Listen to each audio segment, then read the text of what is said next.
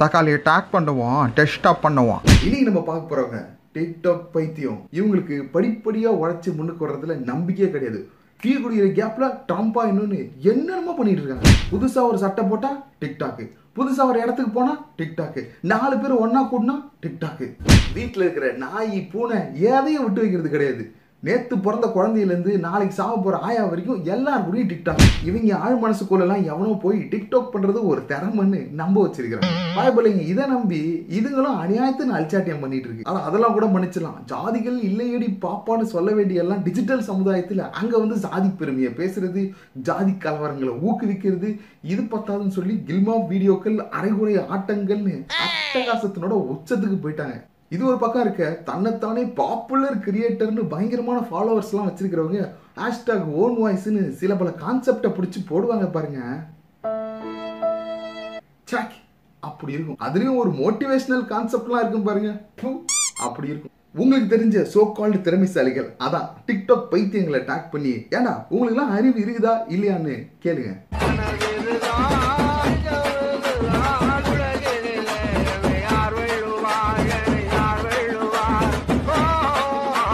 தக்காளியை டேக் பண்ணுவோம் டெஸ்டாப் பண்ணுவோம் இந்த வீடியோவில் நம்ம பார்க்க போகிறது ட்ரீட்டு பைத்தியம். இங்கிலீஷில் இவங்களுக்கு தெரிஞ்ச ஒரே வார்த்தை ட்ரீட்டு இந்த சமுதாயத்தில் இந்த ட்ரீட் பிரச்சனையை உயர்தட்டு மக்கள் தான் ஃபேஸ் பண்ணுறாங்கன்னா இல்லை. எல்லா தட்டில் இருக்கிறவனும் ஃபேஸ் பண்ணுறான் பானிபூரி கேட்க ஆரம்பிக்கிறானு. அவன் அவனோட வசதிக்கு ஏற்ற மாதிரி ட்ரீட்டை வச்சுட்டு தான் இருக்கு எக்ஸாம்ல ஆல் கிளியர் பண்ணவன் ட்ரீட் வைக்கலாம். அரியர் வாங்கினவன் ஏன்டா ட்ரீட் வைக்கணும்? எங்கடா ஓப்பனிங் இருக்குன்னு தேடி பிடிச்சி அதே கம்பெனியில் நம்ம ஃப்ரெண்டு யாராவது இருக்கானா யார்கிட்டயாச்சும் ரெஃபரன்ஸ் கிடைக்குமான்னு தேடி பிடிச்சி அதுக்கப்புறம் நாயா பேயா அலைஞ்சு ஒரு நானூற்றம்பது சிவி எடுத்துக்கிட்டு ஒரு ஒரு கம்பெனிக்குள்ளேயும் போனால் அதில் பாதி கம்பெனியில் செக்யூரிட்டியே சொல்கிறோம் தம்பி இங்கெல்லாம் வேலை கிடையாதுன்னு அனுப்பிச்சி விட்ருவோம் இதையும் மீறி நம்ம உள்ள ஹெச்ஆர் கிட்ட போனோம்னா இன்டர்வியூ பகுமானமாக சாயம் போன சட்டையெல்லாம் போட்டு அட்டன் பண்ணால் கூட அந்த பய பிள்ளைங்க வில் கால் யூ பேக் லேட்டர்னு சொல்லி கபால்னு காது மேலே போட்டு அனுப்பி விட்ருங்க அதுலேயும் மனசாச்சு உள்ள ஒன்று ரெண்டு ஹெச்ஆர் எவனா கால் பண்ணி தம்பி யூ ஆர் செலக்டட்னு சொல்லும்போது மனசுக்கு ஒரு சந்தோஷம் வரும். ஆஹா சந்தோஷம் வருது இது யார்கிட்ட போய் சொல்லலாம்னு உயிருக்கு உயிரான உயிர் நண்பனை தேடி போய் சொன்னால் அந்த பயபைக்கு அதெல்லாம் எதுவும் கண்டுக்காம அப்புறம் வச்சு எப்போ ட்ரீட்டு இப்படி கேட்குறப்போ எப்படி இருக்கும் சொல்லுங்கள் இது இதோட முடியுதா? வேலை கிடைச்சதுக்கு மட்டும் ட்ரீட் இல்லை. அதே வேலை போச்சுன்னா அதுக்கும் நம்ம ட்ரீட் கொடுக்கணும். லவ் செட் ஆச்சுன்னா அதுக்கும் ட்ரீட்டு லவ் பிரேக்கப் ஆச்சுன்னா அதுக்கும் ட்ரீட்டு கல்யாணத்தை ஆரம்பித்து கருமாதி வரைக்கும் எல்லாத்துக்கும் ட்ரீட்டு இந்த காலத்தில் கல்யாணத்துக்கு பொண்ணு கிடைக்கிறது அவ்வளோ கஷ்டமாக இருக்குது. அதுலேயும் நைன்டிஸ் கிட்டுக்கு சொல்லவா வேணும்?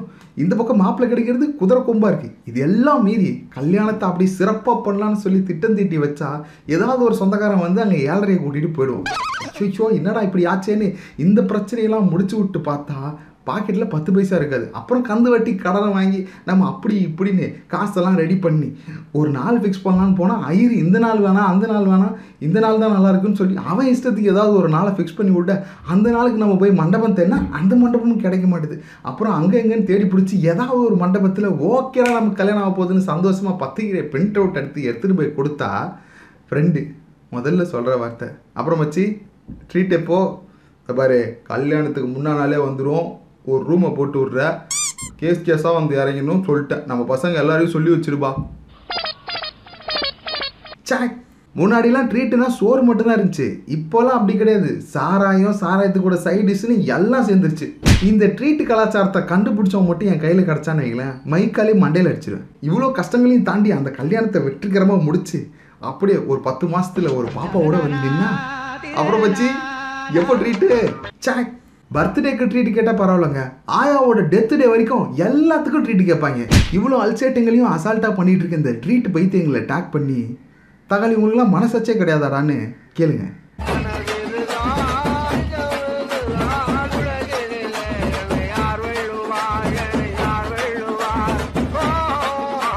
தக்காளியை டேக் பண்ணுவோம் டெஸ்டாப் பண்ணுவோம். இந்த வீடியோவில் நம்ம பார்க்க போகிறது ஸ்டேட்டஸ் பைத்தியம். இங்கிலீஷில் ஸ்டேட்டஸ் என்ற வார்த்தைக்கு மிகப்பெரிய ஒரு மரியாதை இருந்துச்சு. பழைய படத்தெல்லாம் பார்த்தீங்கன்னா தெரியும். முக்காவாசி லவ் ஃபெயிலியருக்கு காரணம் இந்த ஸ்டேட்டஸ்ன்ற வார்த்தையாக தான் இருக்கும்.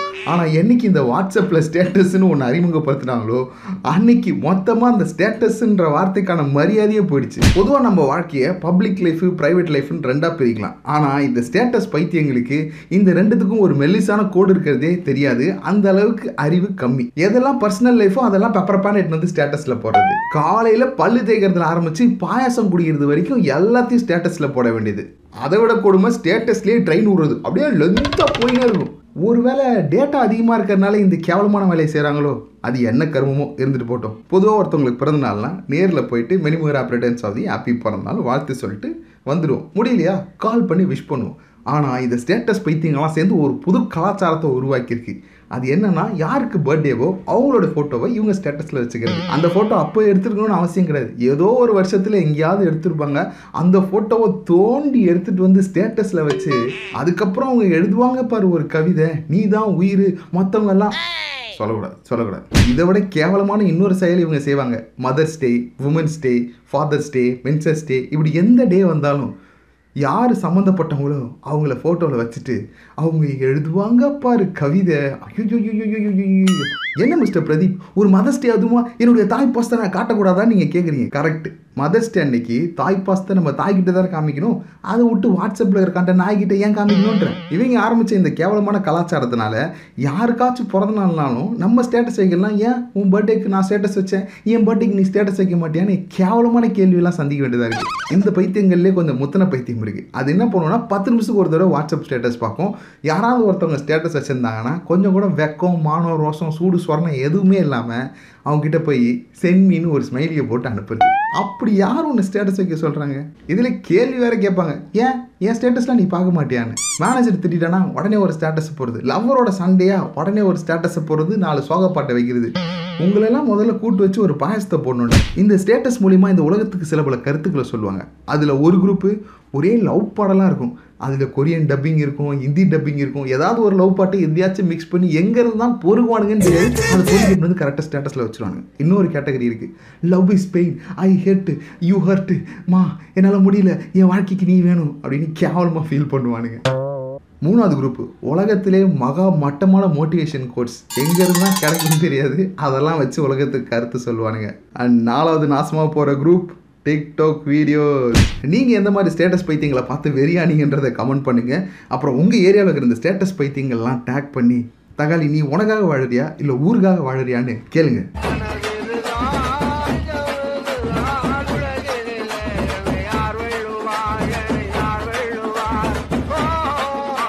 தக்காளியை டேக் பண்ணுவோம் டெஸ்ட்டாக பண்ணுவோம் இந்த வீடியோவில் நம்ம பார்க்க போகிறது நம்ம வாழ்க்கையை நாசம் பண்ணும் நாலு பேர்.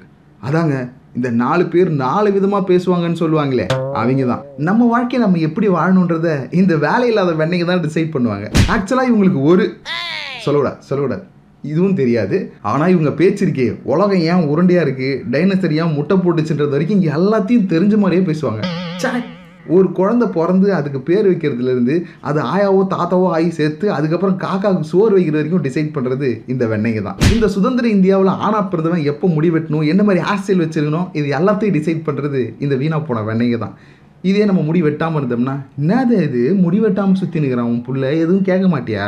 இப்படி சொல்லுவாங்க. அப்படியே நம்ம போயிட்டு ஷார்ட்டாக வெட்டிட்டு வந்துனீங்களேன் ஐயா ஐயா ஐயா என்ன இது? பொறி மாரி முடி வெட்டின்னு வந்துக்கிறான் இதை நீ கேட்க மாட்டியான்னுவாங்க. சரி ஓகே லைட்டாக முடிய வெட்டு வந்தோம்னா ஐயா முடிய வெட்டில் இதுக்கு போய் இம்மா காசு கொடுத்துட்டு வந்துக்கிறான். இதெல்லாம் நீங்கள் கேட்க மாட்டீங்களான்னு? என்னதான்டா உங்கள் பிரச்சனை? ஆண்களை இப்படி கொடுமைப்படுத்துகிறாங்கன்னா பெண்களை அதை விட கொடுமைப்படுத்துகிறாங்க அவங்க எப்போ எந்திரிக்கணும்? என்ன மாதிரி தலை சீவணும்? என்ன ட்ரெஸ்ஸு போடணும்? எப்படி உட்காரணும்? எங்கே உட்காரணும்? யார்கிட்ட பேசணும்? யார்கிட்ட பேசக்கூடாதுன்னு எல்லாத்தையும் டிசைட் பண்ணுறது இந்த வெட்டி முண்டம் வீணா போன தண்டங்க தான் அப்படி யாராவது அவங்களோட வாழ்க்கையை வாழ ஆரம்பிச்சிட்டாங்கன்னா உடனே ஒரு டைலாக் வந்துடும் என்ன பொண்ணு வளர்த்து வச்சுருக்க நீனு? இந்த ஒரே ஒரு குண்டை போட்டு ஒட்டுமொத்த குடும்பத்தோட நிம்மதியும் குலைச்சிருவானுங்க. அதுலேயும் இந்த பப்ளிக் எக்ஸாம் எழுதுகிற பிள்ளைங்க இருக்கிற வீடுனா இவனுங்களுக்கு கொஞ்சம் கூடுதல் கும்மாளமாயிடும் எவனே தெரியாது. படிப்பு வாசனையே இருக்காது. ஆனால் அவன் வந்து படிக்கிறதுக்கு டிப்ஸ் சொல்லிட்டு போவான். அதை கூட ஏற்றுக்கலாம் இன்னும் அவன் பிள்ளை ஒரு நானூற்றம்பது மார்க் எடுத்துருமா? அவன் பார்த்தோன்னா எட்டாம் வகுப்பே பாஸ் ஆகிருக்க மாட்டான். ஆனால் அது பரவாயில்லைங்க. மழைக்கு கூட ஸ்கூலுக்கு ஒதுங்கி இருக்க மாட்டான். ஆனால் அவனோட பேச்சு இருக்கும் பாருங்க. சாக் மார்க்குன்றது ரொம்ப சாதாரண ஒரு விஷயம். ஆனால் அது இப்போ கௌரவ பிரச்சனையாக இருக்குன்னா அதுக்கு முக்கியமான காரணம் இந்த நாசமாக போன நாலு பேர் தான் ஒரு ப்ளஸ் டூ முடித்த பையனோ பொண்ணோ என்ன படிக்கணுன்றது அவங்களோட விருப்பம். ஆனால் அவன் என்ன டிகிரி படிக்கணும் எந்த காலேஜில் படிக்கணுன்றது வரைக்கும் டிசைட் பண்ணுறது யாருன்னா இந்த வீணாக போன நாலு பேர் மட்டும்தான். அவன் சொந்தக்காரங்கள எவனா ஒருத்தன் ஏதோ ஒரு இடத்துல ஏதோ ஒரு குரூப் படிச்சிருப்பான் அதை எடுத்துன்னு வந்து இங்கே சொல்லிடுவான். சும்மா இருக்கிற நம்ம பேரண்ட்ஸை சொரிஞ்சு விட்டு வெறி ஏற்றி வேடிக்கை பார்த்து நம்ம வாழ்க்கையில் வீணை வச்சிருவானுங்க. இந்த இருமணங்கள் தனித்தனியாக இருக்கும்போது இவ்வளோ பிரச்சனை சந்திக்குதுன்னா ரெண்டுமே திருமணம்ன்ற ஒரு விஷயத்தில் சேரும்போது என்ன ஆகுது யாரை கல்யாணம் பண்ணணும்? எப்படி கல்யாணம் பண்ணணும்? என்னெல்லாம் செஞ்சு கல்யாணம் பண்ணணும்னு டிசைட் பண்ணுறது இவங்க தான் இவங்க ஏதாவது முதல் வைப்பாங்களான்னு கேட்டிங்கன்னா ஆனால் இவங்க கேட்குற கேள்வி இருக்குமே. ஆனால் உன்னா முறை ஏதாவது ஒன்று இப்படி கொண்டு போட்டு போயிட்டே இருப்பானுங்க. இந்த உண்மை தெரியாத நம்ம வீட்டு பெரியவங்க அடித்து மாஞ்சிக்க வேண்டியதுதான். சரி கல்யாணம் பண்ணிட்டாங்க அதோட முடிஞ்சதுன்னு நினச்சா அவங்க எப்போ குழந்தை பெற்றுக்கணும்? அந்த குழந்தை எந்த ஸ்கூலில் படிக்கணும்? மறுபடியும் அவன் எந்த குரூப் ஜாயின் பண்ணணும்னு? இது ஒரு வட்டமாக வேகமாக போயிட்டுருக்கு. இதுக்கெல்லாம் ஒரு எண்டு கடையே கிடையாதாடா? இவங்களுக்கெல்லாம் அடிப்படையிலே ஒரு கொள்கை இருக்குது நியாயம் தர்மம்லாம் வெளியில் இருக்கிறவனுக்கு தான். அவன் வீட்டுக்கு சுத்தமாக பொருந்தாது. இந்த நியாயம் தர்மம் இந்த முறைகள் இதெல்லாம் அவங்க வீட்டுக்கு அதுக்கு ஃபாலோ பண்ணுவாங்களான்னு கேட்டிங்கன்னா ச்சே! இப்படி ஊரில் இருக்கிறவங்க குடும்பத்தெல்லாம் குச்சை விட்டு ஆட்டிட்டு இருக்க அந்த நாலு பேர் வீட்டில் அவங்களுக்கு என்ன மாதிரி ஒரு மரியாதை இருக்கும்னா சொல்லக்கூடாது சொல்லக்கூடாது. கூட மதிக்க மாட்டாங்க. இந்த பயபக்கிகளுக்கு இருக்கிற மூன்று முக்கியமான வேலை. ஊர் ஊராக போய் சுற்றுறது ஊருக்கு அதை பேசுகிறது ரெண்டாவது அவங்க வீட்லேயே டீ காஃபி வடை சமோசா ஏதாவது இருந்துச்சுன்னா சாப்பிட்றது. அப்புறம் கொஞ்சம் கூட கூச்சமே இல்லாமல் அவங்க வீட்லேயே ஏதாவது ஒரு பிரச்சனையை கொளுத்தி போட்டு குடும்பத்தில் குச்சை விட்டு ஆடிட்டு கிளம்பி வந்துகிட்டே இருக்க வேண்டியது. இது தெரியாத நம்ம வீட்டு பெரியவங்க இவங்க சொல்கிறது தான் தேம வாக்குன்னு நினச்சின்னு அதை அப்படியே ஃபாலோ பண்ணிகிட்டு இருப்பாங்க. தமிழ் தெலுங்கு கன்னடம் ஃப்ரெஞ்சு இங்கிலீஷ்னு இருக்கிற எல்லா மொழியிலும் கெட்ட வார்த்தை கண்டுபிடிச்சதே இவனுங்களை திட்டுறதுக்கு தான் கொரோனாவோட கொடுமையான விஷக்கிருமிகள் இவங்கெல்லாம் இவங்கெல்லாம் கொஞ்சம் ஜாக்கிரதையாக இருங்க. அப்புறம் உங்கள் ஏரியாவில் இந்த மாதிரி விஷக்கிருமிகள் இருந்தாங்கன்னா அவங்கள இல்லை டேக் பண்ண வேணாம். ஏன்னா வயசில் கண்டிப்பாக பெரியவனாக தான் இருப்பான். அதுக்கப்புறம் பத்தியா மரியாதையே இல்லாமல் பேசுதுன்னு நம்மளே பார்த்து நாக்கு மேலே பல்ல போட்டு பேசிடுவான் அதனால நீங்கள் எந்த மாதிரிலாம் பாதிப்படைஞ்சிருக்கீங்கன்றத கமெண்ட்டில் தெரியப்படுத்துங்க. பேசாமல் இந்த வீடியோவை ஷேர் பண்ணி விட்டு அப்படியே அமைதியாக இருந்து அவனோட ரியாக்ஷனை பார்த்து என்ஜாய் பண்ணுங்கள்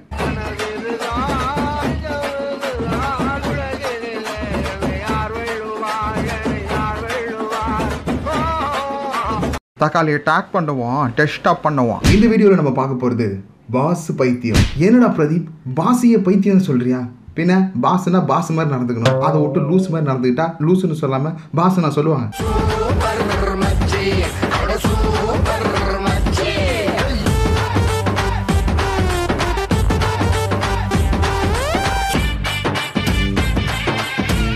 ஒவ்வொரு கம்பெனிலையும் இவங்களை வித்தியாச வித்தியாசமான பேர்களை வச்சு செல்லமாக கூப்பிடுவாங்க. சிஇஓ மேனேஜர் டிஎல் சூப்பர்வைசர் இப்படி பல பேர்கள் இவங்களுக்கு இருக்கு. இவங்க ஆழ் மனசுக்குள்ள போய் இவங்களால தான் இந்த நிர்வாகமே செங்குத்தா நிக்குதுன்னு நம்ப வச்சிருக்காங்க. முக்காவாசி நேரத்தில் அவங்க என்ன பேசுறாங்கன்றது அவங்களுக்கே புரியாது. அவங்க சொன்ன டைலாக் திருப்பி சொல்ல சொன்னால் அவங்களாலே சொல்ல முடியாது. ஆனால் இதெல்லாம் சொல்லி முடிச்சுட்டு கடைசியாக அண்டர்ஸ்டாண்ட் அப்படின்னு கேட்பாங்க. அப்போ நம்ம ஆமான்னு மட்டும்தான் சொன்னோம். இல்லைன்னு சொன்னோம். இந்த அநியாயத்தை தான் இவங்க பரம்பரை பரம்பரையாக செஞ்சுட்டு இருக்காங்க. சே இதை விட கேவலமான விஷயம் என்னன்னா ஆனா ஊனா இவங்க ஒரு மீட்டிங் வச்சிருவாங்க. இந்த மீட்டிங்ல எவனையா பிடிச்சி ஏதாவது ஒரு கேள்வி கேட்க வேண்டியது. அந்த கேள்விக்கு நியாயமா பார்த்தா அவன் தானே பதில் சொல்லணும்? ஆனா அவனை பதில் சொல்ல விட மாட்டாங்க. ஏன்னா இவங்களே வீட்டிலேருந்து வரும்போதே அதுக்கான பதிலை எட்டுன்னு வந்துடுவாங்க இதையும் மீறி அவனா ஒருத்தன் பதில் சொன்னான்னு வைங்க. உடனே ஒரு டைலாக் டோன்ட் கிவ் ரீசன்ஸ்னு அவங்களே ஒரு கேள்வி கேட்டு அதுக்கு அவங்களே பதில் சொல்லிக்குவாங்க. அப்புறம் என்ன? சொல்லக்கூடாது சொல்லக்கூடாது. இதுக்கு மீட்டிங்ன்ற ஒரு எம்ப்ளாயி நல்லா வேலை செய்கிறான்னா அவனுக்கு இன்க்ரிமெண்ட் கொஞ்சம் அதிகமாக போகணும் ஆனால் அட்லீஸ்ட் அவன் வேலை செய்கிறான்னு ஒரு அப்ரிசியேஷனாச்சும் கொடுக்கணும். எதுவுமே கொடுக்குறது கிடையாது. இவங்களுக்கு இங்கிலீஷில் தெரிஞ்ச ரெண்டு வார்த்தை ஒன்று டார்கெட்டு இன்னொன்று டெட்லைனு இவங்களுக்கு கம்பெனி நல்லா வரணும் ஓனர் ஓஹோன்னு வளரணும் எம்ப்ளாயெல்லாம் சந்தோஷமாக இருக்கணுன்றதெல்லாம் மேட்ரே கிடையாது. அவங்கள யாரும் கேள்வி கேட்டக்கூடாது அவ்வளோதான் என்ன ஒரு உயர்ந்த சிந்தனை? இவங்களை பொறுத்த வரைக்கும் அவனோட வேலையை கரெக்டாக ஆஃபீஸ் டைமுக்குள்ளே முடிச்சுட்டு வெளியே போகிறவன் நல்ல எம்ப்ளாயி கிடையாது. எவன் ஒருத்தன் அப்படி இப்படின்னு ஓபி அடிச்சுட்டு எக்ஸ்டெண்ட் பண்ணி வேலை செய்கிறானோ அவன் தான் தலை சிறந்த எம்ப்ளாயி இந்த ரிப்போர்ட் எடுக்கிறது மெயில் அனுப்புறதுன்ற முக்கியமான சில பல வேலைகள் இருக்கும். அதெல்லாம் நியாயமாக பார்த்து அவங்க தான் செய்யணும். ஆனால் அவங்க அதை பண்ண மாட்டாங்க. அதுக்கு பதிலாக அப்படியே குறுகுறுன்னு பார்க்கறது எவன்னா வாயிலா பூச்சியாக இருக்கிறானா உடனே அவனை பிடிச்சி கோழி அமுக்கிற மாதிரி அமுக்கி அவங்ககிட்ட எல்லா வேலையும் கொடுக்கறது. இந்த வேலை வாங்கினா பரவாயில்ல. பிரிண்ட் அவுட் எடுக்கிறது ஸ்கேன் எடுக்கிறது ஏசி போடுறது கதவை திறந்து விடுறதுன்னு எல்லா வேலையும் அவனை பிடிச்சி வாங்குவாங்க. சே இந்த லட்சத்தில் இவங்களுக்குன்னு தனி ரூமு கபோர்டு எல்லாம் இருக்கும். அந்த கபோர்டில் அவங்க வச்ச ஃபைலை அவங்க எடுக்க மாட்டாங்க. அதுக்கு ஒரு ஆளை கூப்பிடுவாங்க. மணி அடிச்சு. இவங்க வாங்குற சம்பளத்துக்கும் இவங்க இருக்கிற பதவிக்கும் அங்கே ஓவர் டைம் பண்ணலாம் அங்கேயே படுத்துவங்களாம் என்ன வேணாலும் பண்ணலாம். ஆனால் ஒரு எம்ப்ளாயி அப்படி இருக்கணும்னு நினைக்கிறது எந்த விதத்தில் ஏன் சொல்லுங்கள் இவங்க செய்கிற தவறுகளை யாராவது கேட்டாங்க? உடனே அவனுக்கு தெரிஞ்ச இசு வாசு தேலாம் போட்டு மெயில போடுறது. முதல்ல இவனை மாதிரி ஆளுங்களை கூப்பிட்டு அவங்களுக்கு ஒரு பாயசத்தை போகணும் இந்த weekend leave CL PL public holidays monthly permissions இதெல்லாம் இவங்க எடுத்துக்கலாம். ஆனால் ஒரு எம்ப்ளாயி கனவுல கூட நினச்சி பார்க்கக்கூடாது. இதையும் மீறி ஒரு அவசர தேவைக்கு போய் நின்னா ஒன்பதாயிரம் கேள்வி கேட்டு அவனை சாவடிக்க வேண்டியது. அதை அப்போவே அப்ரூவ் பண்ணுன்ற அளவுக்கு கூட அறிவு கிடையாது. இவர் கிழிக்கிற கிழிக்கி நம்ம ரிமைண்டர் மெயிலோ ரெக்வஸ்ட் மெயிலோ ஏதாவது ஒன்று போட்டு ஞாபகப்படுத்தணும். இல்லைனா எல்ஓபி ஆகிடும் இவங்க வானா வந்துடணும் இவங்க போனா போயிடணும் இவங்க எக்ஸ்டெண்ட் பண்ணால் எக்ஸ்டெண்ட் பண்ணிடணும். ஒரு நிமிஷம். பெனி பெனி பெனி என் வீட்டு நாய். ஒரு நாளைக்கு நாலு வேளை சாப்பாடு போடுறேன். ரெண்டு தடவை பிஸ்கெட் போடுறேன். ரெண்டு வேளை வாக்கிங் கூப்பிட்டு போகிறேன் வாரத்தில் மூணு தடவை குளிப்பாட்டுறேன் நம்ம இவ்வளோ பார்த்துக்குறோம் அதுக்கே நம்ம வீட்டு நாய் நம்ம கூப்பிட்டா வரமாட்டுது. இவங்க கூப்பிட்டா உடனே ஓடி போய் நின்றுணும் ஆ? உங்கள் ஏரியாவில் இருக்கிற இந்த மாதிரி லூஸை சி ஸ்பெல்லிங் மிஸ்டேக் பாஸை டேக் பண்ணுங்கள் இன்னும் எந்த மாதிரியான பிரச்சனைகள்லாம் கொடுக்குறாங்கன்றதை கீழே கமெண்ட் பாக்ஸில் வந்து கமெண்ட் பண்ணுங்கள் அண்ட் இந்த டேக் பண்ணுவோம் டிஸ்டர்ப் பண்ணுவோம் சீரீஸில் வேறு எந்த மாதிரி நண்பர்கள் என்னென்ன பிரச்சனைலாம் பண்ணுறாங்கன்றதை கமெண்ட் பாக்ஸில் தெரியப்படுத்துங்க. அவங்களுக்கும் ஒரு வீடியோ போட்டு செஞ்சுருவோம்.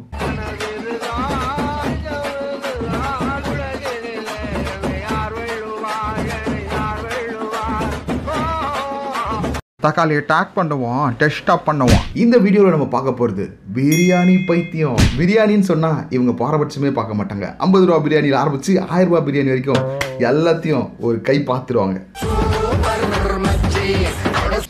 மோப்ப சக்தி ஜாஸ்தியாக இருக்கும் யார் வீட்டில் பிரியாணி செஞ்சாலும் கரெக்டாக வீட்டிலேருந்தே கண்டுபிடிச்சிருவாங்க. ரம்ஜான் பக்ரீத்காக இஸ்லாமிய நண்பர்கள் வெயிட் பண்ணுறதை விட அதிக ஆர்வத்தோடு இவங்க வெயிட் பண்ணுவாங்க. இவங்களை நீங்கள் நாலு கெட்ட வார்த்தையில் திட்டினா கூட பொறுத்துக்குவாங்க. ஆனால் பிரியாணிக்கு ரைத்தா வைக்காமல் விட்டீங்க அவ்வளோதான் கோலையே பண்ணிடுவாங்க. அவங்க வாழ்க்கையிலே பீஸ் இல்லாமல் இருக்கும். ஆனால் அது அவங்க சொல்லக்கூடாது சொல்லக்கூடாது. கண்டுக்க மாட்டாங்க. ஆனால் சாப்பிடும்போது பிரியாணியில் பீஸ் வைக்கல பொங்கி எழுந்துருவாங்க. சொல்கிறத கேட்டு ரொம்ப டெரராக இருப்பாங்களோன்னு நீங்கள் யோசிக்க வேணாம். அவுச்ச முட்டை மாதிரி மெல்லிய மனம் கொண்டவர்களாக இருப்பாங்க. உலகத்தில் எந்த பைத்தியமும் தான் பைத்தியம்னு ஒத்துக்காது. ஆனால் நான் பிரியாணி பைத்தியன்றதை ரொம்ப பெருமையாக ஒத்துக்குவாங்க இந்த பிரியாணி பைத்தியங்கள். ஏன்னா அவங்கள பொறுத்த வரைக்கும் biryani is not a word biryani is an emotion உங்கள் ஃப்ரெண்ட்ஸில் பிரியாணி பைத்தியங்கள் இருக்காங்கன்னா சந்தோஷப்படுங்க. ஏன்னா எவ்வளோ பெரிய சண்டையாக இருந்தாலும் ஒரே ஒரு பிரியாணி பொட்டலம் வாங்கி கொடுத்து சமாதானம் பண்ணிடலாம். இவ்வளோ ஏன்? பிரியாணிக்காக தான் சொத்தையே கொடுக்க தயாராக இருப்பாங்க. ஆனால் அவங்க கிட்ட சொத்தே இருக்காது. ஏன்னா பூரா காசையும் பிரியாணி தின்னே அழிச்சிருப்பாங்க இவங்க கிட்ட இருக்கிற ஒரே ஒரு பெரிய சொத்து எவ்வளோ இழுத்து பிடிச்சாலும் அடக்க முடியாத அவங்க தொப்பை தான் சே இவங்க சம்பளம் போட்டால் மட்டும் பிரியாணி சாப்பிட்றவங்க கிடையாது. சந்தோஷமாக இருந்தால் பிரியாணி சாப்பிடுவாங்க சோகமாக இருந்தால் பிரியாணி சாப்பிடுவாங்க. யூடியூப்பு ஃபேஸ்புக்குன்னு ஏதாவது ஒரு இடத்துல பிரியாணி வீடியோ பார்த்தாலும் உடனே ஆன்லைனில் ஆர்டர் பண்ணி சாப்பிட்ருவாங்க இவங்களை கண்ட்ரோல் பண்ணவே முடியாது. பிரியாணின்ற பேரில் நீங்கள் என்ன கொடுத்தாலும் சாப்பிட்டு ஏப்பம் விட்டுருவாங்க இவங்க ஏரியாவில் என்ன ஸ்பெஷல்னு கேளுங்க. இவங்களுக்கு தெரியாது. ஆனால் இவங்க ஏரியாவில் எத்தனை பிரியாணி கடை இருக்குன்னு கேளுங்க. எத்தனை பிரியாணி கடை இருக்குது எங்கெல்லாம் பிரியாணி நல்லாயிருக்கும் எவ்வளோவில் கிடைக்கும்? எங்கே எக்ஸ்ட்ரா ரைஸ் கொடுப்பாங்கன்னு எல்லா இன்ஃபர்மேஷனையும் ஃபிங்கர் டிப்பில் வச்சுருப்பாங்க. எங்கேயாச்சும் ரோட்டில் போயிட்டு இருக்கும்போது பிரியாணி குண்டா தட்டுற சத்தம் கேட்டுச்சு. வாரணமாயிரம் படத்தில் வர சூர்யா பாரி வா ஐ நீட் திஸ் மண் பக்கத்தில் இருக்கிறவங்க பாக்கெட்டில் இருக்கிற காசை புடின்னு போயாச்சு பிரியாணி சாப்பிட்டு வந்துடுவாங்க ஆனால் இவங்ககிட்ட இருக்கிற ஒரு நல்ல பழக்கம் இவங்க தனித்து செயல்பட்டதே இல்லை. எப்போவுமே கும்பலாக தான் அவங்க ஆப்ரேஷன் பண்ணுவாங்க. உங்களுக்கு தெரிஞ்ச அந்த பிரியாணி பைத்தியத்தை டேக் பண்ணி கடையெல்லாம் திறந்துட்டாங்க. நம்ம எப்போ ஆப்ரேஷன் பண்ண போகிறோன்னு கேளுங்க. கூடவே உங்களுக்கு எவ்வளோ பிரியாணி பிடிக்குன்றதை கமெண்ட் பண்ணுங்க. இந்த டேக் பண்ணுவோம் டிஸ்டர்ப் பண்ணுவோம் சீரிஸில் வேற என்ன மாதிரியான பைத்தியங்கள் எப்படிலாம் உங்களை டிஸ்டர்ப் பண்ணுதுன்னு சொல்லுங்க. எல்லாருக்கும் ஒரு வீடியோவை போட்டு செஞ்சிருவோம்.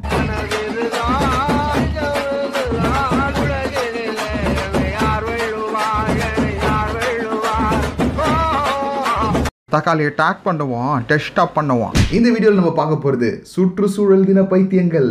பூமியை போற்றுவோம் மரத்தை வளர்ப்போம் பிஜிஎம்லாம் வச்சு ஸ்டேட்டஸு கவரு வீடியோன்னு போட்டு அஸ்தி இருப்பாங்களே சும்மாவே இருக்க மாட்டாங்க நம்ம ஆளுங்க. டுவெண்ட்டி ஃபோர் ஹவர்ஸ் ஏதாவது ஒன்றை பற்றி பேசி பிஸியாகவே இருக்கணும். காலையிலேருந்து ஒரே கவிதையாக இருந்திருக்குமே. பல வாழ்த்துக்கள் கூட வந்திருக்குமே. பூமி தான் நம்மளோட முதல் தாய் மற்றதெல்லாம் தெருவில் சுற்றுற நாயின்னு. பல கேவலமான கவிதைகள்லாம் கேட்க நேரிட்டு இருக்குமே. இந்த பைத்தியங்கள் இன்னைக்கு மட்டும் இல்லை வருஷத்தில் இருக்கிற முந்நூற்றி அறுபத்தஞ்சு நாள் ஏதாவது ஒரு நாள் வரும். அந்த நாளை எப்படியெல்லாம் கொண்டாடலாம்னு சொல்லி ரூம் போட்டு யோசிச்சுட்டு இருப்பாங்க. இவங்களை நம்ம வடிவேலான ஸ்டைலில் சொல்லணும்னா கூறுகட்ட குக்கரு. இந்த பைத்தியங்கள்லேயே கொஞ்சம் முத்தின பைத்தியங்கள் இருக்குது அதுங்க எப்படியும் ஏதாவது ஒரு பேஜோட அட்மினாக இருக்கும். அது ஏதாவது ஒரு ஆப்பில் அவங்கள சுற்றி பல ஃபாலோவர்ஸ் இருப்பாங்க. அந்த ஃபாலோவர்ஸை எப்படி எங்கேஜ் பண்ணுறதுன்னு தெரியாதவங்க ஒரு கேள்வி ஒன்று கேட்டு விட்ருவாங்க சே இன்னைக்கு சுற்றுப்புற சூழலை நீங்கள் எப்படி செலிப்ரேட் பண்ணுறீங்க ஃப்ரான்ஸ் உங்களுடைய கருத்து என்ன? அப்படின்னு கேட்டு விட்டோன்னே இவங்களோட ஸ்டேட்டஸ்கள் போஸ்ட்டுகள் டிபிக்கள் கவர்கள் இதெல்லாம் பார்க்குறப்போ ஓசோனில் இருக்கிற ஓட்டையே உடைக்கிறதுக்கு ஒருத்தவங்க வந்துட்டாண்டான்னு நம்மளை ஃபீல் பண்ண வைப்பாங்க. ஆனால் நிஜத்தில் பண்ண மாட்டாங்க what's wrong with you Pradeep? சுற்றுச்சூழல் தினத்தை ஒருத்தன் செலிப்ரேட் பண்ணுறான் நீ கொண்டாடாமல் அவனை கலாச்சி நிற்கிற அப்படின்னு நீங்கள் கேட்டிங்கன்னா அவன் களத்தில் இறங்கி வேலை செஞ்சான்னா அவனுக்கு பாராட்டுகள் மட்டும் இல்லை இறுக்கி அணைச்சு உமாவே கொடுக்கலாம். ஆனால் இவன் கமெண்ட்டில் மட்டும் தான் வேலை செய்கிறான் இவன் என்ன பண்ணுறது நீங்களே சொல்லுங்கள் இந்த கூறுகட்ட குக்கருங்களை பொறுத்த வரைக்கும் இப்படி ஒரு ஸ்டேட்டஸும் இப்படி ஒரு போஸ்ட்டும் போட்டால் போதும் உலகம் முழுவதும் ஆட்டோமேட்டிக்காக மரம் பச்சை பசேல்னு வளர ஆரம்பிச்சிடும் பூத்து அப்படியே காய்கள் தொங்க ஆரம்பிச்சிடும் அது மட்டும் இல்லை ஜி ஹேஷ்டாகை ஃபாலோ பண்ணி அப்படியே நாலாயிரத்தி ஐநூறு கமெண்ட் போட்டேன்னு வைங்க. கார்பன் எமிஷன்லாம் கண்டமேனி குறைஞ்சிரும். ஆ அதே மாதிரி உலகத்தை காப்பாற்றுற வேலையாக இருந்தாலும் சரி இவங்க டுவெண்ட்டி ஃபோர் ஹவர்ஸ்க்கு மேலே செய்ய மாட்டாங்க. ஏன்டான்னு கேட்குறீங்களா மறுநாள் வந்துச்சுன்னா இன்னொரு டே வந்துடும் அதை செலிப்ரேட் பண்ண போகணுமா இல்லையா? சே உலகத்தை காப்பாற்றுற வேலையாக இருந்தாலும் அன்னைக்கு நைட்டு ஸ்டோரியில் இருக்கிற வரைக்கும் தான் செய்வோம். ஹேஷ்டாகில் இருக்கிற வரைக்கும் தான் செய்வோம். மற்ற நாளாக நாங்கள் செய்ய மாட்டோம் ஜீனு. ஒரு கேவலமான கொள்கையை அவங்க வச்சிருக்காங்க. சுற்றுச்சூழல் பற்றின விழிப்புணர்வுலாம் மக்களுக்கு இல்லைன்னு நினச்சிக்கிறீங்களா? ஆறாம் வகுப்பு ஆ பிரிவு படிக்கும் போது ஒவ்வொருத்தரும் குழந்தையா இருக்கும் போதே சொல்லி கொடுத்துட்றாங்க. மரம் தான் ஆக்சிஜன் தருது. மரம் கொடுக்குற ஆக்சிஜன் தாண்டா மனுஷன் நீ வாழ்ந்துனே இருக்கிறேன்னு சொல்கிறாங்க அது மட்டும் இல்லாமல் பல உயிர்களுக்கு அதுதான் வீடாக இருக்குதுன்னு டீப் அண்ட் டீட்டெயிலாக டிஸ்கஸ் பண்ணி எப்பயோ சொல்லி விட்டாங்க. அதை செயல்படுத்துறதுக்கான ஒரு அறிவும் ஒரு சூழலும் தான் நமக்கு அமையல. இன்னைக்கு பல பேர் பார்ட் டைமில் சுற்றுப்புற சூழலை பாதுகாக்கலாம். ஆனால் ஃபுல் டைமாகவே விவசாயிங்க இந்த வேலையை தான் செஞ்சுட்டு இருக்காங்க. ஆனால் இன்னைக்கு அவங்களோட நிலைமை என்ன? யோசிச்சு பாருங்க.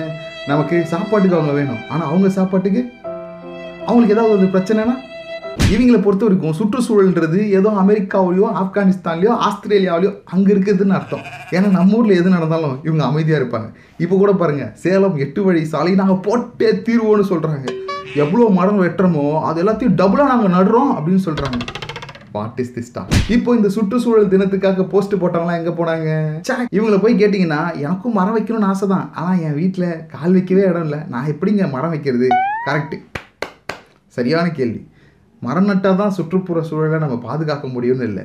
ரோட்டில் போகிறப்போ கண்ட இடத்துல எச்சு துப்பாமல் இருந்தாலே போதும். பப்ளிக் பிளேஸில் பெப்பரப்பான்னு பிசடிக்காமல் இருந்தாலே போதும். குப்பை சாப்பிட்டு எங்கேப்பாவது போட்டு வந்துடுறது.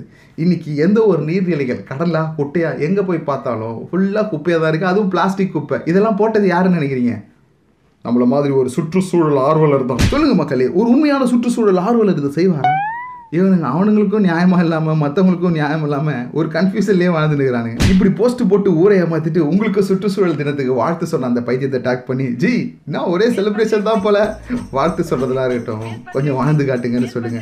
கூடவே நீங்க பார்த்து கடுப்பான அந்த மட்டமான பஞ்ச் டைலாக் என்னன்றத கமெண்ட் பண்ணுங்க. ச்சே, இந்த டாக் பண்ணுவோம் டிஸ்டர்ப் பண்ணுவோம் சீரிஸ்ல உங்க ஃப்ரெண்ட்ஸ் எப்படிலாம் உங்களை தொல்லை பண்றாங்கன்னு தெரியப்படுத்துங்க. அவங்களுக்கு ஒரு வீடியோவை போட்டுருவோம்.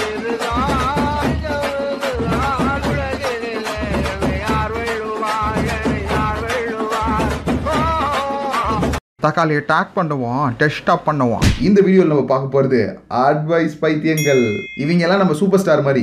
எப்போ வருவாங்க எப்படி வருவாங்கன்னு அவங்களுக்கே தெரியாது. ஆனால் வர வேண்டிய நேரத்தில் கரெக்டாக பற்ற வச்சுட்டு போயிட்டே இருப்பானுங்க. இவங்களுக்கு அட்வைஸ் சொல்லி யாராவது ஒருத்தவங்க திருத்திக்கிட்டே இருக்கணும். இல்லைன்னா அன்னைக்கு நைட்டு அவங்க தூங்க மாட்டாங்க. உலகத்திலே மனுஷங்கிட்ட ஓசியில் வாங்க முடிஞ்சது இந்த அட்வைஸ் மட்டும்தான். ஏதாவது ஒரு தேவைக்காக போய் நின்னோம்னா காணாமல் போனவர்கள் பற்றிய அறிவிப்புன்னு கவால்னு காணாமல் போயிடுவாங்க. ஆனால் ஏதாவது ஒரு அட்வைஸ்னு கேளுங்க. பேஸ்ட் விளம்பரத்தில் வர பொண்ணு மாதிரி கதவை உடச்சின்னு வந்து நிற்பானுங்க நம்ம பக்கத்து வீட்டு பக்கிங்களுக்கும் அடிக்கடி சோறு சாப்பிட வர சொந்தக்காரங்களுக்கும் இது ஒரு பார்ட் டைம் ஜாப் ஏதோ ப்ராப்ளம் சால்விங்கில் பிஹெச்டி வாங்கின மாதிரி பக்கம் பக்கமாக வசனம்லாம் பேசுவாங்க. அப்படியே அவன் வீட்டுக்குள்ளே போய் அவனை பற்றி விசாரிச்சேன்னு சும்மா கிழி கிழின்னு கிழிச்சு தொங்க விடுவாங்க. இவங்க கொடுக்குற அட்வைஸ் எல்லாம் மற்றவங்க வீட்டுக்கு தான். அவங்க வீட்டுக்கு சலாது சலாது chalk what is this mister Pradeep doctor advice பண்ணுறதெல்லாம் தப்புன்னு சொல்லிக்க போல இருக்கே. தப்பே கிடையாது. எவன் சொன்னான்? வாழ்க்கையில் வழிக்கு விழுந்து வழி தெரியாமல் சுற்றிட்டு இருக்கான்ல அவனுக்கு அப்படியே கை கொடுத்து ஐடியா கொடுத்து அட்வைஸ் பண்ணுறது தப்பே கிடையாது. ஆனால் ஒருத்தவனுக்கு அட்வைஸே தேவைப்படல. உட்கார வச்சு கிளாஸ் எடுப்பானுங்க பாரு. தக்காளி யாரா நீங்களா இவங்க அட்வைஸ் பண்ணுறது பாதிக்கப்பட்டவன் கேட்டு அப்படியே மோட்டிவேட் ஆகி அண்ணாமலை படத்தில் ரஜினிகாந்த் மாதிரி பீஜம்லாம் போட்டு பெரிய ஆளாக ஆகணுன்றதுக்காகலாம் இல்லை. இவங்க ஏரியாவில் இவங்க கெத்துன்றதை காமிச்சிக்கிறதுக்காக தான் சாக் சிட்டி ரோபோ மாதிரி இவங்களுக்கு தெரியாத டிபார்ட்மெண்ட்டே கிடையாது. ஏதாவது ஒரு பிரச்சனைன்னு கேள்விப்பட்டாலே போதும். உடனே தூக்கின்னு வந்துடுறது. அட்வைஸ் இந்த பப்ளிக் எக்ஸாம் எழுதுகிற பிள்ளைங்க இருக்கிற வீடுன்னு தெரிஞ்சது கூடுதல் கும்பாலம் ஆயிடுவாங்க படிக்க போற புள்ள கூட எந்திரிக்காது. ஆனா இவனுங்க அலாரம் வச்சு எந்திரிச்சிருவானுங்க அட்வைஸ் பண்றதுக்கு. அவங்க ஆறாம் வகுப்பு ஆ பிரிவு படிக்கும்போது இருந்த சிலபஸே வேற. இப்போ இருக்கிற சிலபஸ் வேற. அதை மாத்திட்டாங்கன்றது கூட தெரியாத அளவுக்கு அறிவு கம்மி. ஆனால் அவங்க பேசுவாங்க பாரு பேச்சு. இந்த டேஃபடைல்ஸ் போயம் இருக்குல்ல அதை கண்டிப்பாக கேட்பாங்கன்னு யார் எவருனே தெரியாது. கரண்ட் பில் காட்ட போகிற மாதிரி கியூவில் நின்று வந்து அட்வைஸ் கொடுத்துட்டு போவானுங்க. எக்ஸாம் எழுத போகும்போதே இவ்வளோ அட்வைஸ் கொடுக்குதுங்களே இந்த பயப்பிள்ளைங்க ரிசல்ட் வரும்போது சொல்லவா கேட்கணும்? அந்த குழந்தையோட நிலைமையை கொஞ்சம் நினச்சி பாருங்க. போட்டு டார்ச்சர் பண்ணுறானுங்க இன்னைக்கு பயாலஜி முடிச்சுட்டு ஊரில் பாதி பேர் இன்ஜினியரிங் படிச்சுட்டு இருக்கான்னா அதுக்கு இவங்க தான் காரணம். சாக் காமர்ஸ் குரூப்லாம் வேஸ்ட்டு பயாலஜி படித்தா இன்ஜினியராகவும் போகலாம் டாக்டராகவும் போகலாம் எப்படி அட்வைஸ் அவன் அட்வைஸ் கொடுத்துட்டு ஆஃப் பாயில் சாப்பிட்டு அடுத்த வீட்டுக்கு கிளம்பி போயிருப்பான். ஆனால் நம்ம பிள்ளைங்க ஃபிசிக்ஸு கெமிஸ்ட்ரி பாட்னி ஜுவாலஜின்னு எல்லாத்தையும் கஷ்டப்பட்டு கஷ்டப்பட்டு படித்து பாஸ் ஆகி வந்து நின்னா என்ன மார்க் எடுத்து வச்சுக்கிதுங்க?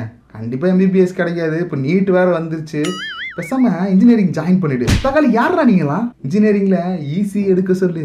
ஏன்னா அப்பதான் சாஃப்ட்வேரும் போகலாம் கோர் கம்பெனியும் போகலாம் எப்படி?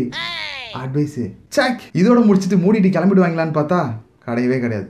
ஜாப் தேடும்போது ஒரு அட்வைஸு ஜாப் கிடைச்சதுக்கப்புறம் ஒரு அட்வைஸு ஜாப்பில் நிலச்சிருக்க ஒரு அட்வைஸு அப்புறம் லவ்வுக்கு ஒரு அட்வைஸு லவ் நிலச்சிருக்க ஒரு அட்வைஸு லவ் பிரேக்கப்புக்கு ஒரு அட்வைஸு கரெக்டான டைமில் கல்யாணம் பண்ண அட்வைஸு கல்யாணம் பண்ணலன்னா அதுக்கு ஒரு அட்வைஸு இப்படி அட்வைஸாக போட்டு நம்ம உயிர் எடுப்பானுங்க. நடுவில் நடுவில் மட்டமான ரிலேஷன்ஷிப் அட்வைஸ் வேறு. நம்மளோட ஆக்சுவல் பிரச்சனைக்கு நம்ம பத்து நிமிஷம் உட்காந்து ஃபீல் பண்ணாலே போதும். ஆனால் இவங்க அட்வைஸ் பண்ணுற பேரில் நம்மளை உட்காந்து உலகத்திலே நம்ம தான் பாவம் பண்ணவங்க நம்ம தான் சபிக்கப்பட்டவங்கன்ற மாதிரி அட்வைஸ் கொடுத்து முடக்கிடுவாங்க. அப்புறம் அந்த ஃபீலிங்கில் என்ன பண்ணுறதுன்னு தெரியாமல் இருக்கும்போது அதுக்கு ஒரு அட்வைஸ் கொடுப்பானுங்க. இப்படி அடிக்கடி அட்வைஸ் பண்ணி உங்களை டார்ச்சர் பண்ணும் அந்த பைத்தியங்களை டேக் பண்ணி. ஏடா உங்களுக்குலாம் வேறு வேலை பொழப்பே கிடையாதான்னு கேளுங்க.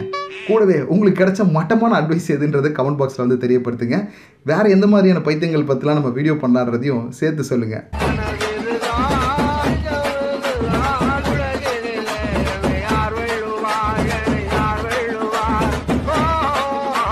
தக்காளியை டேக் பண்ணுவோம் டெஸ்ட்டாக பண்ணுவோம் இந்த வீடியோவில் நீங்கள் பார்க்க போகிறது பண பைத்தியங்கள் இவங்களை பொறுத்த வரைக்கும் பணம் தான் உயிர். மற்றதெல்லாம் சொல்லக்கூடாது சொல்லக்கூடாது ஒன்ஸ் அப்பான் ஏ டைம் ஒரு காலத்தில் ஆயிரத்தில் ஐநூறு பேர் பணப்பைத்தியங்களாக இருந்தாங்க. ஆனால் இந்த காலத்தில் ஆயிரத்துக்கு தொள்ளாயிரத்தி தொண்ணூத்தொம்பது பேர் பணப்பைத்தியங்களாக தான் இருக்காங்க. ஒரே ஒருத்தவன் மட்டும் தான் நல்லவனாக இருக்கான். அந்த தொள்ளாயிரத்தி தொண்ணூத்தொம்பது பேர் சேர்ந்து இந்த ஒருத்தவனை என்ன பாடுபடுத்துறாங்க தெரியுமா? ஓம் பணம் பணம் ஏன் பணம் பணம் ஓம் பணம் ஏன் பணம் ஐ. இவங்களோட அகராதியை போய் ஓப்பன் பண்ணி பார்த்தா அதில் நீதி நேர்மை நியாயம் இந்த மாதிரியான வார்த்தைகளே இருக்காது. இவங்களுக்கு தெரிஞ்சதெல்லாம் காசு பணம் தொட்டு மணி மணி அவங்கிட்ட ஐம்பதாயிரம் இருந்தாலும் அதை அப்படியே பத்திரமா வச்சுக்கணும் ஆனால் நம்மக்கிட்ட ஒரு அஞ்சு ரூபா இருந்தாலும் அது எப்படி ஆட்டையை போடலான்னு பிளான் பண்ணி வேலை செய்வோம். இதுக்கு பேர் கஞ்சத்தனமா? இல்லை களவாணித்தனமான்னு நீங்களே முடிவு பண்ணிக்கோங்க. தக்காளி யாரா நீங்களா எந்த ஒரு வேலை செஞ்சாலும் அதில் தனக்கு என்ன லாபம்ன்றதை கணக்கு போட்டுட்டே இருப்பாங்க. அப்புறம் முக்கியமாக லாபம் இல்லாத வேலையை அவங்க செய்யவே மாட்டாங்க. Chalk what is this mister Pradeep பணம் சம்பாதிக்கிறவங்களாம் இப்போ பண பைத்தியம்னு சொல்கிறீங்களா உழைச்சி நேர்மையான முறையில் சம்பாதிக்கிறோம் நம்ம எதுவும் சொல்ல முடியாது. ஆனால் இன்னொருத்தவன் பணத்தை எப்படி ஆட்டையை போடலான்னு திட்டம் திட்டுறானே அந்த வெண்ணையை என்ன பண்ணலாம்? கூட்டு குனியை வச்சு மைக்காலை மண்டையில அடிக்கணுமா இல்லையா? நல்லவன் மாதிரி நடிக்கிறதுக்கு ஒரு அவார்டு கொடுக்குறாங்கன்னா அதுக்கு நாலாயிரத்தி ஐநூறு அவார்டு இவங்களுக்கே நம்ம கொடுக்கணும். ஸ்கூலு காலேஜ் ஆஃபீஸ் பிஸ்னஸ் ரிலேட்டிவ்ஸ்னு எல்லாத்துலேயும் இவங்க ஸ்லீப்பர் செல்ஸ் மாதிரி கலந்து இருப்பாங்க. கண்டுபிடிக்கிறதே ரொம்ப கஷ்டமாக இருக்கும். அடி வாங்கின அரை மணி நேரம் கழிச்சு தான் நமக்கே தெரியும் நம்ம ஏமாந்துருக்கோம் அப்போ கூட அவன் ஏமாத்திட்டு போன பணமோ பொருளோ நமக்கு வழியை கொடுக்காது. நல்ல பழகின ஒரு நண்பன் நல்ல பழகின ஒரு உறவு. இப்படி நம்மளை ஏமாத்திருச்சேன்னு அந்த நம்பிக்கை துரோகம் போன பொருளையும் பணத்தையும் விட ஒரு மிகப்பெரிய வழியை கொடுக்கும். அதை அவங்க புரிஞ்சிக்கவே மாட்டாங்க. சாக்! கூடவே இருந்து குழி பறிக்கிறது இவங்களுக்கு கை வந்த கலை. எங்க ஆயா அடிக்கடி ஒரு பஞ்சு சொல்லுவாங்க. உலகத்திலே ரெண்டு விதமான மக்கள் தான் இருக்கிறாங்கன்னு. ஒருத்தவங்க மனுஷனை சம்பாதிக்கிறவங்க இன்னொருத்தவங்க பணத்தையும் பொருளையும் சம்பாதிக்கிறவங்க. இவங்களுக்கு தமிழில் அறம்ன்ற வார்த்தைக்கு அர்த்தமே தெரியாது. இவங்களாம் அந்த கேட்டகரி. காலையில் வீட்டிலேருந்து கிளம்பும் போது மனசாட்சியை மொட்டை மாடில் போய் காய வச்சு அதில் கிளிப்பு போட்டு வந்துடுவாங்க ஏன்னா அவங்களுக்கு அது தேவையே படாது. அதுக்கேற்ற மாதிரி இந்த மட்டமான உலகமும் இந்த ஊரை ஏமாற்றி ஒலையில் போடுறான் பாரு. அவ்வளோதான் தூக்கி வச்சு பேசுவோம் சமயம் மதிக்கும். மற்றவங்களாம் தூக்கி போட்டு மிதிக்கும். சாக்! அதே மாதிரி இந்த கேவலவாதிகளை பொறுத்த வரைக்கும் அவங்களுக்கு இருக்கிறது மட்டும் தான் வயிறு. மற்றவங்களுக்கு இருக்கிறதெல்லாம் சொல்லக்கூடாது சொல்லக்கூடாது. அப்படி நினைப்பாங்க. இவங்க கையில் எவ்வளோ பணம் வந்தாலும் அது அவங்களுக்கு பத்தவே பத்தாது. எப்போ யார் ஏமாறுவாங்க? யாரை ஏமாத்தலாம்னு தேடிக்கிட்டே இருப்பாங்க. இந்த உறவாடி கெடுக்கிறதுன்னு சொல்லுவாங்கல்ல அதில் இவங்களுக்கு பிளாக் பெல்ட்டே கொடுக்கலாம். இந்த நம்பிக்கை துரோகம் பண்ணுறதுலாம் இவங்களுக்கு நைட்டில் போடுற நமிதா பாட்டு மாதிரி. சேனலை மாத்தாம உட்காந்து பார்த்துக்கினே இருப்பாங்க. முதல குத்துறதுலாம் முந்திரி பக்கோடா சாப்பிட்ற மாதிரி. இவங்கெல்லாம் நம்ம வீட்டு கிச்சனில் இருக்கிற காக்ரோச் மாதிரி. நம்ம வீட்டிலே இருந்துக்கிட்டு நம்ம சாப்பிட்றதையே சாப்பிட்டுக்கிட்டு நமக்கே வியாதியை கிளப்பி விட்டு போயிட்டே இருப்பாங்க. அவங்களுக்கு வேணும்னா ஒட்டிக்குவாங்க வேணான்னா வெட்டிக்குவாங்க. நேரத்துக்கு ஏற்ற மாதிரியும் காலத்துக்கு ஏற்ற மாதிரியும் அப்படியே அந்தர்பட்டி அடிச்சுக்குவாங்க. ஒருத்தவனை ஏமாத்தியோ அவனோட வாய்ப்பை பிடுங்கியோ அப்படி இல்லைன்னா அவனுக்கு துரோகம் பண்ணியோ வரவாடி கெடுத்தோ நம்ம சம்பாதிக்கிறது பணமே கிடையாது பாவன்றது கூட தெரியாத அளவுக்கு இவங்களுக்கு அறிவு கம்மி. இந்த பண பைத்தியங்களை பொறுத்த வரைக்கும் எவன் எக்கேடு கெட்டு போனால் எனக்கு என்ன? எனக்கு தேவையானது கிடச்சதா? அது போதும். அவ்வளோதான் இவங்க மற்றவனை ஏமாத்துறதுல வேணால் பெஸ்ட்டாக இருக்கலாம். ஆனால் அவன் வாழ்க்கைன்னு வரும்போது அவன் ஒஸ்ட்டாக தான் இருப்பான். இப்படி உங்களை சுற்றி இருக்கிற பணப்பைத்தியங்களை அட்டாக் பண்ணி தக்காளி கர்மா இஸ் லைக் கவுண்டமணி ஏட்டி இழுமலே உதைப்பான் கோயிலை ஒழுங்காக திருந்துருன்னு சொல்லுங்க. அப்புறம் உங்கள் ஏரியாவில் என்ன மாதிரி பைத்தியங்கள் உங்களை எப்படி டிஸ்டர்ப் பண்ணுன்றதை கமெண்ட் பாக்ஸில் வந்து தெரியப்படுத்துங்க. அவங்களுக்கு ஒரு வீடியோவை போட்டுருவோம். நம்மளோட சங்கம் டேக் பண்ணுவோம் டிஸ்டர்ப் பண்ணுவோம் சங்கத்தில் ஜாயின் பண்ண ஆர்ஜே பிரதீப் யூடியூப் சேனலுக்கு சப்ஸ்கிரைப் பண்ணுங்கள் ஹவ் ஃபன் கைஸ்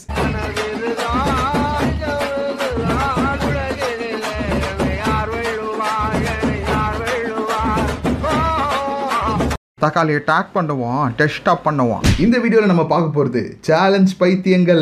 இன்டர்நெட் வந்ததுக்கப்புறம் சேலஞ்சுன்ற அந்த வார்த்தைக்கான மரியாதையே போச்சு. நீங்கள் தமிழ் சினிமா எடுத்து பார்த்தீங்கன்னா ஹீரோ வில்லன் கிட்ட சேலஞ்ச் பண்ணியிருப்பாரு வில்லன் ஹீரோட்ட சேலஞ்ச் பண்ணியிருப்பாங்க இப்படி யாராவது ஒருத்தவங்க யார்கிட்டயாவது சேலஞ்ச் பண்ணிகிட்டே இருப்பாங்க. கிளைமேக்ஸில் அந்த சேலஞ்சில் யாராவது ஒருத்தவங்க ஜெயிக்கிற மாதிரி காமிப்பாங்க. ரியல் லைஃப்பில் அப்படின்னா ரியல் லைஃப்க்கு வரும்போது மச்சான் அவன் என்ன சேலஞ்ச் பண்ணிட்டானா எப்படியாச்சும் நான் ஜெயிச்சிருந்தான் ஆனால் இந்த இன்டர்நெட் கலாச்சாரத்தில் இவங்க வேற எப்பா பாரு ஏதாவது ஒரு சேலஞ்சை பண்ணி காடு பேத்தின் வீடியோ போட்டுன்னு வெறியேற்றி விட்டுங்கிறானுங்க மாமா. இந்த மாதிரி இத்து போன சேலஞ்செல்லாம் மக்களுக்கு வாரி வழங்குறது யாருன்னு நினைக்கிறீங்க? அதிகமாக ஃபாலோவர்ஸ் இருக்கிற சோ கால்டு செலிபிரிட்டிஸ் இதில் முதல் கேட்டகரி தன்னை மிகப்பெரிய கூட்டம் ஃபாலோ பண்ணுது. அதனால தனக்கு ஒரு பொறுப்பு இருக்குன்றதை உணர்ந்து எது செஞ்சாலும் நாலு பேருக்கு உதவி செய்கிற மாதிரி இல்லை புண்ணியப்படுற மாதிரி ஏதாவது ஒரு செயலியோ ஏதாவது ஒரு சேலஞ்சோ ஆரம்பிச்சு விடுவான். அவனை நம்ம பாராட்டலாம். அதில் யாருக்காவது ஏதாவது புண்ணியம் இருக்கும். கண்டிப்பாக இருக்கும். ரெண்டாவது கேட்டகரி ஆஹா நம்மளை சுற்றி இவ்வளோ பேர் ஃபாலோவர்ஸ் இருக்காங்களே. நமக்கு இவ்வளோ லைக்ஸ் இருக்கே. இவங்களை வச்சு எப்படி பணம் பண்ணலாம்? சாக் இதே தான் அவங்களோட எண்ணமாக இருக்கும். இவங்க போடுற போஸ்ட்டு பூரா போஸ்ட்டுமே பெய்டு போஸ்ட்டாக இருக்கும். அதுங்களுக்கு காசு இருந்தால் போதும். அவன் பாக்கெட்டுக்கு எவ்வளோ பணம் வருது? அந்த பக்கிங்க அதை மட்டும் தான் பார்க்கும். வாங்க வேண்டியதை வாங்கிட்டு கண்டதை போஸ்ட் பண்ணிட்டு ஏதாச்சும் ஒன்று கிளப்பி விட்டு அப்படியே போக வேண்டியது. மூணு மூணாவது கேட்டகரி. அதிகமான ஃபாலோவர்ஸ் இருக்கும் ஒரே காரணத்தினால் நானும் ஒரு செலிபிரிட்டி என்று வெக்கமே இல்லாமல் ஊரில் சுற்றி கொண்டிருக்கும் அறகுறைகள். தக்காளி யாரா நீங்களா இவங்களுக்கு கொள்கையும் கிடையாது அறிவும் கிடையாது. என்ன பண்ணணும் என்ன பண்ணக்கூடாது? அதெல்லாம் எதுவும் பார்க்க மாட்டாங்க. எவனா ஏதாவது பண்ணுறானா ஹேஷ்டாகா? சூப்பர்மா நமக்கு ஒரு ஹேஷ்டாக் கிடச்சிருச்சு. சே சேலஞ்சஸ்லாம் நீங்கள் பார்க்கணுமே. அப்படி இருக்கும். தலைக்கீழே நின்று சட்டை போடுறது. சாதாரணமாக நின்று சட்டை போட்டாலே போட்டலாம். எவனோ ஒரு வேலை இல்லாத வெண்ணை வெட்டியாக இருக்கிறத முன்னிட்டு ஒரு வீடியோ போட்டான். அதை அப்படியே இவங்களும் ஃபாலோ பண்ணி போடுறானுங்க. கொஞ்சமாச்சும் யோசிக்க வேணாம். எதுக்காக நம்ம தலைக்கீழே நின்று சட்டை போடுறோம்? இதனால நமக்கு என்ன புண்ணியம்? ஒருவேளை கொரோனா இவரை பார்த்து ஏய் தலைக்கீழே நின்று சட்டை போட்டார். இவர் வேற லெவல் வீரண்டே. இவர்கிட்ட போக கூடாதுன்னு சொல்லி திரும்பி போயிடுமா? சாக் சட்டையே போடாம ஒரு தலைக்கானில் உடம்ப மறைச்சு அதை ஒரு போட்டோ எடுத்து போடுறது. தக்காளி யாரா நீங்களா? இவங்களோட வீரத்தையும் ஆண்மையும் சமூகத்துக்கு எப்படி காமிப்பாங்கன்னா முட்டை வந்து மசில்ஸ்ல வச்சு உடச்சு காமிக்கிறது தர்பூசணியை கையால் நசுக்கி காமிக்கிறது. எதுக்கு இதெல்லாம்? பேட்டால பாலை தட்டுறது. இதுலயே இன்னும் புனிதமான சேலஞ்ச் இருக்கு. சட்டையே போடாம பார்ட்னர் முன்னாடி போய் நிக்கிறது. வாரே வா.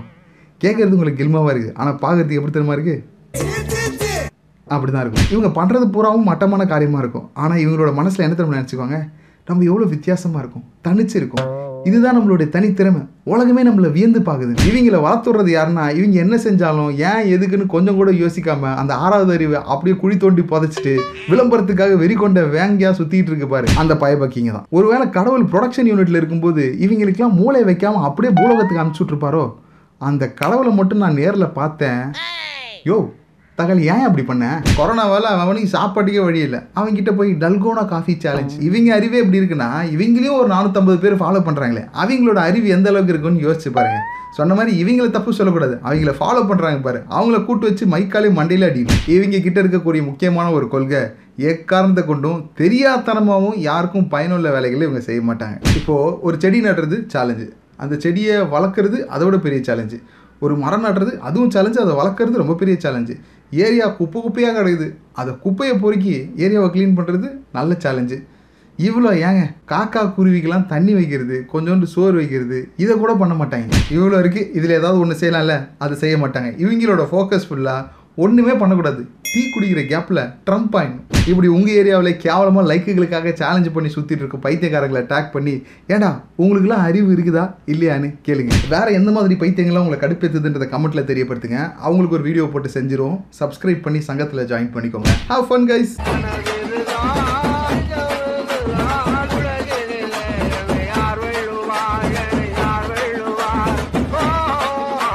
தக்காளியை டேக் பண்ணுவோம் டெஸ்ட்டாக பண்ணுவோம் இந்த வீடியோவில் நம்ம பார்க்க போகிறது மீட்டிங் பைத்தியம். முக்கால்வாசி நேரத்தில் இவங்க எதுக்கு மீட்டிங் போடுறாங்கன்னு இவங்களுக்கே தெரியாது. இந்த மீட்டிங்க்கு அஜெண்டான்னு ஒன்று இருக்குல்ல அந்த மாதிரி ஒரு அண்டகுண்டாவும் இருக்காது. ஆனால் மீட்டிங் அப்பப்போ மீட்டிங் அவங்களுக்கு ஆய் வரலன்னா மீட்டிங்னு ஒரே மீட்டிங் தான். இவங்க வாங்குற சம்பளத்துக்கு இவங்க செய்கிற ஒரே வேலை மீட்டிங் போடுறது தான் இவங்களுக்கு தெரிஞ்ச ரெண்டு முக்கியமான வேலை. ஃபஸ்ட்டு மீட்டிங் அட்டன் பண்ணுறது அந்த பாஸுக்கு மேலே ஒரு பாஸ் இருப்பான். அந்த பாஸ் கூட்டு வச்சு கழுவி கழுவி ஊற்றுவான் மீட்டிங் ரெண்டாவது வேலை அவன் வாங்கின திட்டம் வேற யாருக்காச்சும் கொடுத்தே ஆகணும் இல்லையா? அதனால அர்ஜென்ட்டாக ஒரு மீட்டிங் போடுறது. சேக் இப்படி மீட்டிங் போட்டு அவங்களோட பாதி வாழ்க்கை முடிஞ்சிடும். அப்படியே மீட்டிங் போடுறாங்களே அது ஆஃபீஸ் டைமில் போட மாட்டாங்க. ஏன்னா ப்ரொடக்ஷன் பாதிப்படைஞ்சிடும் அஹ். இவங்க மீட்டிங் போடுற இந்த கேப்பில் எம்ப்ளாயியோட பிரச்சனையை கண்டுபிடிச்சி காலி பண்ணால் அவன் கம்பெனி ஓகோன்னு வளர்ந்துடும் ஆனால் அதை செய்ய மாட்டாங்க. ஒரு எம்ப்ளாயி வாங்குற சம்பளம் அவன் வேலை செய்யறதுக்காக தான் இருக்கணும். ஆனால் இந்த மாதிரி ஆளுங்களை சகிச்சுன்னு வாழறதுக்கே சம்பளம் வாங்குற மாதிரி ஆயிடுச்சு. தக்காளி யாரா நீங்களா ஆனால் டார்கெட் முடிக்கல அதுக்கு ஒரு மீட்டிங்னா பரவாயில்ல. டக்கின் பண்ணல அது ஏன்னு ஒரு மீட்டிங் ஐடி கார்டை கழுத்தில் மாட்டாமல் இடுப்புலையாக வச்சுன்னு வந்தேன் அதுக்கு ஒரு மீட்டிங் பிரேக்கு எப்போ எடுக்கணும்னு ஒரு மீட்டிங்கு ஏன் எடுக்கலன்றதுக்கு ஒரு மீட்டிங் அப்படியே எடுத்தால் ஏன் இவ்வளோ நேரம் எடுத்தேன்னு ஒரு மீட்டிங் இந்த கொடுமைகளே தலை சிறந்த கொடுமை. அர்ஜென்ட்டுக்கு நம்ம அன்டைமில் பிரேக் போனோம்னா அதுக்கு ஒரு மீட்டிங் இவன் அன்டைமில் ஆஃபீஸே வச்சு நடத்துகிறான் அது நம்ம என்னைக்காச்சும் கேட்டோமா? இது பத்தாதுன்னு கேன்டீனில் கும்பலாக இருந்தால் ஒரு மீட்டிங் பக்கத்து டீமில் பேசினா மீட்டிங் ஃப்ளோரில் சத்தம் போடாமல் நடந்து வரணும் அப்படி இல்லைன்னா ஒரு மீட்டிங் நம்ம என்ன திருடவா போகிறோம் ஃப்ளோரில் சத்தம் போடாமல் நடந்து போகிறதுக்கு கேப் லேட்டாக வந்தாலும் நமக்கு மீட்டிங் அந்த ஆஃபீஸில் இருக்கிற காஃபி வெயிட்டிங் மிஷினோ டீ வெண்டிங் மிஷினோ அது கொடுக்குற கேவலமான டீயை குடிக்கிறதுக்காகவே அந்த எம்ப்ளாய்க்கு நீங்கள் இன்க்ரிமெண்ட் பண்ணணும் இந்த மீட்டிங்கில் எவனையாக பிடிச்சி ஏதாவது ஒரு கேள்வி கேட்க வேண்டியது. அந்த கேள்விக்கு நியாயமாக பார்த்தா அவன் தானே பதில் சொல்லணும். ஆனால் அவனை பதில் சொல்ல விட மாட்டாங்க. ஏன்னா இவங்களே வீட்டிலேருந்து வரும்போதே அதுக்கான பதிலை எட்டுன்னு வந்துடுவாங்க. இதையும் மீறி அவனா ஒருத்தன் பதில் சொன்னான்னு வைங்க. உடனே ஒரு டைலாக் டோன்ட் கிவ் ரீசன்ஸ் அவங்களே ஒரு கேள்வி கேட்டு அதுக்கு அவங்களே பதில் சொல்லிக்குவாங்க. அப்புறம் என்ன? சொல்லக்கூடாது சொல்லக்கூடாது. இதுக்கு மீட்டிங்ன்ற அப்படியே மீட்டிங் போடுறாங்களே. நம்ம கம்பெனிக்காக கஷ்டப்பட்டு உஷ்டப்பட்டு வேலை செய்கிறாங்களே அந்த மீட்டிங் அப்போது ஒரு தட்டில் நாலு பிஸ்கெட்டு ரெண்டே ரெண்டு பகடா அட்லீஸ்ட் ஒரு சமோசா வச்சு மீட்டிங் போடுறாங்களா கவர்மெண்ட் ஆஃபீஸில் போடுற மாதிரி? எதுவும் கிடையாது. இதில் நோட் பேட் வேற ஏன் எடுத்துகிட்டு வரலன்னு கேட்பாங்க. இவங்க என்ன பப்ளிக் எக்ஸாம் எழுதுறதுக்கு இம்பார்ட்டன்ட் கொஸ்டின் நான் குறிச்சு கொடுக்க போறாங்க? நோட் பேட் வேற எடுத்துட்டு வரணும். இவங்களோட ஆஃபீஸ்க்கு எம்ப்ளாய்கள் தேவையில்லை. எம்ப்ளாயின்ற பேர்ல அடிமைகள் தான் வேணும். சாக் சரி கொரோனா வந்துருச்சு ஆஃபீஸ் போக தேவையில்ல இந்த மூஞ்சியெல்லாம் நம்ம பார்க்க தேவையில்ல இந்த மீட்டிங்ல இருந்து நம்ம தப்பிச்சோம்னு நினைக்கும் போது திடீர்னு ஒரு மெசேஜ் ஓப்பன் பண்ணி பார்த்தா ஜூம் மீட்டிங் லிங்க் ஆனால் ஆஃபீஸ் போனாலே ஒரு நாளைக்கு ஒரு மீட்டிங்கோட விட்டுருவானுங்க போல இருக்கு. இந்த ஒர்க் ஃப்ரம் ஹோம்னு சொன்னாலும் சொன்னாங்க. எப்போ அப்பார் லிங்க் அனுப்பிச்சு மீட்டிங் வா மீட்டிங் வா மீட்டிங் வான்னு உயிர் எடுக்குது. இதுக்கெல்லாம் ஒரு முடிவே கிடையாதா? இப்படி உங்களை சுற்றி மீட்டிங் போட்டு கடுப்பேற்றுறவன் இந்த வீடியோவில் டேக் பண்ணி எப்போ பார் மீட்டிங்னா தகவல் எப்போ தானே நாங்கள் வேலை செய்யறதுன்னு கேளுங்க. டேக் பண்ணுவோம் டிஸ்டர்ப் பண்ணுவோம். நம்ம சங்கத்தில் மெம்பர் ஆகிறதுக்கு சப்ஸ்கிரைப் பட்டன் அழுத்துங்க. அப்புறம் யார் மீட்டிங் போட்டு உங்களை கடுப்பேற்றுறாங்களோ உங்களை மனசில் நினச்சிட்டு அந்த பெல் பட்டனை ஓங்கி ஒரு அடி அடி அப்புறம் ஒரு ரகசியம். இப்படி உங்களை எந்த மாதிரி பைத்தியங்கள்லாம் கடுப்பேத்துதுன்றதை கமெண்ட் பண்ணுங்க. அவங்களுக்கும் ஒரு வீடியோ போட்டுருவோம். ஹவ் ஃபன் கைஸ்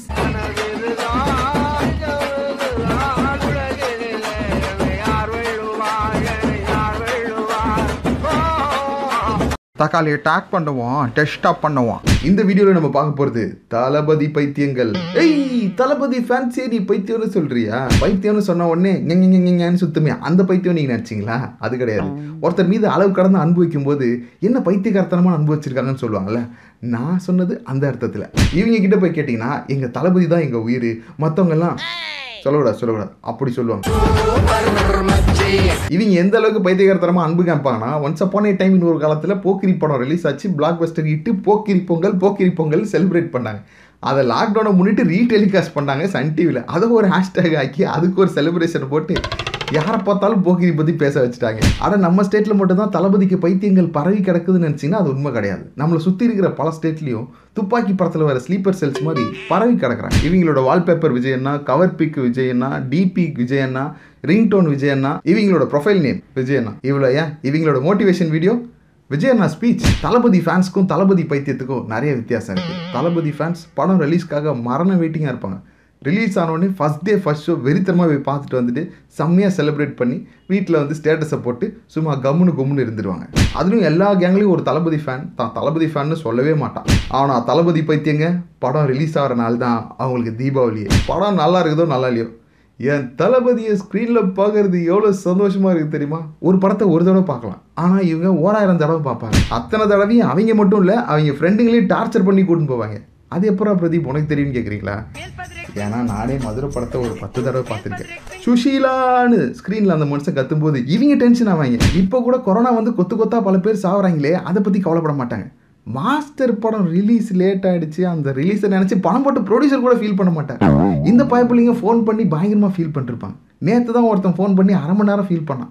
இன்ஃபேக்ட் நான் இந்த வீடியோ எடுக்கிறதுக்கு முக்கியமான காரணமே அந்த தளபதி பைத்தியம் தான் எப்போல்லாம் அந்த மனுஷன் மைக் முன்னாடி வந்து நின்று என் நெஞ்சில் குடியிருக்கும் ரசிகர்களுக்கும்னு சொல்கிறாரோ உடனே இவனுங்க ஜாலியிலோ ஜிம்கானா மூடுக்கு போயிடுவாங்க. பயங்கர ஆரவாரம்லாம் படி சில்லறையெல்லாம் சதற விடுவாங்க. ஆடியோலாம் சிங்கிள் சிங்கிளாக யூடியூப்லேயே ரிலீஸ் பண்ணிடுவாங்க. ஆனாலும் ஒரு ஆடியோ லான்ச் வைப்பாங்க. அந்த ஆடியோ லான்ச்சுக்கும் அச்சு பிடிச்சின்னு போய் டிக்கெட் வாங்கி போய் நிற்பாங்க அவ்வளோ பெரிய மாசம் இருந்தாலும் அந்த மனுஷன் என்னமோ சைலண்டாக தான் இருக்கிற அப்படி. அந்த மாசம் அவர் யூஸ் பண்ணிக்கிறாரோ இல்லையோ? ஆனால் மற்றவங்க நல்லா யூஸ் பண்ணிக்கிறாங்க. இன்னைக்கு பிரபலமான பல யூடியூப் சேனல்ஸ்க்கு வியூஸ் கொடுக்குறதே இவங்க தான். ஏதாவது ஒரு இன்டர்வியூ ஏதாவது ஒரு ஸ்டார் வர்றாரு. அவர் அறுபது வருஷமா சினிமா துறையில் இருந்திருப்பாரு. பல சாதனைகள் பல விருதுகள்லாம் வாங்கியிருப்பார். ஆனால் அதெல்லாம் பற்றி கேட்க மாட்டாங்க. தளபதி கூட ஒர்க் பண்ணீங்களே அந்த எக்ஸ்பீரியன்ஸ் எப்படி இருக்குது தளபதி எப்படி? என்ன சொன்னார்? ஷூட்டிங் ஸ்பாட்டில் எப்படி இருக்குது இப்படி ஏதாவது கேள்வி கேட்க வேண்டியது. அவங்க சொன்ன உடனே அதை அப்படியே கேப்சர் பண்ணி ஆஹா தம்னையில் சிக்கிருச்சு. தளபதி இப்படி சொன்னார். டைட்டிலும் கிடச்சிருச்சு. அவ்வளோதான் முடிஞ்சிருச்சு. அந்த வீடியோ ஹிட்டும் ஆயிடும் ஆனால் அதை விடுங்க. சமீபத்தில் ஒரு யூடியூப் சேனல் பற்றி கேள்விப்பட்டேன். ஓடி போய் பார்த்தா ஃபுல்லாக தளபதி தளபதி தளபதி தளபதி தளபதி. பல பேர் கஷ்டப்பட்டு ஸ்கிரிப்ட் எழுதி டைலாக் எழுதி பர்ஃபார்ம் பண்ணி அந்த வீடியோ அப்லோட் பண்ணி வியூஸே வரலன்னு முக்கிறாங்க. சப்ஸ்கிரைபர்ஸ்லாம் வரவே மாட்றாங்கன்னு சொல்லி கதறி அழுதுட்டு இருக்கும்போது நாலு தடவை தளபதி பேரை சொல்லி பயங்கரமாக ஒருத்தர் வீடியோ போட்டு ஓஹோன்னு வாழ்ந்துட்டு இருக்கா அப்படி. அப்போ பார்த்துக்கோங்க அந்த பேருக்காகவே எந்த அளவுக்கு பைத்தியகாரத்தனமாக அனுபவிச்சுக்கிறாங்க யூடியூப் சேனல் தான் எப்படி இருக்குன்னு பார்த்தா பல மெயின் ஸ்ட்ரீம் மீடியாக்களும் இதே வேலையை தான் பல வருஷமாக பரம்பரை பரம்பரையாக செஞ்சுட்டு இருக்காங்க. பேருக்கே இவ்வளோ பவரான பல பேர் பம்பிட்டு இருக்காங்க. இவ்வளோ ஏன்? பல கட்சிக்காரர்கள் கூட இப்பெல்லாம் பயங்கரமாக பம்புறாங்க. ஆனால் ஒன்று ரைடு விடுறாங்க இதெல்லாம் பயத்தினோட வெளிப்பாடுன்னு பரவலாக பேசிக்கிறாங்க இன்னைக்கு டேட்டில் கொரோனா ஸ்ப்ரெட் அதிகமாகிடுச்சு ஆனாலும் காமன் டிபி விட்டுருக்காங்க தளபதி பிறந்தநாளை செலிப்ரேட் பண்ணுறதுக்கு எந்த அளவுக்கு ஃபயராக வெயிட் பண்ணுறாங்க பாருங்க. அவர் பிறந்த நாளைக்கு அவர் கேக் வெட்டுறாரோ இல்லையோ கண்டிப்பாக இவங்க கூட்டமாக சேர்ந்து கேக் வெட்டிடுவாங்க. இதில் நான் அடிக்கடி மலைச்சு போகிற ஒரு விஷயம் இருக்குது அந்த மனுஷன் திரையில் இருக்கார். நம்ம தரையில் இருக்கோம். அந்த தரைக்கும் திரைக்கும் எப்படி ஒரு அன்பு பாலம் உருவாச்சுன்றது வியக்க வைக்கிற ஒரு விஷயம். பட் ஆக்சுவலி எந்த ஒரு எதிர்பார்ப்பும் இல்லாமல் இப்படிப்பட்ட ஒரு அன்பை சம்பாதிக்கிறது அதுவும் இந்த சமூகத்தில் இந்த காலகட்டத்தில் ரொம்ப கஷ்டம்பா. இவங்க கிட்ட இருக்கிற கெட்ட பழக்கம் அவர் பற்றி யாராவது தவறுதலாக ஒரு வார்த்தை சொல்லிட்டாங்கன்னா அவ்வளோதான் பொறுத்துக்க மாட்டாங்க க்ளோஸ் பண்ணிடுவாங்க. அம்பி மாதிரி அமைதியாக தேங்காய் சட்னி வச்சு சாப்பிட்டுட்டு இருக்காங்க அண்ணினா மாதிரி அசிங்கசியமாக பேச ஆரம்பிச்சிடுறாங்க ஒருவேளை இந்த வீடியோ பார்த்துட்டு இருக்க நீங்கள் ஒரு தளபதி பைத்தியம்னா அந்த லைக் பட்டனை தளபதி மனசில் நினச்சிட்டு செல்லமாக ஒரு தட்டு தட்டுங்க. அண்ட் உங்கள் ஏரியாவில் இருக்கிற தளபதி பைத்தியங்களை அட்டாக் பண்ணி என்னாச்சு இப்போல்லாம் ஆடியோ லான்ச்லேயும் சரி படத்துலையும் சரி அரசியல் ஓவராக இருக்கே களத்தில் இறங்கி கலக்கிற மாதிரி ஏதாவது ஐடியா இருக்கான்னு கேளுங்க. அப்புறம் உங்களை சுற்றி என்ன மாதிரி பைத்தியங்கள்லாம் இருக்குதுன்றதை தெரியப்படுத்துங்க. அவங்களுக்கு ஒரு வீடியோ போட்டு செஞ்சுருவோம். அண்ட் டேக் பண்ணுவோம் டிஸ்டர்ப் பண்ணுவோன்ற நம்ம புனிதமான சங்கத்தில் ஜாயின் பண்ண ஆதார் கார்டெலாம் தேவையில்ல. சப்ஸ்கிரைப் பட்டனை ஓங்கி அடி ஹவ் ஃபன் கைஸ்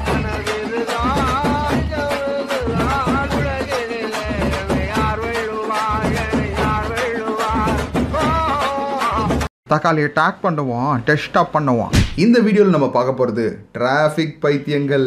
இது வரைக்கும் நம்ம பார்த்த பைத்தியங்களே ரொம்ப இம்பார்ட்டண்ட்டான பைத்தியங்க இதுங்க தான். இந்த கேவலவாதிகள் பற்றி நம்ம ஒரு கவிதை சொல்லணும்னா மரம் இருந்தால் அது பேர் காடு. வண்டி போகிறது ரோடு ரோட்டில் சுற்றுற இதுங்கெல்லாம் ஒரு புரிஞ்சுக்கிட்டு இருப்பீங்கன்னு நினைக்கிறேன். இந்த டிராஃபிக் ரூல்ஸ் எவனுங்க சொல்லக்கூடாது சொல்லக்கூடாது. அதை கூட மதிக்க மாட்டாங்க. எல்லா தெருவிலும் இந்த மாதிரி பைத்தியங்கள் நம்ம பார்க்கலாம். ஊருக்குள்ள நடக்கிற முக்காவாசி ஆக்சிடென்ட்ஸ்க்கு இவங்க தான் காரணம். லெஃப்ட் ரைட்டு கட் பண்ணும்போது இண்டிகேட்டர் போடணுன்றது கூட அறிவு கிடையாது. சாக் அரசாங்கம் அழகாக மேடு பள்ளத்தோட ரோடு போட்டது இவங்களுக்கு மட்டும்தான் நினச்சிக்குவாங்க. ஏதோ ஓனர் ஆஃப் த ரோட் மாதிரி ஓவர் ஸ்பீடில் போவாங்க. இப்போல்லாம் எருமாடு கூட லெஃப்ட்டு ரைட்டுன்னு திரும்பி பார்த்து வண்டி வரலனா தான் கிராஸ் பண்ணுது. ஆனால் இவங்க இஷ்டமேனிக்கு பூந்துடுறானுங்க அட ஹார்னு சும்மா தானே இதுன்னு சொல்லி சும்மா அடிச்சுனே இருப்பாங்க. அது எப்போ யூஸ் பண்ணுன்றது கூட அவங்களுக்கு தெரியாது. இவங்க கிட்ட மட்டமான பழக்கம்னு இவ்வளோ இருக்குது. ஆனால் அதில் முக்கியமான ஒன்று இவங்க ராங் ரூட்டில் வந்துட்டு கரெக்ட் ரூட்டில் போகிறவனே ஐயா எப்படி போகுது பேர் இது? சம்மந்தமே இல்லாமல் அவனை திட்டுவாங்க. தக்காளி யாரா நீங்களா? பின்னாடி வரவன் முன்னாடி வரவன் எவனையும் கண்டுக்க மாட்டானுங்க. இவன் இஷ்டத்துக்கு எல்லாரையும் ஓவர்டேக் பண்ணிட்டு போயிட்டே இருக்கணும். அதை டிராஃபிக் சிக்னல்லையாச்சும் சைலண்ட்டாக நிற்கிறாங்களான்னு பார்த்தா இவங்களை பொறுத்த வரைக்கும் இவங்க போகிறது தான் முக்கியமான வேலை. சைக்கிளு பைக்கு காருன்னு இவங்க எது ஓட்டினாலும் சரி லெஃப்டில் ரைட்டில் ஃப்ரண்ட்டில் பேக்கில் எவன் வரான்றதெல்லாம் கண்டுக்கிறதே கிடையாது. அதுக்கு மாட்டுன்னு போ சாக் இந்த பைத்தியங்களே முத்தன பைத்தியங்கள் ஒன்று இருக்குது ஒரு ஆம்புலன்ஸ் வருதுன்னா ஓரமாக வழி விடணுன்றது தான் நீதி. ஆனால் இந்த பக்கிங் என்ன பண்ணும்? அந்த ஆம்புலன்ஸ் பின்னாடியே ஃபாலோ பண்ணிட்டு போனால் டிராஃபிக்கே இல்லாமல் போயிடலாம் பாருங்கள் எந்த அளவுக்கு புத்திசாலித்தனம் பாருங்கள் ஏன்டா இப்படி கேவலத்துலையும் கேவலமாக பிஹேவ் பண்ணுறேன்னு அவங்ககிட்ட போய் கேளுங்க? உடனே அவன் சொல்றது ஏ திஸ் இஸ் கால்ட் ஸ்மார்ட் ஒர்க்குடா இவங்க பண்ற பிக்காளித்தனத்துக்கு இப்படி ஒரு பேர். சாக் ஸ்பீடா போக வேண்டிய லைன்ல ஸ்லோவா போவாங்க. ஸ்லோவா போக வேண்டிய லைன்ல ஸ்பீடா போவாங்க. இவங்கெல்லாம் என்ன தான் படிச்சிருப்பாங்களோ தெரியல. இவங்களுக்குலாம் ஆண்டவன் அறிவு அரை சென்டிமீட்டர் கூட வச்சிருக்க மாட்டான் போல இருக்கு. ஏன் அப்படி பண்ற? அடுத்த கேட்டகரி அநியாயத்தின் வெக்கங்கட்ட கேட்டகரி ஒரு வண்டிக்கு இன்னொரு வண்டிக்கு நடுவில் கேப் இருக்கணும். எப்படி டிஆர் படத்தில் ஹீரோக்கும் ஹீரோயினுக்கும் ஒரு கேப் இருக்குமே அந்த மாதிரி. ஆனால் இவங்க என்ன பண்ணுவாங்க? விஜய் தேவர் கொண்டா மாதிரி காத்துட்டு இருப்பாங்க. எப்போ சான்ஸ் கிடைக்கும்? அப்படியே உமா கொடுத்துலான்ற மாதிரி பின்னாடி ஃபாலோ பண்ணிகிட்டே வருவாங்க. இந்த உலகத்தில் நீங்கள் சுயநலவாதிகளை பார்க்கணும்னு நினச்சிங்கன்னு பல கிலோமீட்டர் பயணம் பண்ணணும்னு அவசியம் இல்லை. உங்கள் வண்டி எடுத்துன்னு ரோட்டுக்கு வாங்க. எல்லாரும் ஈஸியாக கண்டுபிடிச்சிருங்க. இவங்களை பொறுத்த வரைக்கும் இந்த உலகம் படைக்கப்பட்டதே அவங்க ஒருத்தவங்களுக்காக மட்டும்தான். இந்த மாதிரி பைத்தியங்கள் கிட்ட சைக்கிள் இருந்தாலே சேட்டை பண்ணும். டியூக்கு டியோன் இருந்துச்சுன்னா நினச்சி பாருங்க. சும்மா வலிச்சு வலிச்சு வலிச்சு வலிச்சு போக வேண்டியது. அப்புறம் எங்கேயாவது சில்லறையை வாங்க வேண்டியது. இதை விட கேவலம் என்ன தெரியுமா? இந்த பைத்தியங்க உலகத்துக்கு மெசேஜ் சொல்லும். இப்போலாம் வண்டி பின்னாடி மோர் குழம்பு கலரில் ஒன்று நீட்டாக தொங்கினே வருது. இன்னொன்று போய் கிட்ட பார்த்தா வார்னிங்னு எழுதிருக்கு மனசில் பெரிய போக்கிரி விஜய் நினைவு வாங்கின வண்டிக்கு இஎம்ஐயே ரெண்டு மாதம் கட்டியிருக்க மாட்டாங்க. இதில் வார்னிங் வேற. சாக் அதுலேயும் வண்டி ஓட்டும் போது இந்த ஹெட்செட்டை மாட்டிட்டாங்க. அவ்வளோதான் அவங்க மனசில் மாதவனாகவே நினச்சிக்கிட்டு அப்படியே ஓட்டுறது. என்ஜாய் பண்ணி ஓட்டுறாங்க. What is this mister Pradeep எங்கள் டிரைவர் நாங்கள் என்ஜாய் பண்ணக்கூடாதா? நீங்கள் எந்த கருமத்தை வேணாலும் பண்ணிட்டு போங்க. ஆனால் முன்னாடி பின்னாடி கூட வண்டி ஓட்டுறான்ல அவனையும் கொஞ்சம் சேர்த்து பார்த்துக்கோங்க. ஏன்னா அவனோட வாழ்க்கை உங்கள் கையில் தான் இருக்குது ஏன்னா நீங்கள் வண்டி ஓட்டுறது அந்த அளவுக்கு ஃபஸ்ட்டாக இருக்குது ஊரில் இருக்கிற பேயிலேருந்து வீட்டில் இருக்கிற நாய் வரைக்கும் எல்லாம் சொல்லிடுச்சு. வண்டி ஓட்டும் போது ஃபோன் பேசாதரான்னு ஆனால் அதை இவனுங்க சொல்லக்கூடா சொல்லக்கூடாது. அதான் கூட மதிக்க மாட்டாங்க. இப்படியே தான் வண்டி ஓட்டிகிட்டு போவாங்க. இவங்க நேராக ஓட்டினாலே கிளுகிளுன்னு ஓட்டுவாங்க. ஃபோன் வேறு இருந்துச்சு அவ்வளோதான் இதுலேயே இன்னொரு சில கேட்டகரி இருக்குது டிராஃபிக்கில் அத்தனை பேர் நின்றுட்டு இருப்பாங்க அவங்க எல்லாம் ஓவர்டேக் பண்ணி முன்னாடி போய் சிக்னலில் நிற்கணுமா அதனால அப்படியே ஃபுட்பாத் மேலேயே கம்பி மேலே நடக்கிற மாதிரி போவாங்க. எதுக்கு? வண்டியில் போகிற வண்டிங்க இந்த மாதிரி வேலை பண்ணுதுங்கன்னா ரோட்டில் நடக்கிற நாதாரிங்க அதை விட வேலை பண்ணுதுங்க. இந்த ஃபுட்பாத்தை அவன் பிறந்ததுலேருந்தே யூஸ் பண்ணியிருக்க மாட்டான். ரோட்லேயே போகிறது ரோட்லேயே வர்றது. அதே ரோட்டில் சேட்டிங் பண்ணுறது அதே ரோட்டில் செல்ஃபி எடுத்துக்கிறது முன்னாடி பின்னாடி சைடில் நீ அவனையும் பார்க்கறது கிடையாது. வண்டியில் கரெக்டாக வரவன் எவனா தட்டிட்டான்னா என்ன அறிவில்லாமல் வண்டி ஓட்டுறாங்க? இவருக்கு ஏதோ அறுநூத்தம்பது கிலோ அறிவு இருக்கிற மாதிரி இவர் கேள்வி வேற கேட்பார். இவங்களை பொறுத்த வரைக்கும் ஜீப்ரா கிராசிங்ன்றது கிராஸ் பண்ணுறதுக்காக போடப்பட்ட கோடு கிடையாது. ரோடை டிசைன் பண்ணுறதுக்காக போடப்பட்ட கோடு அதனால அதை கண்டுக்கவே மாட்டாங்க. இந்த மாதிரி உங்கள் ஏரியாவில் டிராஃபிக் சிக்னலை மதிக்காமல் சுற்றுறவங்கலாம் டேக் பண்ணி ஜி உங்களுக்கு கை இல்லை கால் ஏதாவது ஒன்று போச்சுன்னா தான் நீங்களாம் தெரிஞ்சுங்களான்னு கேளுங்க. வேற எந்த மாதிரி பைத்தியங்களை பற்றி பேசலான்றதை கமெண்ட் பாக்ஸில் வந்து தெரியப்படுத்துங்க. அண்ட் நம்ம சங்கத்தில் உறுப்பினராக அந்த சப்ஸ்கிரைப் பட்டனை செல்லமாக தட்டுங்க. எப்பவும் சிரிச்சிட்டு சந்தோஷமா இருங்க. ஃபன் கைஸ்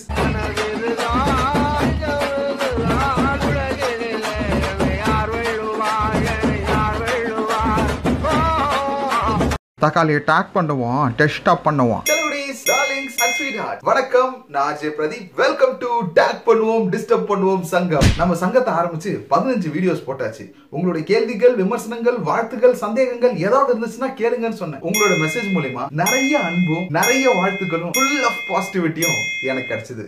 அதுக்கு முதல்ல என்னுடைய மனமார்ந்த நன்றிகள். ஆனா ஒரு சில பேர் வில்லங்கமான சில பல கேள்விகள் கேட்டிருந்தீங்க. அந்த கேள்விகளுக்கு பதில் சொல்றதுக்கு தான் இந்த வீடியோ. நம்ம சங்கத்தோட முதல் அபிஷியல் மீட்டிங் வீடியோ நான் சொல்றதெல்லாம் உண்மை உண்மையை தவிர்த்து வேற எதுவும் கிடையாது. எங்க வீட்டுல இந்த பெரிய புக்கா தான். அதனால தான் இதை சாரி யூஸ்வலா யூடியூபர்ஸ் ஸ்குவாடு கேங்கு இந்த மாதிரி தான் வச்சிருப்பாங்க. ஆனா நம்ம தான் முதல் முறையா சங்கம் வச்சிருக்கோம். அதனால தான் இந்த ஜிக்னா சட்டையெல்லாம். எதுக்காக இந்த திடீர் சங்கம்? சொல்றேன். இப்போ நம்ம எல்லாருமே ஒரு சமூக அமைப்புக்குள்ளே தான் வாழ்ந்துட்டு இருக்கோம். எல்லாரும் சேர்ந்தது தான் இந்த சமூகம். கரெக்டாக அப்படி நம்ம வாழ்ந்துட்டு இருக்கும்போது நம்ம நேர்மையான சில விஷயங்கள் செய்வோம். யாருக்கு எந்த தொல்லையும் கொடுக்கக்கூடாதுன்னு சொல்லி ஒரு அழகான வாழ்க்கையை நம்ம வாழ்ந்துட்டு இருப்போம். அப்படி நிறைய பேர் தன்னுடைய வாழ்க்கை வாழ்ந்துட்டு இருக்கும்போது சைடில் சில பேர் என்ன பண்ணுறாங்கன்னா அவங்கள டிஸ்டர்ப் பண்ணுறதே ஒரு வாழ்க்கையாக வாழ்ந்துட்டு இருக்காங்க. அன்ஃபார்ச்சுனேட்லி என்னென்னா ஏதோ ஒரு சூழல்னால பாதிக்கப்பட்டவங்ககிட்ட டேய் நீ இந்த மாதிரி டார்ச்சர்லாம் பண்ணுறடா தெரியுமா உனக்கு? அப்படின்னு கேட்கறதுக்கு அவங்களுக்கு நேரம் இல்லையா? இல்லை வாய்ப்பு அமையலையான்னு தெரில அவங்க எல்லாருமே அதை ஏதோ ஒரு இடத்துல ஒரு புலம்பலா புலம்பிட்டு அப்படியே போயிடுவாங்க. ஆனால் இந்த நேரத்தில் அவங்கக்கிட்ட நியாயமான ஒரு கோவம் ஒன்று இருந்துச்சுல அந்த கோவம் சம்மந்தப்பட்டவங்களுக்கு தெரியறதே கிடையாது. இதையே அவங்க அட்வான்டேஜாக எடுத்துக்கிட்டு அந்த பயப்புலிங்க அநியாயத்துன்னு டார்ச்சர் பண்ணுறதே அவங்கள சுரண்டி பார்க்கறதே ஃபுல் டைம் ஜாபாக எடுத்து வச்சுன்னு செஞ்சுட்டு இருக்காங்க. ஸோ நம்மளை டிஸ்டர்ப் பண்ணுறவங்கள நம்ம டிஸ்டர்ப் பண்ணால் என்னன்ற ஒரு கேள்வி வருது இல்லையா? அப்படி உருவாக்கப்பட்டது தான் இந்த டேக் பண்ணுவோம் டிஸ்டர்ப் பண்ணுவோம் சங்கம்.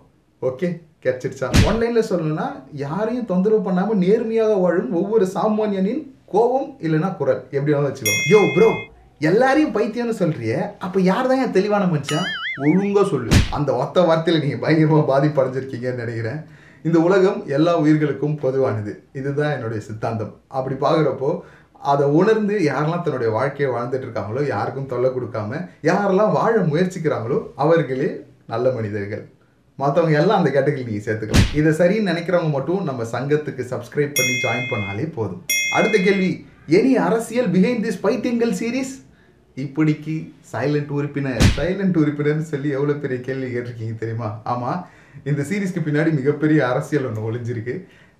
As a content creator and artist நான் நிறைய சேனல்ஸோட ஒர்க் பண்ணுறதுக்கான ஒரு வாய்ப்பு இருக்குது அப்படி ஒர்க் பண்ணும்போது ஒரு சேனலுக்காக இந்த கண்டென்ட்டை வந்து நான் சப்மிட் பண்ணுறேன் அப்போது அந்த சேனலில் இருக்கிற உயரதிகாரி சொன்ன ஒரு விஷயம் என்னென்னா என்னப்பா நீ? என்டர்டைன்மெண்ட் கண்டென்ட் தான்ப்பா மக்கள் விரும்பி பார்ப்பாங்க. இந்த ரியல் லைஃபு ப்ராப்ளமு கோவம் இதெல்லாம் எடுத்துன்னு போய் பார்த்தோன்னா மக்கள் சொல்லக்கூடாது சொல்லக்கூடாது. அதை கூட மதிக்க மாட்டாங்க அப்படின்னு சொல்லிட்டாரு. ஸோ வேற ஏதாவது ஒரு சேனல் எடுத்துன்னு போய் கொடுக்கலாம் அப்படின்னு பார்க்குறப்போ நம்மக்கிட்ட என்டர்டைன்மெண்ட்டுக்குன்னு ஒரு சேனல் இருக்குது நியூஸுக்குன்னு ஒரு சேனல் இருக்குது அண்ட் சினிமாக்குன்னு ஒரு சேனல் இருக்குது இன்டர்நெட்லேயே நீங்கள் பார்த்தீங்கன்னா மோட்டிவேஷனுக்குன்னு ஒரு சேனல் இருக்கும் but real life problems real life லெசன்ஸ்னால் இது எடுத்து பேசுறதுக்கு எந்த ஒரு சேனலும் இல்லை. அது மட்டும் இல்லாமல் நான் இன்னொரு சேனலில் போய் நின்னேன்னா அந்த சேனலில் எப்படியும் சில பல ரெஸ்ட்ரிக்ஷன்ஸ் இருக்கும். ஸோ நிறைய கண்டென்ட்டை நான் கட் ஷார்ட் பண்ண வேண்டியது இருக்கும். ஸோ மக்களுக்கு என்ன தேவைன்றது மக்கள் தானே முடிவு பண்ணும் வேறு யாரோ முடிவு பண்ணுறது எனக்கு சரின்னு பண்ணல அதனால தான் இதை கண்டென்ட்டாக மாற்றி உங்ககிட்ட வீடியோஸாக கொண்டு வந்தேன். சக்ஸஸ்ஃபுல்லி 15 எபிசோட்ஸ் நம்ம அப்லோட் பண்ணியாச்சு. மற்றவங்கள பொறுத்த வரைக்கும் இந்த series videos one million views போச்சுன்னா தான் சக்ஸஸ் ஆனால் என்னை பொறுத்த வரைக்கும் இந்த வீடியோ பார்க்குற யாராவது ஒருத்தவங்க யார் சாமி? நான் இவ்வளோ நாள் சொல்லணும்னு நினச்ச விஷயங்கள் எல்லாத்தையும் ஒருத்தவங்க சொல்லிட்டு இருக்கானேன்னு யாராவது ஒருத்தவங்க ஃபீல் பண்ணி ஷேர் பண்ணிட்டாங்கன்னா அதுவே என்னோட சக்ஸஸாக நான் பார்க்குறேன். ஏப்பு நாங்கள் ஏன் உங்கள் சங்கத்தில் ஜாயின் பண்ணணும்? சேர்ந்தா எங்களுக்கு என்ன கிடைக்கும்? என்ன கிடைக்குமா? நான் என்ன அரசியல்வாதியா? நீங்கள் நம்ம சங்கத்தில் ஜாயின் பண்ணீங்கன்னா உங்களுக்கு லேப்டாப் கிடைக்கும் டிவி கிடைக்கும் சைக்கிள் கிடைக்கும் இருபது ரூபாயில டோக்கன் கிடைக்கும்.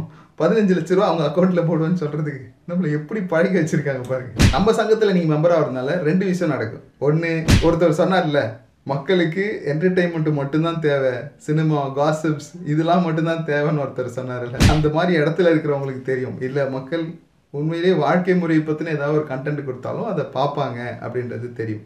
அப்படி ஒரு விஷயம் நடந்துச்சுன்னு வைங்களேன். இப்போ நம்ம பார்க்குற டெலிவிஷன் ஷோஸ்லாம் நீங்கள் பார்த்தீங்கன்னா எல்லாமே ஒரே மாதிரியே இருக்கும். ஒரே பேட்டர்ன் ஒரு சேனலில் அந்த மாதிரி. ஏன்னா எல்லாருமே என்டர்டைன்மெண்ட் பின்னாடியே ஓடிட்டு இருக்காங்க ஏன்னா மக்கள் அதான் பார்ப்பாங்கன்னு அவங்க நம்பிட்டு இருக்காங்க ஸோ இந்த மாதிரியான விஷயங்கள் வரும்போது அவங்களோட ஐடியாலஜி மாறுறதுக்கான வாய்ப்புகள் இருக்குது இது ஒன்று ரெண்டாவது இந்த மாதிரி இன்னொருத்தனை தொல்லை பண்ணாமல் வாழ்கிறாங்க இல்லையா? அவங்க எல்லாரும் மனசுக்கும் ஒரு எண்ணம் இருக்கும். என்னடா வாழ்க்கை இது? போகிற வாரம்லாம் நம்ம மேலே ஏறி சவாரி பண்ணுறானே ஒருவேளை நம்ம சரியாக தான் வாழ்ந்துட்டு இருக்கோமான்னு அவங்களுக்கு ஒரு எண்ணம் இருக்கும். நீங்கள் தப்பாக வாழல சரியாக தான் வாழ்கிறீங்க அப்படின்றத நம்ம ஒரு குழுவாக இருந்தோம்னா சொல்லலாம் அப்படின்றது தான் ஸோ இப்படிப்பட்ட எண்ணம் கொண்ட மனிதர்களை ஒரு சங்கமாக இணைக்கணுன்றது தான் என்னுடைய ஐடியாலஜி அடுத்த கேள்வி. I enjoyed all the fifteen episode one thing which I wanted to ask you is that one word do you really need it that one word ah first எல்லா வீடியோ பார்த்ததுக்கு முதல் நன்றி. That one word you are talking about இல்லை அது actually அந்த video போட்டதுக்கப்புறம் ஒரு இருபது இருபத்தஞ்சு மெசேஜஸ் வந்துச்சு. இது நல்லா இருந்துச்சு. ஜாலியாக இருக்குது கேட்கறதுக்கு பயங்கரமாக சிரிச்சோன்னு சொல்லி. என்ஜாய் பண்ணாங்கன்ற ஒரு காரணத்துக்காக தான் அதை நான் நடுவில் வச்சுருக்கேன். அது தேவைப்படல அப்படின்ற பட்சத்தில் ஒரு இருபது பேர் எனக்கு கமெண்ட் பண்ணி இல்லை அது வேணாம் தூக்கிடுங்க தூக்கிடுங்கன்னா நான் தூக்கிடுவேன் பார்ப்போம். லட்சி இந்த வீடியோவோட கமெண்ட்டில் ஒரு இருபது பேர் வேணாம் அப்படின்னு சொல்லி கமெண்ட் பண்ணிட்டாங்கன்னா நம்ம தூக்கிடலாம். தப்பே கிடையாது. ஓகேவா ஹாப்பியா யூ புட்டு பாஸ் பைத்தியம் traffic பைத்தியங்கள் that's all okay but biryani பைத்தியம் டீ பைத்தியம் வாட் இஸ் திஸ்டா ஒரே கன்ஃபியூஷனாக இருக்குது ரொம்ப கன்ஃபியூஷன் ஆகாதீங்க. Let me give you clarification பைத்தியங்களை வந்து நம்ம ரியல் லைஃப்பில் பார்க்கும்போது ரெண்டு கேட்டகரியாக பிரிச்சுக்கலாம். ஃபர்ஸ்ட் கேட்டகரி இப்படி நமக்கு ஏதாவது ஒரு விஷயம் பிடிச்சதுன்னு வைங்களேன். நான் ஒரு டீ பைத்தியம். எப்போ டீ குடிச்சுனே இருக்கேன். ஸோ இந்த மாதிரி பிடிச்ச விஷயங்கள் நம்ம செய்யும்போது பைத்தியக்காரத்தனமாக அது எனக்கு பிடிக்கும் அப்படின்னு சொல்லி. லைட்டர் நோட்டில் இந்த மாதிரி ஜாலியான சம்பவங்கள் நம்மளோட வாழ்க்கையில் இருக்குது எப்போ பார்த்தாலும் நம்ம சீரியஸாக பேசினே இருக்க முடியுமான்னு. ஸோ அந்த மாதிரி ஜாலியாக சில பல விஷயங்களை இந்த மாதிரி நமக்கு பிடிச்ச பைத்தியங்கள் இருக்குல்ல. ஸோ அந்த கேட்டகரியில் நம்ம பிடிச்சி வச்சுக்குவோம். ஸோ ரெண்டாவது கேட்டகரி தப்புன்னு தெரிஞ்சும் அதை செஞ்சுட்டே இருப்பாங்க. அதனால பல பேர் பாதிப்படைவாங்கன்னு தெரியும். ஆனாலும் அதை செஞ்சுட்டே இருப்பாங்க. ஸோ அவங்கள நம்ம கொஞ்சம் சீரியஸாக கலாய்ப்போம். அவ்வளோ ஸோ உங்களோட கேள்விக்கு பதில் கிடச்சிருக்கும்னு நினைக்கிறேன். ஆக்சுவலி இவ்வளோ சின்சியராக சீரியஸான கேள்விகள் நான் எதிர்பார்க்கல சும்மா ஜாலியாக கேள்வி கேட்பாங்கன்னு நினச்சேன். பட் ரொம்ப ரொம்ப அற்புதமான கேள்விகளை கேட்ட என்னுடைய பயங்கர புத்திசாலியான ஆடியன்ஸ்க்கு என்னுடைய மனமார்ந்த நன்றியை சொல்லிக்கிறேன். என்னோட வீடியோஸ் உங்களுக்கு பிடிச்சிருந்துச்சுன்னா லைக் பண்ணுங்கள் நான் சொல்கிறது சரிதான்னு நீங்கள் ஃபீல் பண்ணிங்கன்னா உங்களோட ஃப்ரெண்ட்ஸோட ஷேர் பண்ணுங்கள் அண்ட் நம்ம சங்கத்தில் உறுப்பினர் ஆகிறதுக்கு சப்ஸ்கிரைப் பண்ணுங்கள் உங்கள் மனசில் என்ன நினைக்கிறீங்களோ அதை கமெண்ட் பாக்ஸில் வந்து தெரியப்படுத்துங்க. எப்பவுமே சிரிச்சுட்டு சந்தோஷமாக இருங்க. Tata bye take care have fun guys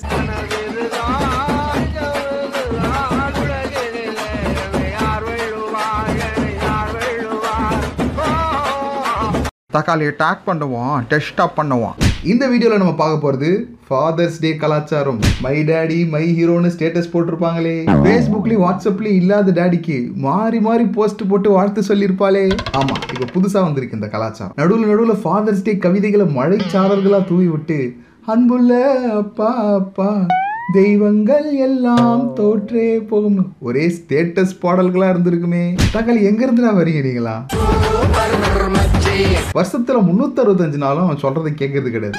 ஆனா ஒரே ஒரு நாள் அன்புள்ள அப்பா அப்பா அன்புள்ள அப்பா வாட் இஸ் திஸ் டா இவங்க ஃபீலிங்ஸை கூட கருமா அட்ஜஸ்ட் பண்ணிக்கலாம். ஆனா அது கீழே சில பல வார்த்தைகள் எழுதுவாங்க அப்படி இருக்கும். இந்த உலகத்தில் ஜனித்த அனைத்து ஜீவராசிகளுக்கும் ஒரு டேடி ஒரு மம்மி கண்டிப்பாக இருப்பாங்கன்ற உண்மை அவங்களுக்கு தெரியாது போல. இதில் இன்னும் ஒரு சில பேர் இருக்காங்க. அடுத்த கட்டத்துக்கு போய் ஃபீல் பண்ணியிருக்காங்க குருவி படத்தோட பஞ்ச் டைலாக் வச்சு.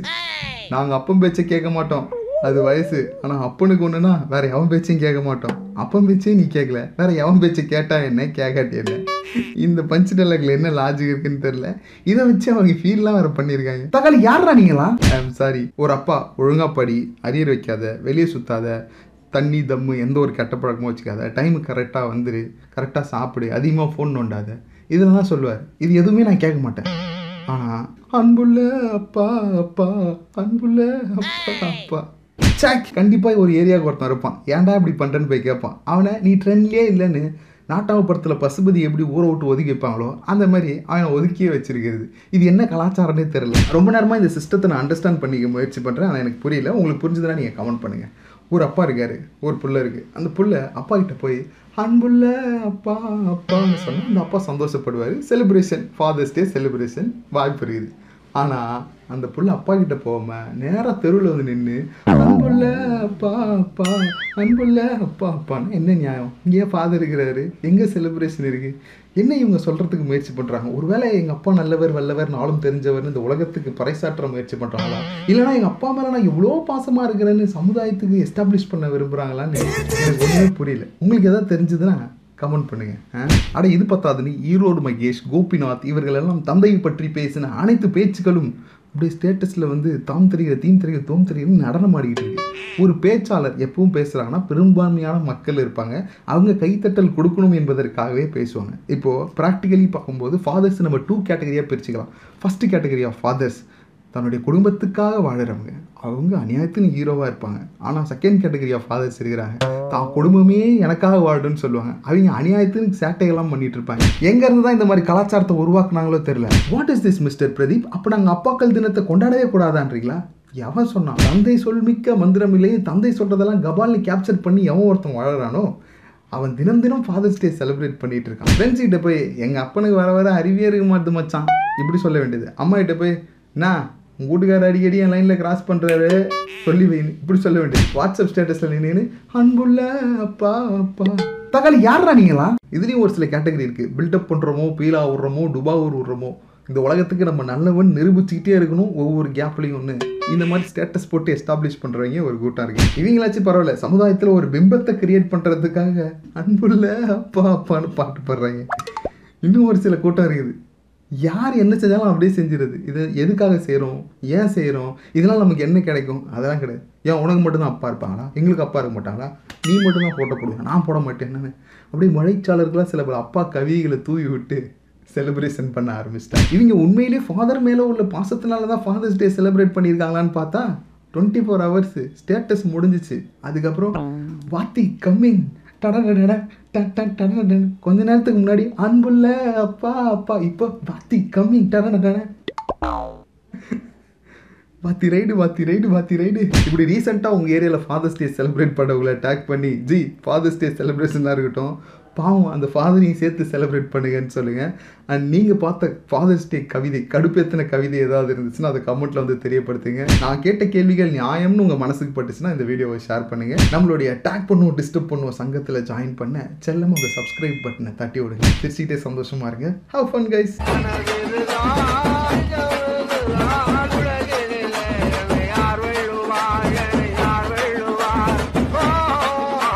தக்காளியை டேக் பண்ணுவோம் டெஸ்டாக பண்ணுவோம் இந்த வீடியோவில் நம்ம பார்க்க போகிறது குறை சொல்லும் பைத்தியங்கள். இந்த மாதிரி பைத்தியங்கள் வெளியில் உலாவறதை விட வீட்டில் தான் நிறைய உலாவிட்டு இருக்கும். ஒரு சில பேருக்கு அப்பா அப்படி இருப்பாங்க. ஒரு சில பேருக்கு அம்மா அப்படி இருப்பாங்க. ஒரு சில பேருக்கு கணவன் இப்படி இருப்பாங்க. இன்னும் ஒரு சில பேருக்கு பொண்டாட்டி அப்படி இருப்பாங்க. ஒரு சில பேருக்கு பக்கத்து வீட்டுக்காரங்க இந்த மாதிரி இருப்பாங்க. இன்னும் ஒரு சில பேருக்கு மாமியார் எப்படி இருப்பாங்க. இன்னும் ஒரு சில பேருக்கு மாமனார் அப்படி இருப்பாங்க. பரவலா பல ஏரியாக்கள்ல சொந்தக்காரங்க அப்படி தான் இருக்காங்க. ஸ்கூல் காலேஜ்ல சில பல வாத்தியார்கள் இப்படி இருப்பாங்க. ஆஃபீஸில் பல பாசுகள் இந்த மாதிரி தான் இருப்பாங்க. இவங்களை பற்றி எனக்கு ஒரு கேவலமான கவிதை தோணுது. சோப்புலேருந்து வர்றது நுர நாய் தின்றதோ போற இவங்க சொல்றது பூராவுமே குறை. ஒரு நாளைக்கு குறைஞ்சபட்சம் ஒரு நாலு பேரை. இல்ல ஒரே ஆளை நாலு தடவையாச்சும் குறை சொல்ல இவங்க நைட்டு நிம்மதியா தூங்க மாட்டாங்க. பிறக்கும் போது நல்ல நார்மலான குழந்தையா தான் பிறந்திருப்பாங்க. ஆனா கொரோனா வைரஸ் மாதிரி உங்களுக்கு குறை சொல்ற வைரஸ் ஒன்று சைடில் அட்டாக் பண்ணியிருக்கும் பொதுவாக நம்ம வீடுகளில் வயசுல பெரியவங்க தான் இந்த மாதிரி குறை சொல்லி சுத்திட்டு இருப்பாங்க. அப்போ அம்மா பெரியவங்களே நீ பைத்தியங்கள்னு சொல்றியா? சாச்சா நான் அப்படி சொல்லலை. அது எப்படி ஒட்டுமொத்தமாக எல்லாரையும் சொல்லிட முடியும்? குறை சொல்வது என்பது மனிதனுக்கு இருக்கக்கூடிய இயல்பான குணாதிசயங்களில் ஒன்று அதில் ஒரு சில பேருக்கு மட்டும் பார்த்தீங்கன்னா ரெண்டு ஸ்பூன் எக்ஸ்ட்ரா இருக்கும். அவங்கள மட்டும்தான் நம்ம இந்த பைத்தியங்கள் லிஸ்ட்டில் ஜாயின் பண்ணுறோம் புரிஞ்சுச்சா? இப்போ இந்த கேட்டகரியில் இருக்கிறவங்க என்ன பண்ணுவாங்கன்னா ஒரு தப்பு இருக்கா? அவங்க பார்க்குறாங்களா சுட்டி காட்டுறாங்களா? குறை கூறுகிறார்களா? அது தனியாக கூப்பிட்டு தம்பி இது தப்பு. பாப்பா இது தப்பு. இது நீ செய்யக்கூடாது. அப்படின்னு சொல்லி அவங்களுக்கு கற்றுக் கொடுக்கறதுக்காகவும் அவங்கள திருத்துறதுக்காகவும் முயற்சிப்பாங்க. ஆனால் இந்த கேட்டகரி இருக்கே. சே சாட்டிஸ்ஃபை பண்ணவே முடியாது. நீ எது செஞ்சாலும் குறை சொல்லும் நீ குழம்பு வச்சாலும் குறை சொல்லும் நீ பல கோடி ரூபா போட்டு பணம் எடுத்தாலும் குறை சொல்லும் ஒரு கோடு போட்டாலும் குறை சொல்லும். அவங்கள பொறுத்த வரைக்கும் யாரையாவது எதுக்காவது குறை சொல்லிகிட்டே இருக்கும் நீ வேணால் பாருங்கள் நாலாயிரத்தி ஐநூறு நல்ல விஷயம் இருக்கும் பாராட்டுறதுக்கு ஆனால் அதை சொல்லக்கூடாது சொல்லக்கூடாது. அதான் கூட மதிக்க மாட்டேன் சின்னதாக ஏதோ ஒரு குறை இருக்கும். அதை எடுத்துன்னு வந்து பலூன் மாதிரி பெருசாக ஊதி அதை பற்றியே பேசிகிட்டு இருப்பாங்க. இவங்களுக்கு தப்பு குறையணுன்ற எண்ணம்லாம் கிடையாது. தப்பு செய்கிறவன் கற்றுக்கணுன்ற எண்ணமும் கிடையாது. எல்லாரும் முன்னாடி அவனை கூட்டு வச்சு கேள்வி கேட்டு அவனை அசிங்கப்படுத்தணும். உன்னோட நான் பெரியவன்றதை அவன் ப்ரூவ் பண்ணும். இவங்களோட வாழறவங்களோட நிலைமை நீங்கள் கொஞ்சம் யோசிச்சு பாருங்க. வாட் இஸ் திஸ் டா பிரதீப்? பெரியவங்க நம்ம இப்படி பேசலாமா? ஆளும் வளரணும் அறிவும் வளரணும். அதுதான்டா வளர்ச்சின்னு சொல்லிடுறாங்க இப்போ ஒருத்தன் ஆள் மட்டும்தான் வளர்ந்துருக்கான். அவனுக்கு அறிவு சுத்தமாக வளரவே இல்லை. அப்போ இவங்களை எப்படி நம்ம பெரியவன் சொல்ல முடியும்? இப்போ பெரியவங்கன்னா பெரியவங்களுக்கு ஏற்ற மாதிரி ஏதாவது ஒரு காரியம் செய்யணும்ல? பெரியவங்க மாதிரி நடந்துக்கணும்ல? இவங்க எதுவுமே செய்ய மாட்டாங்களாம் ஆனால் நம்ம இவங்களுக்கு மரியாதை மட்டும் கொடுக்கணுமா? ஹவு இஸ் இட் பாசிபிள்ரா இவங்க எல்லாரையும் ஒரு மாதிரி கேவலமாக மட்டமாக தான் பார்ப்பாங்க. ஆனால் மற்றவங்க எல்லாம் இவங்களை மகா மட்டமாக பார்க்குறாங்கன்றது பாவம் அவங்களுக்கு தெரியாது. தக்காளி யாரா நீங்களா? இவங்க ஃபுல் டைமில் குறை சொல்கிற வேலையை செய்கிறாங்களே பார்ட் டைம்லயாச்சும் ஏதாவது நல்ல வேலை செய்கிறாங்களான்னா பார்ட் டைமில் போட்டு கொடுக்குற வேலையை செய்வாங்க. இவ்வளோ சின்ன குறையை கண்டுபிடிச்சி இவ்வளோ பெருசு நடந்துச்சுன்னு எங்கேயாச்சும் போய் பில்டப் பண்ணிக்கிட்டே இருப்பாங்க. இவங்க காலையில் எழுந்திரிச்சு மூஞ்சி கழுவும்போது மூளையை கைட்டி எதுக்கு அது வேற டிஸ்டர்பன்ஸ்னு சொல்லி மூளையில் எங்கேயாவது வச்சுட்டு வந்துடுவாங்க இப்போ ஆனால் இது ஏன் இப்படி இருக்கு? அது ஏன் அப்படி இருக்கு? ஆனால் இது இப்படி பண்ணக்கூடாது. அது அப்படி பண்ணக்கூடாது. ஏன் அப்படி பண்றீங்க? இந்த மாதிரி பல கேள்விகளை பாயில வச்சு சுற்றி நிற்பாங்க இவங்க மனசுல இவங்க பெரிய இஸ்தரோமியா கலக்கலைத்தியான்னு நினைப்பு. ஆனா பத்து பைசாவுக்கு புண்ணியம் கிடையாது. இவங்களோட ஹோல் பாடியில அதிகமா வேலை செய்யறது அவனோட வாய் மட்டும். இப்படி செய்யணும் அப்படி செய்யணும். எல்லாத்தையும் வாயாலே சொல்லி முடிச்சிருவாங்க. கீழே குனிஞ்சு நிமிந்து கைகளால எந்த ஒரு வேலையும் செய்ய மாட்டாங்க. ஆனால் அவங்களோட பேச்சு இருக்கும் பாரு சபா. இந்த கொரோனா வைரஸ் அட்டாக் பண்ணவங்களை எப்படி கூட்டின்னு போய் குவாரண்டைன் பண்ணி ட்ரீட்மெண்ட் கொடுக்குறாங்களோ அதே மாதிரி இந்த குறை சொல்கிற வைரஸ் அட்டாக் பண்ணவங்களையும் கூட்டின்னு போய் ஒரு பதினஞ்சு நாள் குவாரண்டைன் பண்ணி ட்ரீட்மெண்ட் கொடுத்தா எவ்வளோ நல்லாயிருக்கும்? என்ன பண்ணாலும் இவங்க எல்லாம் திருப்திப்படுத்தவே முடியாது. அப்படி நம்ம திருப்திப்படுத்தணும்னு அவசியமே கிடையாது.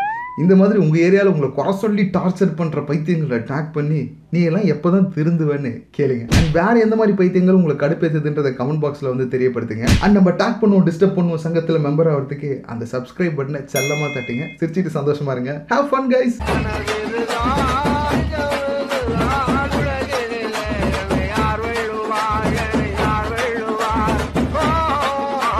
ஒவ்வொரு தனி மனிதனும் தன்னோட வாழ்க்கையில் சந்திக்கிற சீரியஸான பல விஷயங்களை எவ்வளோ நாள் சிரிச்சுக்கிட்டே பேசிகிட்டு இருந்தோம்.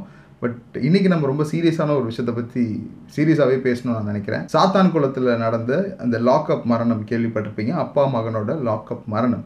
அஹ், வியாபாரியா இருந்த ஜெயராஜ் மற்றும் அவருடைய மகன் ஃபீனிக்ஸ் இன்னைக்கு உயிரோடு இல்லை. இதை இறப்புன்னு நம்ம சொல்றதுக்கு பதிலாக காவல்துறை அதிகாரிகளால் மிக கடுமையாக சித்திரவதைக்கு உள்ளாக்கப்பட்டு அவங்களோட உடல்நலம் குன்றி அதனால உயிர் இழந்திருக்கிறாங்கன்னு சொன்னா ரொம்ப சரியா இருக்கும். நீங்க யோசித்து பாருங்க.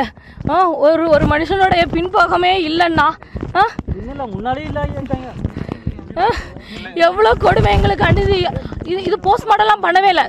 வெறும் எப்படி செக் பண்ண இதுல இவ்வளோ அநீதி எங்களுக்கு இழைக்கப்பட்டு இருக்கு கண்டிப்பா தாக்கியிருக்காங்க. மூணு பேர் எங்க சைடுல இருந்து இருந்தாங்கல்ல.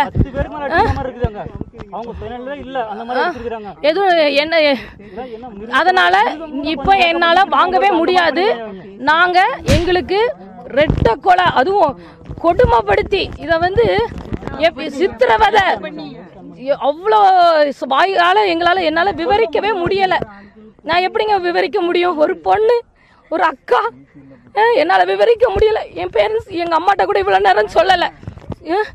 அப்போ எனக்கு என்ன நியாயம் இருக்குது எங்களுக்கு நியாயம் வேணும்ல நான் அதுக்காக தான் போராடுறேன். என்ன நான் எங்க உ- எங்க அப்பா உயிர் என் தம்பி உயிரும் கொடுங்க. என் அப்பா உயிர் என் தம்பி உயிர் எனக்கு கொடுங்க. எனக்கு இதை நான் ஒண்ணு என்ன சொல்றேன்? எனக்கு நியாயம் வேணும். இன்னொரு குடும்பத்துக்கு இது நி- நினைக்க கூடாது. நீங்களே யோசிங்கப்பா ஒரு மனுஷனுக்கு முன்னையே இல்ல பின்னையே இல்ல நான் எவ்வளவு துக்குல. நிறைய விஷயங்கள். இப்போ அந்த செய்தி பற்றி என்ன மாதிரியான பாதிப்புக்கு உள்ளானாங்க? அதை பற்றி நிறைய இடத்துல நிறைய தகவல்களை நீங்கள் பார்த்துருப்பீங்க. இதில் வருத்தத்துக்குரிய விஷயம் என்னென்னா ஒரு சாமானியனுக்கு இழைக்கப்பட்ட அநீதிக்கு ஒரு சாமானியனே குரல் கொடுக்காம வேறு எதையோ பற்றி பேசிகிட்டு இருக்க ஒரு சூழல் தான் இப்போது நிலவிட்டுருக்கு. ஏன்னா சம்மந்தப்பட்ட ஊரில் அவங்களோட உறவினர்கள் போராட்டங்கள் நடத்துகிறாங்க அப்புறம் வியாபாரிகள் சங்கத்துலேருந்து கடையடைப்பு அறிவிக்கிறாங்க. இந்த மாதிரியான சம்பவங்கள் தான் இருக்குது ஆனால் சாமானியர்கள் இன்னும் அவங்களுடைய குரலையும் அவங்களுடைய கோபத்தையும் அவங்களுடைய எதிர்ப்பையும் இது வரைக்கும் பதிய வைக்காம இருக்கிறத சோஷியல் மீடியாக்குள்ள நம்ம வரும்போது பார்த்து நம்மளால தெரிஞ்சுக்க முடியுது. இவ்வளோ பெரிய அநியாயம் அந்த குடும்பத்துக்கு நடந்திருக்கு. மிகப்பெரிய இழப்பு ஏற்பட்டிருக்கு. ரெண்டு உயிர்கள் அந்த குடும்பத்தில் இல்லை. அந்த குடும்பத்தை சார்ந்த ஒரு பெண் சொல்றாங்க இன்னொரு குடும்பத்துக்கு இது நி- நினைக்க கூடாது. அந்த ஒரு எண்ணமும் அந்த எண்ணத்தினால் உருவான வார்த்தையும் மிகப்பெரிய ஒரு தாக்கத்தை எனக்குள்ளே ஏற்படுத்துச்சு. ஸோ அதனால தான் இந்த வீடியோவை நான் கிரியேட் பண்ணுறேன் நிறைய ப்ராக்டிக்கலான விஷயங்கள் பற்றி நான் இதில் பேசலான் இருக்கேன். காவல்துறை உங்கள் நண்பன். ஆமாம் நிச்சயமாக சின்ன வயசுலேருந்து நம்ம எல்லாருக்குமே அதுதான் சொல்லி கொடுத்து வளர்த்துருக்காங்க. ஆனால் ரியாலிட்டி அப்படி இருக்கா? ஒட்டுமொத்த காவல்துறையும் நம்ம குறை சொல்ல போகிறதே கிடையாது. ஏன்னா பல அதிகாரிகள் இருக்காங்க. திறம்பட செயல்படுற பல அதிகாரிகள். இன்றைக்கி ஒரு குற்றம் நடந்துச்சுன்னா சீக்கிரமாக அந்த குற்றவாளிகளை பிடிக்கிற அளவுக்கு திறம்பட வேலை செய்யக்கூடிய அதிகாரிகள் இருக்காங்க. அது மட்டும் இல்லாமல் இந்த கொரோனாவோட பரவலை தடுக்கிறதுக்கு வேலை செஞ்சுட்டு இருக்க இந்த ஃப்ரண்ட்லைன் வாரியர்ஸில் ஒருத்தவங்களா இருக்கிறதும் காவல்துறை தான். இந்த நேரத்துலையும் நீங்கள் போய் பார்த்தீங்கன்னா ஏதாவது ஒரு சிக்னலில் வெயிலில் தன்னோட ஃபேமிலி அது இதுன்னு எல்லாத்தையும் விட்டுட்டு வந்து நின்று அவங்களுடைய கடமையை செஞ்சுட்டு இருக்காங்க. கொரோனாவோட ஸ்ப்ரெட் அதிகரிக்காமல் இருக்கிறதுல இந்த லாக்டவுனில் போலீஸ் டிபார்ட்மெண்ட்டுக்கு ஒரு மிகப்பெரிய ஒரு பங்கு இருக்குது தன்னுடைய வேலையினுடைய பொறுப்புணர்ந்து மக்களுக்கு சேவை செய்கிற மிகப்பெரிய அதிகாரிகள்லாம் இங்கே இருக்கிறாங்க. அதே நேரத்தில் ரெண்டு பேரையும் தகப்பனை பார்க்கறது மகன் அடிச்சுக்க மானத்தை தாப்பன பெரும் கொடுமை பண்ணியிருக்காங்க. அதனால இவங்க சம்பந்தப்பட்ட அதிகாரி இன்ஸ்பெக்டர் எஸ்ஐ சம்பந்தப்பட்ட அதிகாரி ஆனால் நிர்வாணப்படுத்திலாம் அடிச்சுங்க ஆனால் அந்த மூலத்தில் வந்து கம்பு வச்சு குத்திருக்காங்க. இந்த கொடுமையை மன்னிக்கவே முடியாது. வேட்டி ஃபுல்லாக ரத்தமாயிடுச்சு. மறுபடியும் அவன் பையன் வந்து ஃபேன் ஷர்ட் போட்டிருந்தான். ஃபேன்லாம் கிழிச்சு அதை ரத்தமாக தான் இருக்கும் இப்படி மக்களை பாதுகாக்கிறதுக்கு தனக்கு கிடைச்ச பொறுப்பை மிஸ்யூஸ் பண்ணுறவங்களும் இருக்க தான் செய்கிறாங்க இந்த டைமில் நம்ம ஒரு ரியாலிட்டி செக்கும் பண்ண வேண்டிய சூழலில் இருக்கிறோம். ஏன்னா காவல்துறை உங்கள் நண்பன். சின்ன வயசுலேருந்தே நமக்கு அப்படி தான் சொல்லி கொடுக்குறாங்க. ஆனால் அடிப்படையிலே காவல்துறை அப்படின்னும் பொழுது இல்லை போலீஸ்காரர் யாரோ ஒருத்தர் பார்க்கும்போது நம்ம மத்தியில் ஒரு பயத்தை விதைச்சு வச்சுருக்கிறாங்க. உதாரணத்துக்கு எல்லா பேப்பர்ஸ் டாக்குமெண்ட்ஸ் கரெக்டாக இருக்கும். ஆனாலும் சிக்னலில் போலீஸ்காரர் என்னன்னா பயப்படுவாங்க. அது நிறைய பேர் நம்ம ஃபீல் பண்ணியிருப்போம்.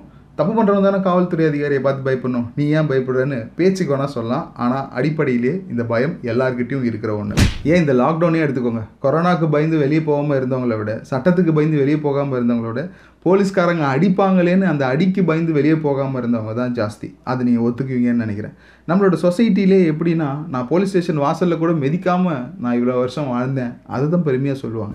இன்றைக்கி ஒரு போலீஸ்காரர் நினச்சாருன்னா சிக்னலில் ஒரு வண்டியை நிறுத்திட்டு அந்த வண்டியிலேருந்து சாவி எடுத்துகிட்டு போக முடியும். வண்டியை ஓரங்கட்டுன்னு அவரால் சொல்ல முடியும். ஏன்னா அவருக்கு அப்படிப்பட்ட ஒரு பவர் கொடுக்கப்பட்டிருக்கு. இப்போது தப்பு பண்ணவனை அந்த மாதிரி ஒரு ட்ரீட்மெண்ட் கொடுக்கலாம். ஆனால் எந்த ஒரு தவறும் செய்யாதவனுக்கும் இதே மாதிரி ட்ரீட்மெண்ட் பல இடத்துல நடக்குதுன்றது நம்ம ஒத்துக்கிட்டு தான் ஆகணும். ஏன் என் வண்டி சாவியை எடுத்தீங்க?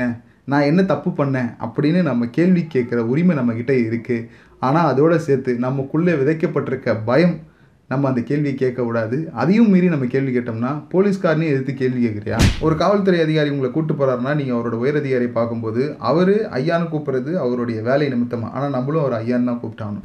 ரோட்டு கடையில் மாமூல் வாங்குறது ஆரம்பித்து கம்ப்ளைண்ட் கொடுக்க போகிறவங்கள கெட்ட வார்த்தையில் திட்டுறதுலேருந்து ஒரு கொயர் பேப்பர் வாங்கி வர சொல்கிறதுலேருந்து எவ்வளோ விஷயங்கள் நம்மளுடைய ஃப்ரெண்ட்ஸ் இல்லை நம்மளை சுற்றி இருக்கிறவங்க ஸ்டேஷனுக்குள்ளே போனவங்க தன்னுடைய அனுபவத்தை நம்மக்கிட்ட வந்து பயமாக விதைச்சிருக்கிறாங்க. அது மிகப்பெரிய ஒரு பயமாகவே மாற்றிருக்கிறாங்க இதையும் மீறி நம்ம ஏதாவது பேசினோம்னா சட்ட புத்தகமாக அவங்க கையில் இருக்குது அவங்க கொடுக்கறது தான் ரிப்போர்ட் அது மட்டும் இல்லாமல் இப்போ நடந்த நிறைய விஷயங்கள் நீங்கள் பார்க்கும்பொழுது பவர் இருக்கிறவங்களுக்கு ஒரு மாதிரி ட்ரீட்மெண்ட்டும் ஒரு சாமானியனுக்கு ஒரு மாதிரியான கொடுமையான ட்ரீட்மெண்ட்டும் கிடைக்கிறத நம்மளால் பார்க்க முடியுது. இதெல்லாம் நமக்கு என்ன காமிக்குதுன்னா அவங்க மேலே இருக்கிறாங்க. ஒரு சாமானிய மனுஷன் கீழே இருக்கிறான். அவனுக்கு சட்டம் எதுவும் தெரியாது. அவன் தன்னுடைய வாழ்க்கையே வாழ்ந்துட்டு இருக்கான். இவங்க நினச்சா அவனை என்ன வேணாலும் பண்ணலாம் அப்படின்றது தான் இந்த ஒரு சில அதிகாரிகளுடைய எண்ணமாக இருக்குது இப்போது இதுக்கான ஒரு லாங் டேர்ம் தீர்வு அப்படின்னு நம்ம என்ன பார்க்கலான்னா சட்டத்தை பற்றின ஒரு புரிதல் நம்ம யாருக்கிட்டையுமே இல்லை. சின்ன வயசுலேயே ஸ்கூல் காலேஜ்லாம் இருக்கட்டுமே நமக்கு என்ன சொல்லிக் கொடுக்குறாங்க? நமக்கு ஃபோரியர் ட்ரான்ஸ்ஃபார்ம் சொல்லிக் கொடுக்குறாங்க. அது ஒரு சயின்ஸ் படிக்கிறவனுக்கு ஒரு இன்ஜினியரிங் படிக்கிறவனுக்கு தேவைப்படலாம்.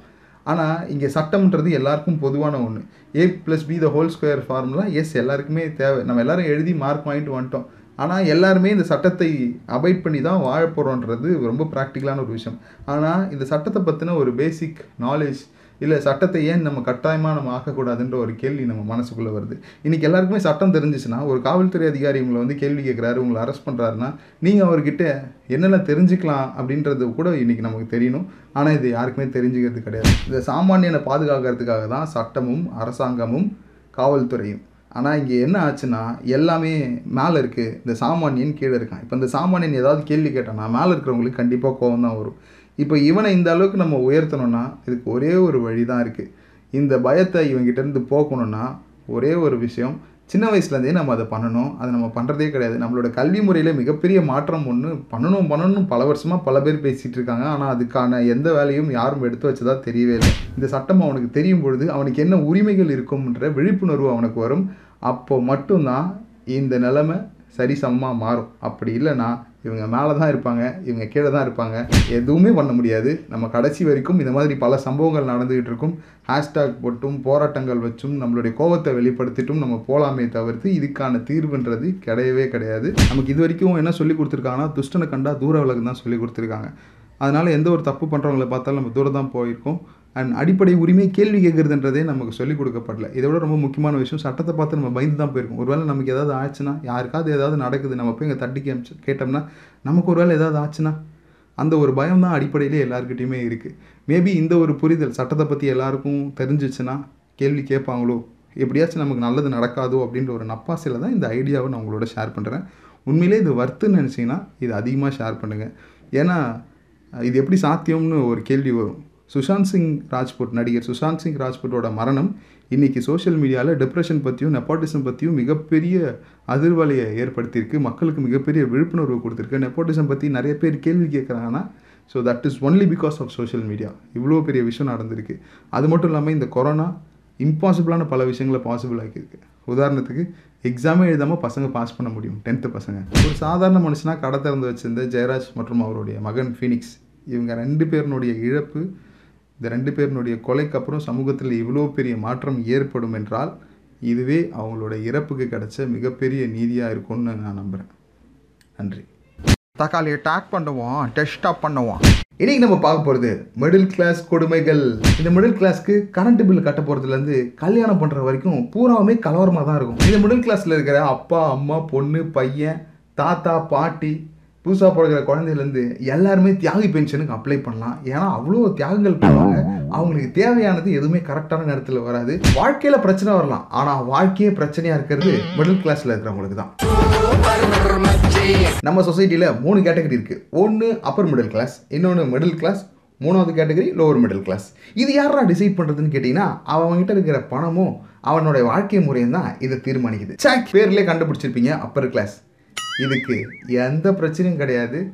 தீஸ் கைஸ் ஆர் லிட்ரலி பாவோன்ற மாதிரி மற்றவங்க எல்லாரையும் பார்த்துட்டு ஆமாட்னு பகட்டா வாழ்க்கையை வாழ்ந்துட்டு இருப்போம். கடைசியாக இருக்கிற லோவர் மிடில் கிளாஸ் ஆமாம் என்கிட்ட காசு இல்லை அது என்ன அப்போன்னு தௌலத்தாக வாழ்வாங்க. ஒரு சொசைட்டியாக பார்க்கும்போது இவங்கள பற்றியும் நம்ம கண்டிப்பாக பேசணும். ஒரு ஸ்பெஷல் வீடியோவில் டீப் அண்ட் டீட்டெயிலாக டிஸ்கஸ் பண்ணுவோம். இப்போது மிடில் கிளாஸ்க்குள்ளே என்ட்ராகும் ஆனால் நடுவில் இருக்கிற மிடில் கிளாஸ் இருக்கே இவங்களுக்கு கீழே போயிடக்கூடாதுன்ற பயமும் இருக்கும். அதே டைமில் எப்படியாச்சும் மேலே போயிடணுன்ற வெறியும் ஜாஸ்தியாக இருக்கும். அதுக்காக வெறி கொண்ட வேங்கையா பல வருஷமாக வேலை செஞ்சுட்டு இருப்பாங்க. ஆனாலும் கடைசி வரைக்கும் அங்கேயே தான் இருப்பாங்க. ஆமாம் நிறுத்து நிறுத்து. இப்போ ஏன் மிடில் கிளாஸ் பிரச்சனையை பற்றி நீ பேசுகிறேன்னா இந்த மிடில் கிளாஸில் இருக்கிறவங்களுக்கு ஒரு சூப்பரான குவாலிட்டி இருக்குது அது என்னன்னா தன்னுடைய பிரச்சனையை எப்பவும் அவங்க வெளியே சொல்லிக்கவே மாட்டாங்க. அப்படியே சைலண்ட்டாக மனசுக்குள்ளேயே போட்டு கஷ்டப்பட்டுட்டு இருப்பாங்க அதுக்கு காரணம் என்னென்னா ஃபஸ்ட்டு மேட்ரு மணி ரெண்டாவது அதோட கனெக்ஷனில் இருக்கிற கமிட்மெண்ட்டு அவன் கனவை பார்த்து எப்படியாச்சும் பயணிச்சிடலான்னு அவன் வேக வேகமாக போகும்போது அவனோட கமிட்மெண்ட் அவனை கல்லாலேயே குறி வச்சு காது மேலே அடிக்கும். அப்புறம் என்ன பண்ணுறது கமிட்மெண்ட் முக்கியம்னு காதை தொடச்சிட்டு கம்முன்னு வந்து வேலை செய்ய ஆரம்பிச்சிருவான். சேக் அது மட்டும் இல்லை அவங்களோட ஆழ் மனசுக்குள்ள எப்படியாச்சும் கஷ்டப்பட்டு மேலே வந்துடலான்ற எண்ணம் அநியாயத்துன்னு அதிகமாக இருக்கும். அப்படி அவங்க கடந்து வர சோதனைகள் என்ன? My dear God please help me thanks bro yes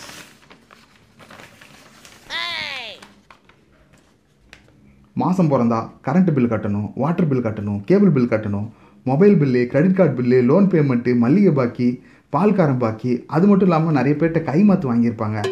அதையும் செட்டில் பண்ணணும். அப்புறம் அடுத்த மாதத்துக்கு யார்கிட்ட வாங்கணுன்றதையும் டிசைட் பண்ணணும். ஏற்கனவே கான்டாக்ட் லிஸ்ட்டில் இருக்கிற எல்லார்கிட்டையும் கேட்டு வாங்கியிருப்பான். அதுவும் இல்லாமல் பெட்ரோல் எக்ஸ்பென்சஸ் வேறு இருக்குது ஒரு நாளைக்கு ஒரு தடவை பெட்ரோல் ஏறிட்டே போகுது. அது மட்டும் இல்லை நம்ம வீட்டில் பெரியவங்க இருந்தால் அவங்களுக்கு மெடிக்கல் எக்ஸ்பென்சஸ் பார்க்கணும். அப்புறம் கோயில் குளம்னு கூட்டு போகணும். இது இல்லாமல் சில பல சொந்தக்காரங்க வருவாங்க. அவனுங்க அடிக்கடி பத்திரிக்கை எடுத்துன்னு வருவாங்க. அதுக்கு வேறு மொழி செய்யணும். சுகர் பேஷண்ட்டாக இருந்தாங்கன்னா முடிஞ்சு போச்சு. இன்சுலின் அது இதுன்னு சொல்லி எக்ஸ்பென்சஸ் ஜாஸ்தியாக இருக்கும். அதே அவங்க வீட்டில் கல்யாண வயசில் தம்பியோ தங்கச்சியோ இருந்தாங்கன்னா அவங்களுக்கு நல்ல பொண்ணோ பையனோ பார்த்து செய்ய வேண்டிய சீர்சனத்தையெல்லாம் செஞ்சு கல்யாணத்தை சிறப்பாக பண்ணி முடிக்கணும். அதுக்குள்ளேயே அவங்க காலாவதியாக இருப்பாங்க. ஆனாலும் அவங்களுக்கும் ஒரு கல்யாணம் பண்ணுமா இல்லையா? அதுக்கப்புறம் தேடி பிடிச்சி ஊர் பொண்ணை கல்யாணம் பண்ணணும். அப்படி கல்யாணமாக இருந்துச்சுன்னா பொண்டாட்டியே வாரம் ஒரு தடவையாச்சு வெளியில் டின்னர் கூப்பிட்டு போகணும். வாரத்தில் ஒரு தடவையாச்சு படத்துக்கு போகணும். மாதத்தில் ஒரு தடவையாச்சு ஷாப்பிங்க்கு போகணும். சரி கல்யாணம் முடிஞ்சிச்சு. இதோட கமிட்மெண்ட்ஸ் ஓவர் நான் சந்தோஷப்படும் போது இல்லை இதுக்கப்புறம் தான் ரியல் கமிட்மெண்ட் இருக்குன்னு ஒரு குழந்த குவா குவான்னு பிறந்து ப்ரூவ் பண்ணும். பால் பாக்கெட் வாங்குறதுலேருந்து பேம்பர்ஸ் வாங்குற வரைக்கும் எல்லாத்தையும் சிறப்பாக செய்யணும். ப்ரீகேஜியா யூகேஜியா எந்த ஸ்கூலுன்றதை தேடி பிடிச்சி அட்மிஷன் வாங்கணும். அப்புறம் ஸ்கூல் ஃபீஸு வருஷத்துக்கு ஒரு தடவை book fees tuition fees bus fees அப்புறம் பாக்கெட் மணி அந்த குழந்தைக்கு உடம்பு சரியில்லாமல் போச்சுன்னா அதுக்கு மெடிக்கல் எக்ஸ்பென்சஸ்ன்னு அப்படியே அந்த குழந்தை பத்தாவதோ பதினொன்றாவதோ படிக்கும்போது அப்பாடான்னு உட்கார முடியாது. ஏன்னா பப்ளிக் எக்ஸாம் பரபரப்பாக்கிடுவாங்க சுற்றி இருக்கிறவங்கலாம். மறுபடியும் கோச்சிங் கிளாஸ் சேர்க்கணும். அப்புறம் என்ட்ரன்ஸ் எக்ஸாம் இருக்குது சில பல டியூஷன்கள் இருக்குது அதுக்கு சில பல ஃபீஸுகள் இருக்குது இது எல்லாத்தையும் செஞ்சு முடிச்சுட்டு அந்த குழந்தை நல்லபடியாக படித்து பாஸ் ஆச்சுன்னா அவங்களுக்கு ஏதாவது ஒரு நல்ல இன்ஜினியரிங் காலேஜில் போய் சேர்க்கணும். என்ன அப்படி பார்க்குறீங்க? மிடில் கிளாஸ்னா கண்டிப்பாக இன்ஜினியரிங் படிக்க வைக்கணும். இதுதானே எழுதப்படாத விதி? அப்புறம் அதுக்கு செமஸ்டர் ஃபீஸு செய்யாத ப்ராஜெக்ட்டுக்கு ப்ராஜெக்ட் ஃபீஸு சம்மந்தமே இல்லாமல் ஊட்டிக்கு ஐவிக்கு போகிறேன்னு சொல்லுவோம். அதுக்கும் காசு கொடுத்து அனுப்பணும். அந்த எக்ஸாமோட எல்லாம் முடிஞ்சிருமான்னு பார்த்தா அந்த பையனோ போட்டோ ஜாபுக்கு போய் சேர்ற வரைக்கும் எல்லாத்தையும் அவங்க தான் பார்த்துக்கணும். இன்னும் ஒரு சில பேர் வீட்டில் அவங்க ஜாபுக்கு போனாலும் இவங்க தான் பார்த்துக்கிறாங்க. அப்பாடா இதோட முடிஞ்சிச்சான்னு கேட்டிங்கன்னா அதுதான் கிடையாது. இதெல்லாம் தாண்டி எதிர்காலத்துக்கு வேற சேர்த்து வைக்கணும். இது பத்தாதுன்னு தான் சந்தோஷமாக தான் இருக்கிறன்றது இந்த உலகத்துக்கு ப்ரூவ் பண்ணி ஆகணும். சோஷியல் மீடியாவில் நாலு ஃபோட்டோ போடணும் நானூற்றம்பது லைக்ஸ் வாங்கணும் டிக்டாக்ல வீடியோ போடணும். ஓ இப்போ தான் டிக்டாக் பேன் பண்ணிட்டானுங்களா. சரி வேறு ஏதாவது புது ஆப்பை கண்டுபிடிப்பாங்க. எவ்வளோ கடமைகள்? சொல்லும் போதே இப்படி வேர்த்து கொடுத்தது இப்படித்தான் உங்களோட வாழ்க்கை இருக்குது கொஞ்சம் யோசிச்சு பாருங்க எஸ் இன்னைக்கு நம்ம டேக் பண்ண போகிறது இந்த மிடில் கிளாஸில் வாழ்ந்துட்டு இருக்கக்கூடிய தெய்வங்களை தான். அவங்கள டேக் பண்ணி இந்த மிடில் கிளாஸில் என்ன மாதிரியான சந்தோஷங்கள்லாம் இருக்குதுன்றதை கமெண்ட்டில் வந்து தெரியப்படுத்த சொல்லுங்கள் இன்னும் சிரிச்சிட்டே சந்தோஷமாக இருங்க. நம்ம சங்கத்தில் மெம்பர் ஆகிறதுக்கு அந்த சப்ஸ்கிரைப் பட்டனை செல்லமாக தட்டுங்க. சல bye take care have fun guys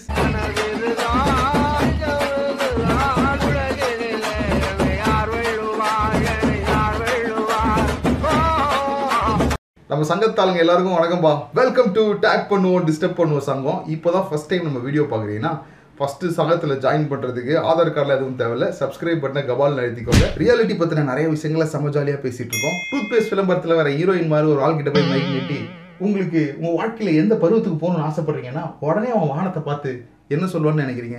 நான் சின்ன வயசுக்கே போகணும்னு ஆசைப்பட்றேன். அப்போ ரொம்ப சந்தோஷமாக இருந்துச்சு. குழந்தையா இருக்கிறப்போ நான் எவ்வளோ ஜாலியாக இருந்தேன் தெரியுமா? இப்படி தான் நம்ம ஃபீல் பண்ணுவோம். ஆனால் இன்னைக்கு குழந்தைங்க என்ன மாதிரி கஷ்டத்துக்குலாம் ஆளாகிறாங்க தெரியுமா? So today we are going to discuss about the குழந்தைங்க கொடுமைகள். ஓடி விளையாடு பாப்பான்னு அங்கேயும் இங்கேயும் ஜட்டி போட்டு கிங்கினி மங்கினின்னு சுத்திட்டு இருந்த காலம் மாதிரி இன்னைக்கு எவ்வளவு பொறுப்புகள் எவ்வளவு கடமைகள் எவ்வளவு ப்ரெஷர்கள்? காலையில ஆறு மணிக்கு அலாரம் வச்சு அடிச்சு பிடிச்சு எழுந்திரிச்சு பாதி தூக்கத்திலே போய் பாத்ரூம்ல நின்று பரபரப்பா பல்லு தேய்ச்சிட்டு அறக்க பறக்க ஒரு குழியில போட்டு வெளியே வந்து பார்த்தா டைம் இருக்கும். அதுக்குள்ள மம்மி கிட்ட நாலு திட்டு டேடி கிட்ட ரெண்டு கொட்டு.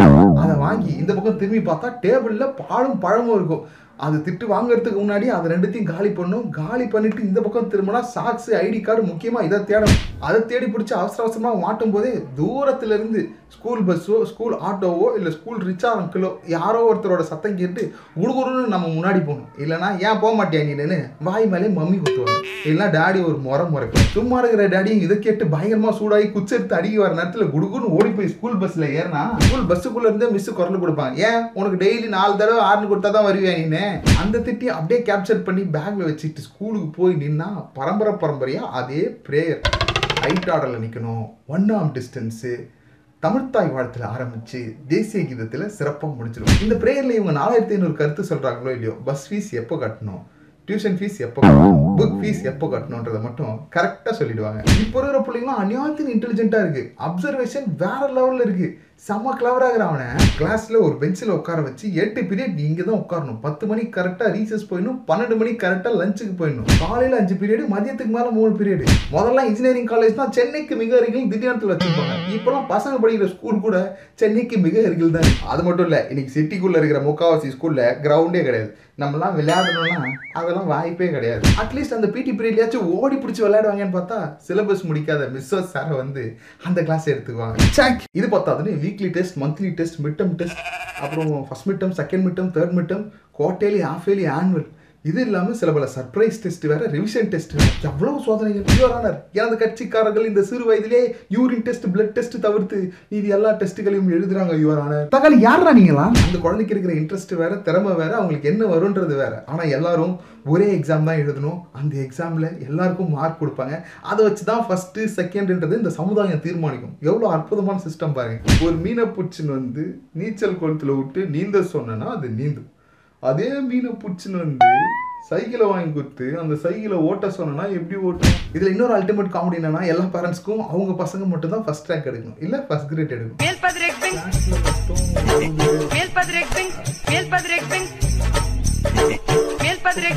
இதுல பப்ளிக் எக்ஸாம் கொடுமைகள்னு பல மணி நேரம் பேசலாம். அதை பத்தி நம்ம வேற ஒரு வீடியோல பேசுவோம். எட்டு சப்ஜெக்ட் எடுக்கிறதுக்கு ஒரே மிஸ்ஸால ஒரே சேரால முடியாத போது எப்படி எட்டு சப்ஜெக்டையும் அந்த ஒரு குழந்தை மட்டும் படிக்கும்? அதுவும் ஒரே நாள்ல ஒரே இடத்துல உட்காந்துட்டு சாக் வாட் இஸ் திஸ்டா இவ்வளவு வருஷம் இப்படி தானே இருந்துச்சு? அதே தான் நானும் சொல்றேன். பல வருஷமா அது இப்படியே தானே இருக்குது. ஒன்ஸ் அப்பான் ஏ டைம் ஒரு காலத்துல சட்டப்படாம சுத்திட்டு இருந்தோம். இப்போ நம்ம டிஷர்ட் என்ன ஜீன்ஸ் பேண்ட் என்ன லெக்கின்ஸ் என்ன ஜாலியில ஜிம்கானாவா கண்ணாடி என்ன வாட்சுகள் என்னன்னு எந்த அளவுக்கு மாறி இருக்கும்? காலத்துக்கு ஏற்ற மாதிரி நம்ம மாறும்போது நம்மளோட கல்வியும் மாறக்கூடாதா அரை ஸ்கூல்ல தான் இந்த அநியாயம் நடக்குது. நம்ம வீட்டுக்கு போனோம்னா காத்தோட்டமா வாழலாம்னு சொல்லி யூனிஃபார்மை கட்டி முடிச்சுட்டு கால் மேல கால் போட்டு தான் டியூஷனுக்கு டைம் ஆச்சு போகணும் தெரியுமா தெரியாதா? சரி டியூஷனுக்கு தான் போயிட்டு வந்துட்டோமே நிம்மதியாக இருக்கலாம்னு பார்த்தா பாட்டு கிளாஸுக்கு போ அபாக்கஸ் கிளாஸுக்கு போ திறமையை வளர்க்குறதுல என்னப்பா தப்பு பிறகு தப்பே கிடையாது. அந்த குழந்தைக்கு என்ன பிடிக்கும்? அதுக்கு என்ன வரும்? இந்த ரெண்டு விஷயம் இருக்குது. அதை பார்த்து அந்த கிளாஸுக்கு அவங்கள சேர்த்து விட்டா பரவாயில்ல. அவர் சின்ன வயசில் ஒரு மைக்கேல் ஜாக்சன் ஆகணும்னு நினைச்சிருப்பாரு. ஆனால் பிரபுதேவன் அந்த இடத்த வந்து பிடிச்சிருப்பாரு. அது அவரால் முடியாமல் போயிருக்கும். அதனால என்னால் டான்ஸர் ஆக முடியல. என் புள்ள டான்ஸர் ஆவாண்டா போய் ஆடுறான்னு மூணு வாக்கு போட சொன்னான் அவனுக்கு எப்படி வரும்? அவன் ஒரு பெரிய ஓவியராக வர வேண்டியவன். அங்கே போய் உட்காந்துன்னு மூணு வாக்கு தப்பு தப்பாக போட்டுனுப்பான் நாலு வாக்கு ஆயிடும். பிகில் ஃபுட்பால் கிளப் பேட்மிண்டன் கிளப்னு எல்லா கிளப்லையும் போய் விட்டுறது இதெல்லாம் முடிச்சுட்டு அவன் பீஸ் போன பல்ப் மாதிரி வீட்டுக்கு வந்த உடனே போய் சாப்பிட்டு கொஞ்ச நேரம் டிவி பார்த்துட்டு அதுக்கப்புறம் ஹோம்ஒர்க் முடிச்சுட்டு பாடு. அப்போ டியூஷனில் என்ன பண்ணான் ஸ்கூலில் கொடுத்த ஹோம்ஒர்க்கை டியூஷனில் முடிப்பாங்க. அப்போ டியூஷனில் கொடுத்த ஹோம்ஒர்க் எங்கே முடிக்கிறது? ஹோமில் தானே முடிக்கணும்? நாளில் தான் இவ்வளோ பிரச்சனைகள் இருக்குது கோவிட் நைன்டீன் ஸ்கூல்ஸ் எல்லாம் க்ளோஸாக இருக்குது இப்போ பிரச்சனை இல்லை. பசங்க கொண்டாட்டத்தில் இருப்பாங்கன்னு பார்த்தா எல்லாரும் லேப்டாப் ஓப்பன் பண்ணி உட்காந்துக்கிறானுங்க என்னன்னு கேட்டால் ஆன்லைன் கிளாஸஸ் ஜூம் காலில் மிஸ் மீட் பண்ணிட்டு இருக்காங்க. நான் போயிட்டு வரேன்னு சொல்கிறேன் எனக்கே இவ்வளோ சிரமமாக இருக்கேன் அவங்க வாழ்க்கையை கொஞ்சம் நினச்சி பாருங்க. ரொம்ப கஷ்டம்டா. அது மட்டும் இல்லாமல் இந்த டிஜிட்டல் இந்தியாவில் ஆர்டல் சூப்பர் சிங்கர் சரிகமப்பா இல்லை ஏதாவது டான்ஸ் ஒன்று ஒரு ரியாலிட்டி ஷோவில் அவங்கள பார்ட்டிசிபேட் பண்ண வச்சு அவங்க ஆடியோ பாடியோ ஒரு வீடு வின் பண்ணி அவங்க அப்பா அம்மாட்ட கொடுத்துடணும். அப்படி இல்லையா? அட்லீஸ்ட் க்யூட்டாக ஒரு வீடியோவை போட்டு இன்டர்நெட்டில் வைரலாக வச்சு எவ்வளோ கடமைகள். இது பத்தாதுன்னு பச்சளம் குழந்தைகளுக்கு பாலியல் சீண்டல்கள் வேற. தக்காளி யாரா நீங்களா தம்ம தூண்டு இருக்குது. அதுக்கெல்லாம் பேக் மாட்டின்னு போயிட்டு இருக்கேன் என்னன்னு கேட்டால் நீங்கள் ப்ரீகேஜி கேள்விப்பட்டிருக்கீங்களா? ஆமாம் UKG pre KG LKG yes I know அப்படின்னா இல்லை இது வந்து அதுக்கு முன்னாடி ப்ளே ஸ்கூல் கிண்டர் கார்டன் இன்னும் உங்களுக்கு தெரியலையா? நீங்கள் அவுட் ஆஃப் ட்ரெண்ட் போங்க. போகிற போக பார்த்தா குழந்தை அம்மாவோட வயிற்றில் இருக்கும்போதே அம்மாவோடைய காது வழியாக கேட்குது அதனால கர்ப்பிணி பெண்கள் அனைவரும் ஸ்கூலுக்கு வந்து சேரணும்னு இன்ஸ்டியூஷன் வச்சு நடத்தாலும் நடத்துவாங்க போல இருக்கு.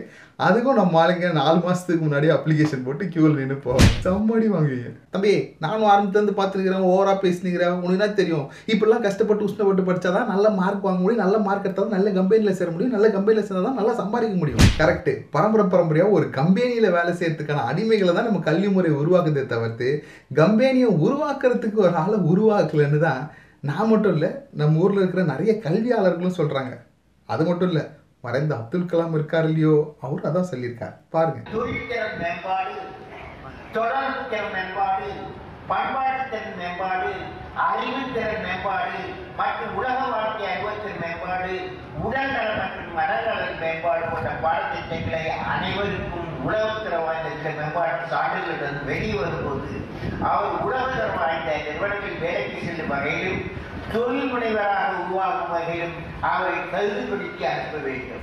இங்கே படிக்க பிடிக்கலன்னு நான் சொல்லலை. படிக்கிற முறை இருக்குதே அதுதான் பிடிக்கலன்னு சொல்கிறேன் அதில் தான் மாற்றம் வேணும்னு சொல்கிறேன் கொண்டாட வேண்டிய இந்த குழந்தை பருவத்தை கொடூரமான குழந்தை பருவமாக மாற்றினவங்களை இந்த வீடியோவில் டேக் பண்ணுங்க. ஸ்டூடெண்ட்டாக இருக்கிறதுல வேறு என்ன மாதிரியான பிரச்சனைகள் இருக்குதுன்றத கமெண்ட் பாக்ஸில் வந்து தெரியப்படுத்துங்க. நம்மளோட டேக் பண்ணும் டிஸ்டர்ப் பண்ணும் சங்கத்தில் மெம்பர் ஆகிறதுக்கு சப்ஸ்கிரைப் பட்டனை செல்லமாக தட்டுங்க. Tata bye take care have fun guys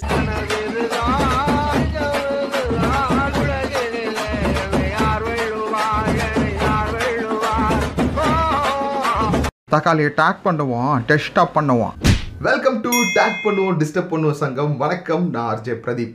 நம்ம ரியாலிட்டியில் இருக்கிற ஜாலியான விஷயங்களை எடுத்து பேசிகிட்டு இருக்கோம். ஏ நம்ம சங்கத்தில் நீ இன்னும் மெம்பர் ஆகலனா அந்த சப்ஸ்கிரைப் பட்டன் இருக்குல்ல அதை ஓங்கி மண்டையில் போட்டு. மிடில் கிளாஸ் கொடுமைகள் வீடியோ கிட்ட நம்ம சங்கத்தால் ஒருத்தர். ஜி இந்த ஒன் சைட் லவ் கொடுமைகள் பத்தி ஒரு வீடியோ போடுங்க. சிறப்பாக பண்ணிட்டோன்னு எனக்கு தெரிஞ்ச ஒரு ஒன் சைட் லவர் இருந்தான். அவனுக்கு ஃபோன் போட்டு கேட்டா மச்சான் ஒன் சைட் லவ்ன்றது கொடுமை இல்லடா. அது ஒரு சந்தோஷம். அது ஒரு ஃபீல் அது ஒரு பெயின் உனக்கெல்லாம் சொன்னால் புரியாதரா இப்படி சம்மந்தம் சம்மந்தம் இல்லாமல் பல மணி நேரம் ஃபீல் பண்ண ஆரம்பிச்சிட்டான். சபான்னு ஃபோனை கட் பண்ணிட்டு நம்ம ஃபேஸ்புக் பேஜில் வந்து சரி ஸ்டேட்டஸை போடும் யாராவது சொல்லுவாங்கன்னு பார்த்தா அங்கேயும் ஒரு சில பேர் வந்து அது கொடுமை இல்லைங்க. சொர்க்கம். இப்படி மெசேஜ்கள் வருது.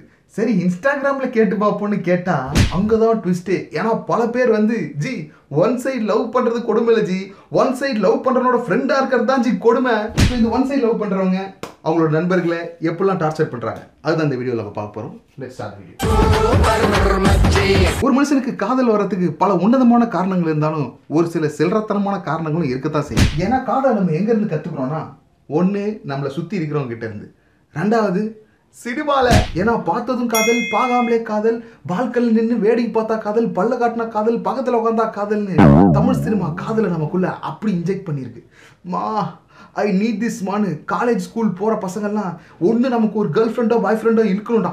இல்ல நம்ம இந்த உலகத்துல வாழ்றதே வேஸ்ட் அப்படி சபதம் எடுக்கிற அளவுக்கு நம்மளை சுத்தி காதல் பரவி கிடக்கு சாக் இப்படி கால் தடுக்கி காதல விழுந்த அவங்க கிளுகிளுப்பா இருக்கணுன்ற ஒரே காரணத்துக்காக கூட இருக்கிறோட கலகலப்பை சுத்தமா காலி பண்ணிடுறாங்க. கடுப்பு நம்பர் ஒன்று எப்பா பார்த்தாலும் காதலிக்கிற பொண்ணையோ பையனையோ பத்தி சம்மந்தமே இல்லாம இவங்கிட்ட வந்து சொல்லிட்டு இருப்பாங்க. ஆனா உன்னா நெஞ்சில கை வச்சு டைலாக் டெலிவரி ஆரம்பிச்சிருவேன் மச்சான் என்னவோ தெரியலடா. அவ பார்க்கும்போது எனக்கு ஒரு மாதிரி ஜாலியா இருக்கடா தக்காளி யாரா நீங்களா கடுப்பு நம்பர் ரெண்டு. எப்போ பாரு கேள்வியாவே கேட்டு நிற்பானுங்க அதுவும் நல்ல கேள்வி கேட்டா பரவாயில்ல. ஒரு நாள்ரா ஒரே ஒரு நாள். நான் அவளை பார்க்கல எனக்கு என்னமோ அன்னைக்கு நாளே ஓட மாட்டேதுடா. என்னன்னே தெரியல. ஒருவேளை இதான் லவ்வோ தம்மாடி வாங்க கடுப்பு நம்பர் மூணு. காதல்ன்ற பேர்ல அவன் பண்ற காமெடியை பார்த்து உலகமே சிரிக்கும். ஆனா அதை அவன் கண்டுக்க மாட்டான். ஜி இன்னைக்கு அவன் என்னை பார்த்து சிரிச்சா. நீ பாத்தியாத அது மட்டும் இல்லை அவங்க லவ் பண்ணுறவங்க இவங்க திரும்பி கூட பார்க்க மாட்டாங்க. ஆனாலும் இவங்க பண்ணுவாங்க பாரு ஃபீலு காடப்பு நம்பர் நாலு. அடிக்கடி சில பல கேவலமான காரணங்களை சொல்லி அதனால தான் நான் லவ் பண்ணுறேன்னு ஜாலியாக சொல்லுவாங்க. நான் அவளை பார்க்குறேன்னு தெரிஞ்சோம் பார்க்காமலே போறா பாரு. அதனால தான் அவளை லவ் பண்றேன். கடப்பு நம்பர் அஞ்சு. அவங்களே தூரமாக நின்று வேடிக்கை தான் பார்க்க போவாங்க. ஆனால் அதுக்கு கம்பெனி கொடுக்க சொல்லி டார்ச்சர் பண்ணுவாங்க. லவ் பண்ற அவன் கிளாஸ் கட் பண்ணலாம் அதில் ஒரு நியாயம் இருக்கு. அவனுக்கு ஃப்ரெண்டாக இருந்த காரணத்துக்காக இவனையும் கிளாஸ் கட் பண்ண சொல்லுவாங்க. அவங்க லவ்வருக்கு என்ன பிடிக்கும் என்ன பிடிக்காது ஏற்கனவே ஆள் இருக்குதா இல்லையா? இந்த மாதிரியான டீட்டெயில்ஸ் தான் அவங்க தானே ரிசர்ச் பண்ணும். ஆனால் அதை பண்ண மாட்டாங்க. அதுக்கு பதில் உனக்கு அந்த கிளாஸ்ல ஒரு ஃப்ரெண்டு இருக்கிறாங்க அவங்க கிட்ட கொஞ்சம் கேட்டு சொல்றான். அப்படியே அந்த ஃப்ரெண்டு மாட்டேன்னு சொன்னா அவங்க கையில் எடுக்கிற ஒரு ஆயுதம். ஒரு நண்பனுக்கு இது கூட செய்ய நீனே. தம்மாடி வாங்குவீங்க கடுப்பு நம்பர் ஆறு. ஒரு பாயிண்ட்ல இவனுங்க பண்ற பைத்தியக்காரத்தை பொறுத்துக்க முடியாம ஏய் ஏன்டா இப்படிலாம் பண்றேன்னு கேட்டா? நாலாயிரத்தி ஐநூறு சீரியல்ல நாலு நிமிஷத்துல பார்த்த மாதிரி மூஞ்ச சோகமா வச்சுக்கிட்டு. நீ என்ன புரிஞ்சுக்கல நீ எல்லாம் ஒரு நண்பனா? போடா டேய் போடா. இப்படி சம்மந்தமே இல்லாம டைலாக் விட்டு போவானுங்க. கடுப்பு நம்பர் ஏழு. ஸ்பெல்லிங் இந்த ஒன் சைடு லவர்ஸ் தன்னோட மனசுக்குள்ளே ஒரு ஆளை கட்டம் கட்டின உடனே பண்ணுற மூணு முக்கியமான வேலைகள் என்னென்னா லவ் ரிங்டோன் வைக்கணும் லவ் காலர் டியூன் வைக்கணும் மூணாவது லவ் பாடல்களாக கேட்கணும். அந்த பாட்டை கூட பொறுத்துக்கலாம். ஆனால் அந்த பாட்டோட சேர்ந்து இவனுங்களும் ஃபீல் பண்ணுறன்ற பேரில் பாடுவானுங்க பாரு. பத்து பசங்க சேர்ந்து அரட்டை அடிச்சுட்டு ஜாலியாக இருக்கிற டைமில் கூட கீழேயும் மேலேயும் சைட்லேயும் பார்த்து ஃபீல் பண்ணிகிட்டே இருப்பேன் கடுப்பு நம்பர் எட்டு. வேலண்டைன்ஸ் டே வந்தால் நியாயமாக லவ் பண்ணுறவன் தானே பரபரப்பாகணும் ஆனால் நம்ம ஊரில் பார்த்தீங்கன்னா லவ் பண்ணுறவனோட ஃப்ரெண்ட்ஸுக்கு தான் பரபரப்பாக இருப்பாங்க. ஏன்னா கவிதை எழுதி கொடுக்கணும் இல்லை கிஃப்ட்டுக்கு ஏதாவது ஐடியா கொடுக்கணும் அப்படி இல்லை கிஃப்ட்டுக்கு காசு கொடுக்கணும் ஃபீல் பண்ணுறது மட்டும் தான் இவங்க பண்ணுவாங்க. மற்றதெல்லாம் கூட இருக்கிற ஃப்ரெண்ட்ஸ் தான் பண்ணணும் தக்காளி யாரா நீங்களா சரி இவ்வளோ பண்ணுறமே ஏன்டா லவ்வர் சொல்லலன்னு அவங்ககிட்ட போய் கேட்டு பாருங்க. நம்ம வீட்டில் என்ன சொல்லியிருக்கிறாங்க? கடமையை செய் பலனை எதிர்பாராதுன்னு தான் சொல்லி கொடுத்துருக்காங்க. நான் அவரை காதலிக்கிறேன் ஒரு நாள் என் காதல் எனக்கு வசமாக மாட்டேன் இப்படி உன்னதமான பல காரணங்களை அவங்க கக்கத்தில் வச்சுன்னு சுற்றிட்டு இருப்பாங்க. அது மட்டும் இல்லை இந்த மாதிரி புனிதமான பல விளக்கங்கள் அவங்க கொடுப்பாங்க. ஆனா கேட்கும்போது தான் நமக்கு சாக் அப்படி இருக்கும். தடுப்பு நம்பர் ஒன்பது முதல்ல இந்த மாதிரி டைலாக்லாம் நேர்ல சொல்லிட்டு இருந்தாங்க. ஆனா இது டிஜிட்டல் இந்தியா நல்லா தான் நார்மலா இருப்பாங்க. திடீர்னு இவங்களுக்கு எங்க இருந்தா கிடைக்கும்னு தெரியல. லவ் ஸ்டேட்டஸ் என் காதல் சொல்ல நேரம் இல்லை. நேரம் இல்லையா? அப்படி ஏன்டா லவ் பண்ற லவ் பாடல்கள் ஒன் சைடு லவ் மீம்ஸ்னு ஃபேஸ்புக் டிபி வாட்ஸ்அப் டிபி ஸ்டேட்டஸ்னு எங்க பார்த்தாலும் ஒரே ஃபீலிங்ஸா இருக்கும். கடுப்பு நம்பர் பத்து. இவங்க ஒன் சைடாக ஃபீல் பண்ணிட்டு இருக்கவங்க யார் கூடயாச்சும் பேசினாலோ யார் கூடயாச்சும் வண்டியில் போனாலோ சம்மந்தமே இல்லாமல் இவங்க கிட்ட வந்து சண்டை போடுவாங்க. ஒன் சைடில் அவரோட ஃப்ரெண்டாக இருக்கிறதுல இவ்வளோ கொடுமைகள் இருக்கு இவரான ஆனாலும் என் கட்சிக்காரர்கள் எதனால் அமைதியாக இருக்காங்கன்னா ஓகே ஓகே வார்த்தை. நட்பு. நம்ம எல்லாரோட கேங்லேயும் ஒரு லவ் ஃபெயிலியர் ஒரு ஒன் சைடு லவர் கண்டிப்பாக இருப்பான். லவ் ஃபெயிலியர் அவனை பற்றி நம்ம அப்புறம் பேசலாம். But this one side lover அவனை அட்டாக் பண்ணி நீ லவ் பண்ணதை கூட பொறுத்துக்கொண்டா. ஆனால் நீ லவ் பண்ணுறன்ற பேரில் எனக்கு எப்படிலாம் டார்ச்சர் பண்ண? அது என்னால் ஒருபோதும் மன்னிக்க முடியாதான்னு சொல்லுங்கள் உங்கள் ஃப்ரெண்ட்ஸ் லவ் பண்ணுறன்ற பேரில் உங்களை எப்படிலாம் தொல்லை பண்ணுறாங்கன்றதை கமெண்ட் பாக்ஸில் வந்து தெரியப்படுத்துங்க. சிரிச்சுட்டு சந்தோஷமா இருங்க. நம்மளோட சங்கத்தில் மெம்பர் ஆகிறதுக்கு சப்ஸ்கிரைப் பட்டனை செல்லமாக தட்டுங்க. டலபாய் take care have fun guys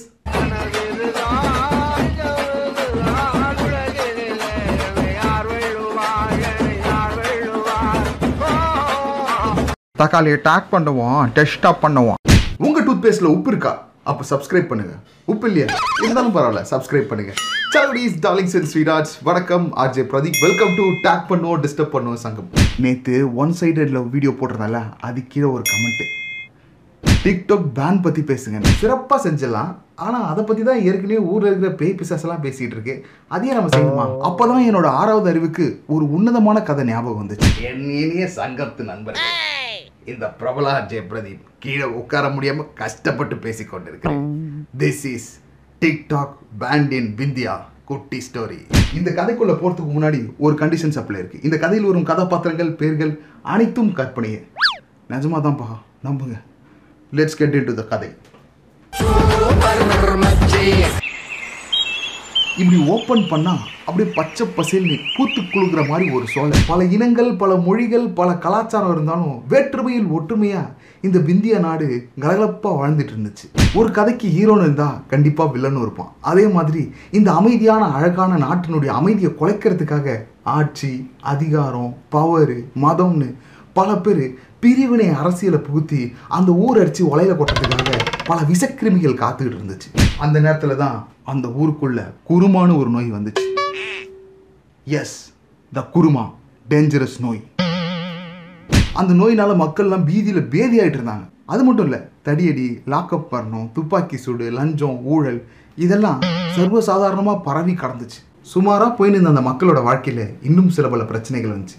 வெட்டிக்கிளி attack lockdown one forty four தடியடி. பல பிரச்சனைகள் அவங்க வாழ்க்கையில் வந்து தண்டனை காப்பாட்டுக்கு டான்ஸ் ஆடினர். அந்த டைமில் போக்குவரத்து பிரச்சனை இருந்ததுனால பல ஆயிரம் கிலோமீட்டர் ட்ராவல் பண்ண வேண்டியவங்கெல்லாம் பாவம் நடந்தே போனாங்க. அந்த விந்திய நாட்டுக்கு பக்கத்து நாடு தான் மைனா நாடு.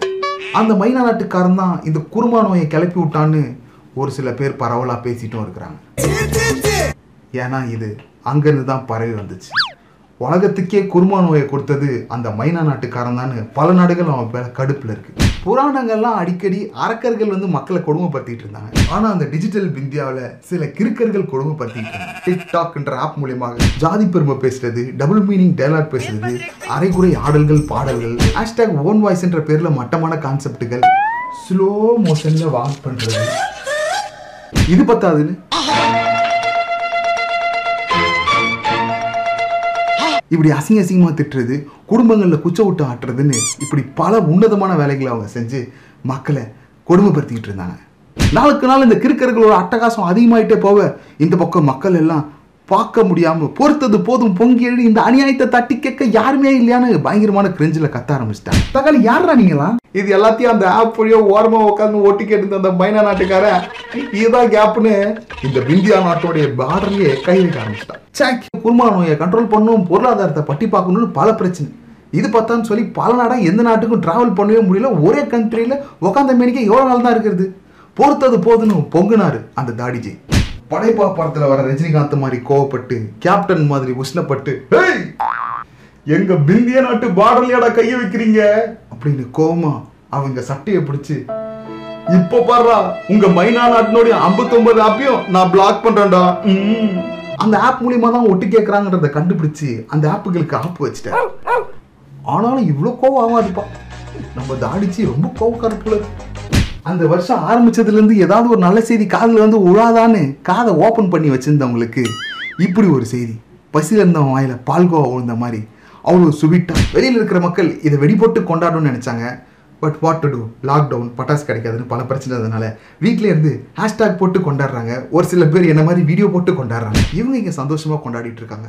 ஆனால் அந்த டிக்டாக்ல வீடியோ போட்டுட்டு இருந்தவங்கலாம் மம்மி படத்தில் வர மொட்டையை மாதிரி நான் மீண்டும் உயிர்ப்பித்து வருவேன்னு பார்ட் டூக்கு சொல்லிட்டு போயிருக்கிறாங்க.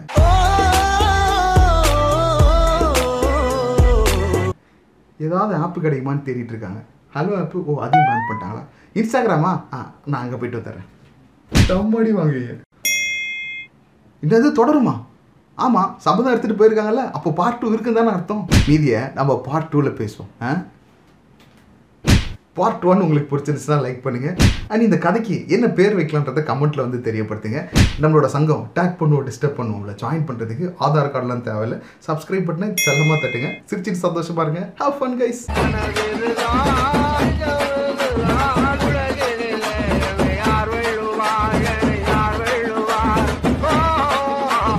முதல் நாள் என்ன வீடியோ போடலான்னு நேற்று ஃப்ரெண்ட்ஸோட உட்காந்து டிஸ்கஸ் பண்ணிட்டு இருக்கும்போது சுற்றி பார்த்தேன் பூராவுமே நைன்டி ஸ்கிட்ஸ் ஒரு பையனுக்கும் கல்யாணம் ஆகல என்னையும் சேர்த்து.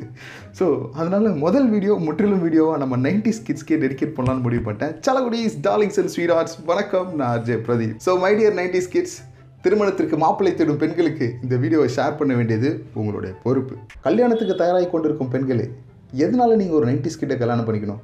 நம்பர் ஒன் சின்ன வயசில் ஆயா கொடுத்தது ஐம்பது காசு இருந்தாலும் அதில் ரெண்டு புளிப்பு மிட்டாய் அப்படி இல்லை ரெண்டு தேன் மிட்டாய் இதை வாங்கிட்டு போய் குடும்பத்தோட உட்காந்து ஷேரிங் இஸ் கேரிங்னு பகிர்ந்து ஒன்று வாழ்ந்தவங்கம்மா நைன்டிஸ் கிட்டு அவங்கவுங்க இன்பம் மட்டும் இல்லை துன்பத்தையும் ஷேர் பண்ணி உங்களோட வாழ்க்கையை சந்தோஷமாக வாழறதுக்கு உறுதுணையாக இருப்பாங்க. நம்பர் டூ டிவியில் கூட வானத்தை போல சூரிய வம்சம் காதலுக்கு மரியாதை ஒன்ஸ் மோர் இந்த மாதிரி பல படங்களை பார்த்து பெரியவங்களுக்கு எப்படி மரியாதை கொடுக்கணுன்றதை கற்றுக்கிட்டு அவங்க கிழிச்ச கோட்டை தாண்டாமல் வாழறவங்கம்மா நைன்டிஸ் கிட் நீங்கள் கிழிச்ச கோட்டையும் கண்டிப்பாக தாண்ட மாட்டாங்க. மூணாவது முக்கியமான பாயிண்ட்டு இப்போல்லாம் காலேஜுக்கு டிக்டாக் பண்ணுறதுக்கும் காதலிக்கிறதுக்கு தான் போகிறாங்க ஆனால் once upon a time in China நம்ம ஆளுங்களாம் கட்டை போட்டு சட்டை போட்டுக்கிட்டு ஷார்ட்டாக கட்டிங் போட்டு நைன்டிஸ் கிட் காலேஜுக்கு அடக்குடக்கமாக போகிற அந்த அழகு அந்தளவுக்கு ஒரு கட்டுப்பாட்டோட வாழ்ந்துட்டு இருந்தாங்க. ஒருவேளை காலேஜுக்கு போய் காதல் அது இதுன்னு ஏதாவது இருந்திருக்குமோன்னு நீங்கள் சந்தேகப்பட்டீங்கன்னா வாயிலே போட்டுக்கோங்க. அந்த பத்திரமாத்த தங்கத்தை தயவு செஞ்சு அப்படி தப்பாக நினச்சிடாது. ஏன்னா காலேஜில் போய் மச்சான் அந்த பொண்ணு வராடா தயவு செஞ்சு போங்கடா ப்ளீஸ்டா ப்ளீஸ்டா சொன்ன கேள்ற காலில் விழுந்து கெஞ்சி கேட்குறேன்டா ப்ளீஸ்டா ஹாய் ரெக்கார்ட் நோட் கம்ப்ளீட் பண்ணிட்டீங்களா? நீ- நான் கேட்குறேன் தப்பாக நினச்சிக்காதீங்க. உங்கள் ரெக்கார்ட் நோட் கொஞ்சம் கிடைக்குமா? உங்கள் ரெக்கார்ட் நோட் கொஞ்சம் கிடைக்குமா? ஒன்று இப்படி நடந்திருக்கும். இல்லை. ஹாய் அசைன்மெண்ட் எழுதிட்டீங்களா? எனக்கு கொஞ்சம் எழுத்துறீங்களா எனக்கு கொஞ்சம் எழுத்துறீங்களா இப்படி இருந்தா நீங்களே யோசிச்சுக்கோங்க. காதல்ன்றத கெட்ட வார்த்தையா கருது இன்னி வரைக்கும் முரட்டு சிங்களா வாழ்ந்துட்டு இருக்கவங்கம்மா நைன்டிஸ் குழந்தைங்க. அதனால அவங்களுக்கு காதலே பிடிக்காதா? அப்படிலாம் எதுவும் கிடையாது. அந்த கல்லுக்குள்ளேயும் ஒரு ஈரம் இருக்கு. ஒரு பூ போல மெல்லிய காதல் அவங்களுக்குள்ள ஒளிஞ்சு கிடக்கு. பேசிக்கலி இந்த நைன்டிஸ் குழந்தைங்களோட வாழ்க்கை ஒரு நரக வேதனை. அந்த காதல் அவங்களுக்குள்ளேயே போட்டு பூட்டி பூட்டி பூட்டி மறைச்சு எங்கேயாவது ஏதாவது ஒரு லவ் பாட்டை கேட்ட உடனே உட்காந்து ஃபீல் பண்ணுற தெய்வங்கமாக அந்த நைன்டிஸ் கிட்ஸ் அண்டர்டேக்கருக்கு ஏழு உயிர்னு சொன்னாங்க. நம்பணுமே கெயினும் அண்டர்டேக்கரும் அண்ணன் தம்பிங்கன்னு சொன்னாங்க. அதையும் நம்பணுமே அண்டர்டேக்கர் தான் கெயின் மூஞ்சில் ஆசிட் ஊற்றுனாங்கன்னு சொன்னாங்க.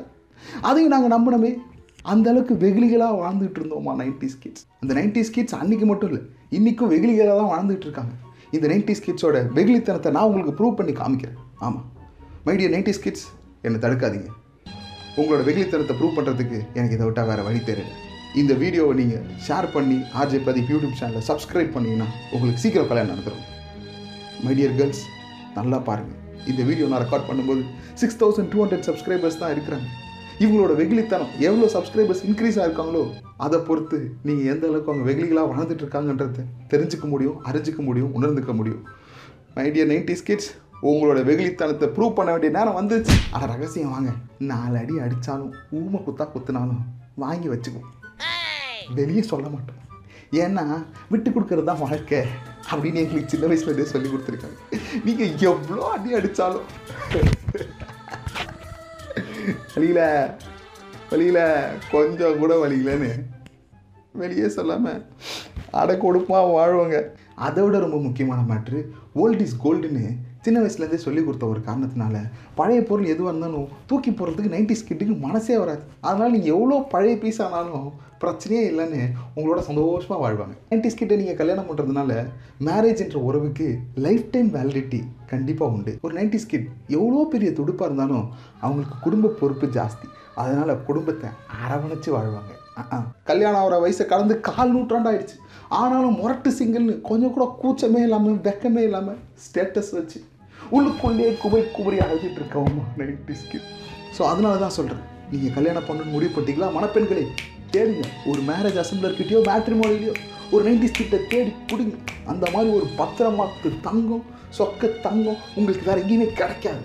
எஸ் இது வரைக்கும் மணப்பெண் கிட்ட பேசிகிட்டு இருந்தேன்னா இப்போ பெற்றோர்கள் கிட்ட பேசணும்னு ஆசைப்பட்றேன். மைடியர் பேரண்ட்ஸ் இதுக்கு மேலே அடக்கம் ஒடுக்குமான உங்களுடைய குடும்பத்துக்கு ஏற்ற ஒரு மாப்பிள்ளை கிடைக்கிறதுன்றது இந்த சமுதாயத்தில் ரொம்ப டிஃபிகல்ட்டு அதனால் நீங்கள் உங்களுடைய பெண்ணுக்கு வரல் பார்க்கும்பொழுது நைன்டிஸ் கிட் ப்ரொஃபைல் வந்துச்சுன்னு அப்படியே கபால்னு கோழியை எப்படி போட்டு கூடையில் அமுக்குறாங்களோ அந்த மாதிரி அமுக்கி வச்சுக்கோங்க. நம்ம குடும்பம் நல்லா இருக்கணும் இல்லையா? அதுக்காக சொல்கிறேன் நைன்டிஸ் கிட் வாழ்க. இப்போ ஏன்ட்ட இருக்கிற காரணத்தை நான் சொல்லிட்டேன். இப்போ உங்கள் பாக்கெட்டில் ஏதாவது காரணம் இருந்துச்சுன்னா அதை கமெண்ட் பாக்ஸ் வந்து கமெண்ட் பண்ணுங்கள் யார் யாருக்கெல்லாம் இந்த வீடியோ கொண்டு போய் சேர்க்கணுமோ அவங்களுக்கு கொண்டு போய் சேர்க்க வேண்டியது உங்களோட பொறுப்பு. கல்யாண பத்திரிக்கை எங்கே அனுப்புறது தானே யோசிக்கிறீங்க? இந்த சோஷியல் மீடியா ஹேண்ட்லிங்ஸில் உங்களுடைய கல்யாண பத்திரிக்கையை அனுப்பு. ஓகே ஆல் தி பெஸ்ட் நாளை வீடியோவில் சந்திப்போம். ஹவ் ஃபன் கைஸ்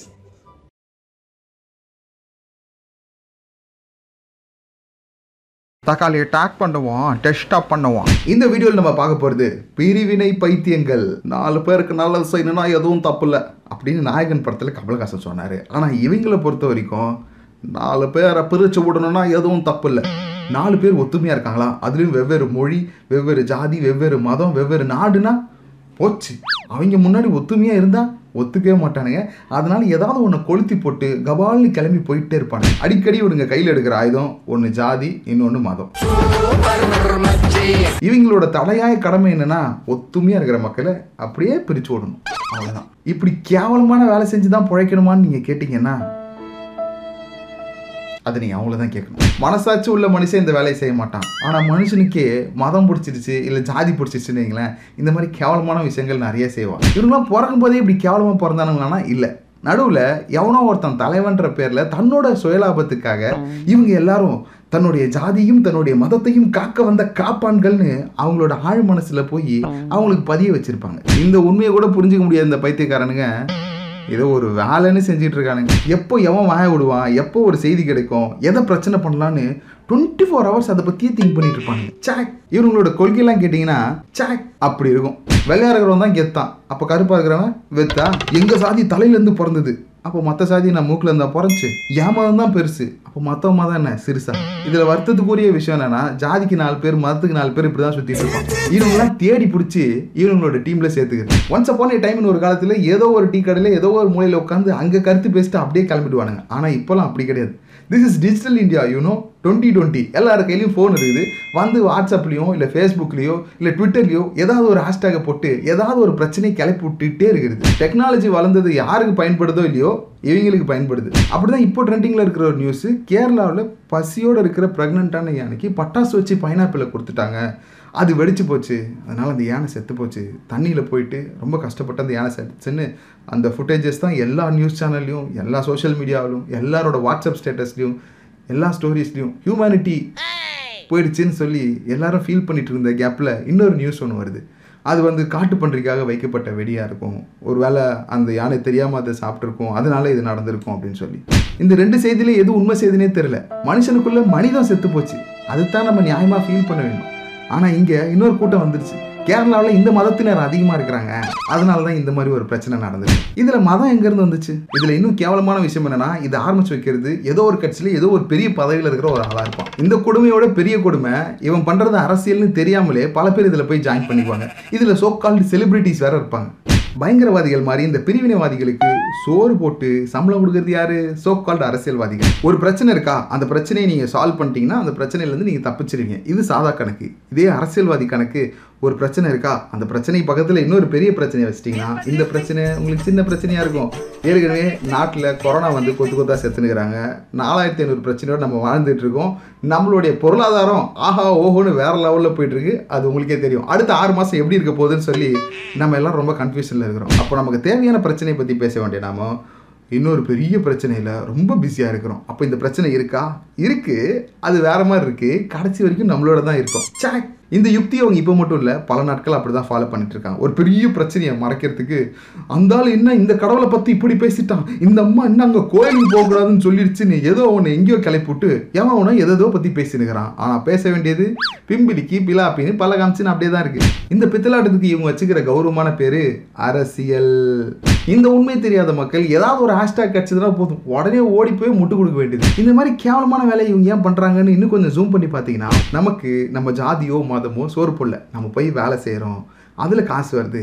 அதில் தான் நம்ம வாழறோம். கரெக்டாக ஆனால் இந்த ஜாதி கட்சியோ இல்லை இந்த மதத்தை வச்சோ தலைவராக இருக்கிற ஒருத்தவங்களுக்கு சோறு போடுறதே அதுதான். அதை வச்சு தான் அவங்க பொழப்பு நடத்தி ஆகணும்.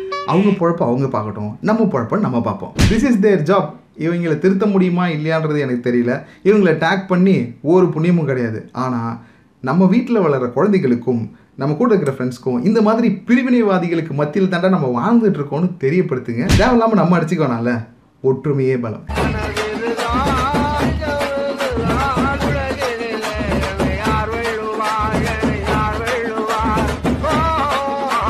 தக்காளியை டேக் பண்ணுவோம் டெஸ்டாப் பண்ணுவோம். வெல்கம் டு டேக் பண்ணுவோம் டிஸ்டர்ப் பண்ணுவோம் சங்கம். வணக்கம் நான் அர்ஜய் பிரதீப். இனி நம்ம பார்க்க போகிறது top ten benefits of lockdown ஏண்டா? இந்த லாக்டவுனில் அவனுக்கு வேலை இல்லை. நாளைக்கு காசு சம்பாதிக்கிறதுக்குள்ளே காதுலேருந்து ரத்தம் வருது. டப்பா டான்ஸ் ஆடி போய் கிடக்குது. இந்த கொரோனா வேற குச்ச விட்டு ஆடின்னு இது குடும்பத்தில். இதில் பெனிஃபிட்ஸ் வேற. சம்மடி வாங்குவீங்க ஆனால் நீங்கள் சொல்கிறது கரெக்டு தானுங்கண்ணா. பத்தாயிரம் பெரிய பிரச்சனை இருந்தாலும் ரெண்டாயிரம் சின்ன பிரச்சனை சந்தோஷப்படுறதுக்கு இருக்குதுங்கண்ணா. அட்லீஸ்ட் இதை நினச்சாச்சு சந்தோஷப்படலாமேன்னு தானுங்கண்ணா இந்த வீடியோ மற்றபடி நீங்கள் எதுவும் தப்பாக நினச்சிடாதீங்க. வாங்க நான் வீடியோக்குள்ளே போகலாம்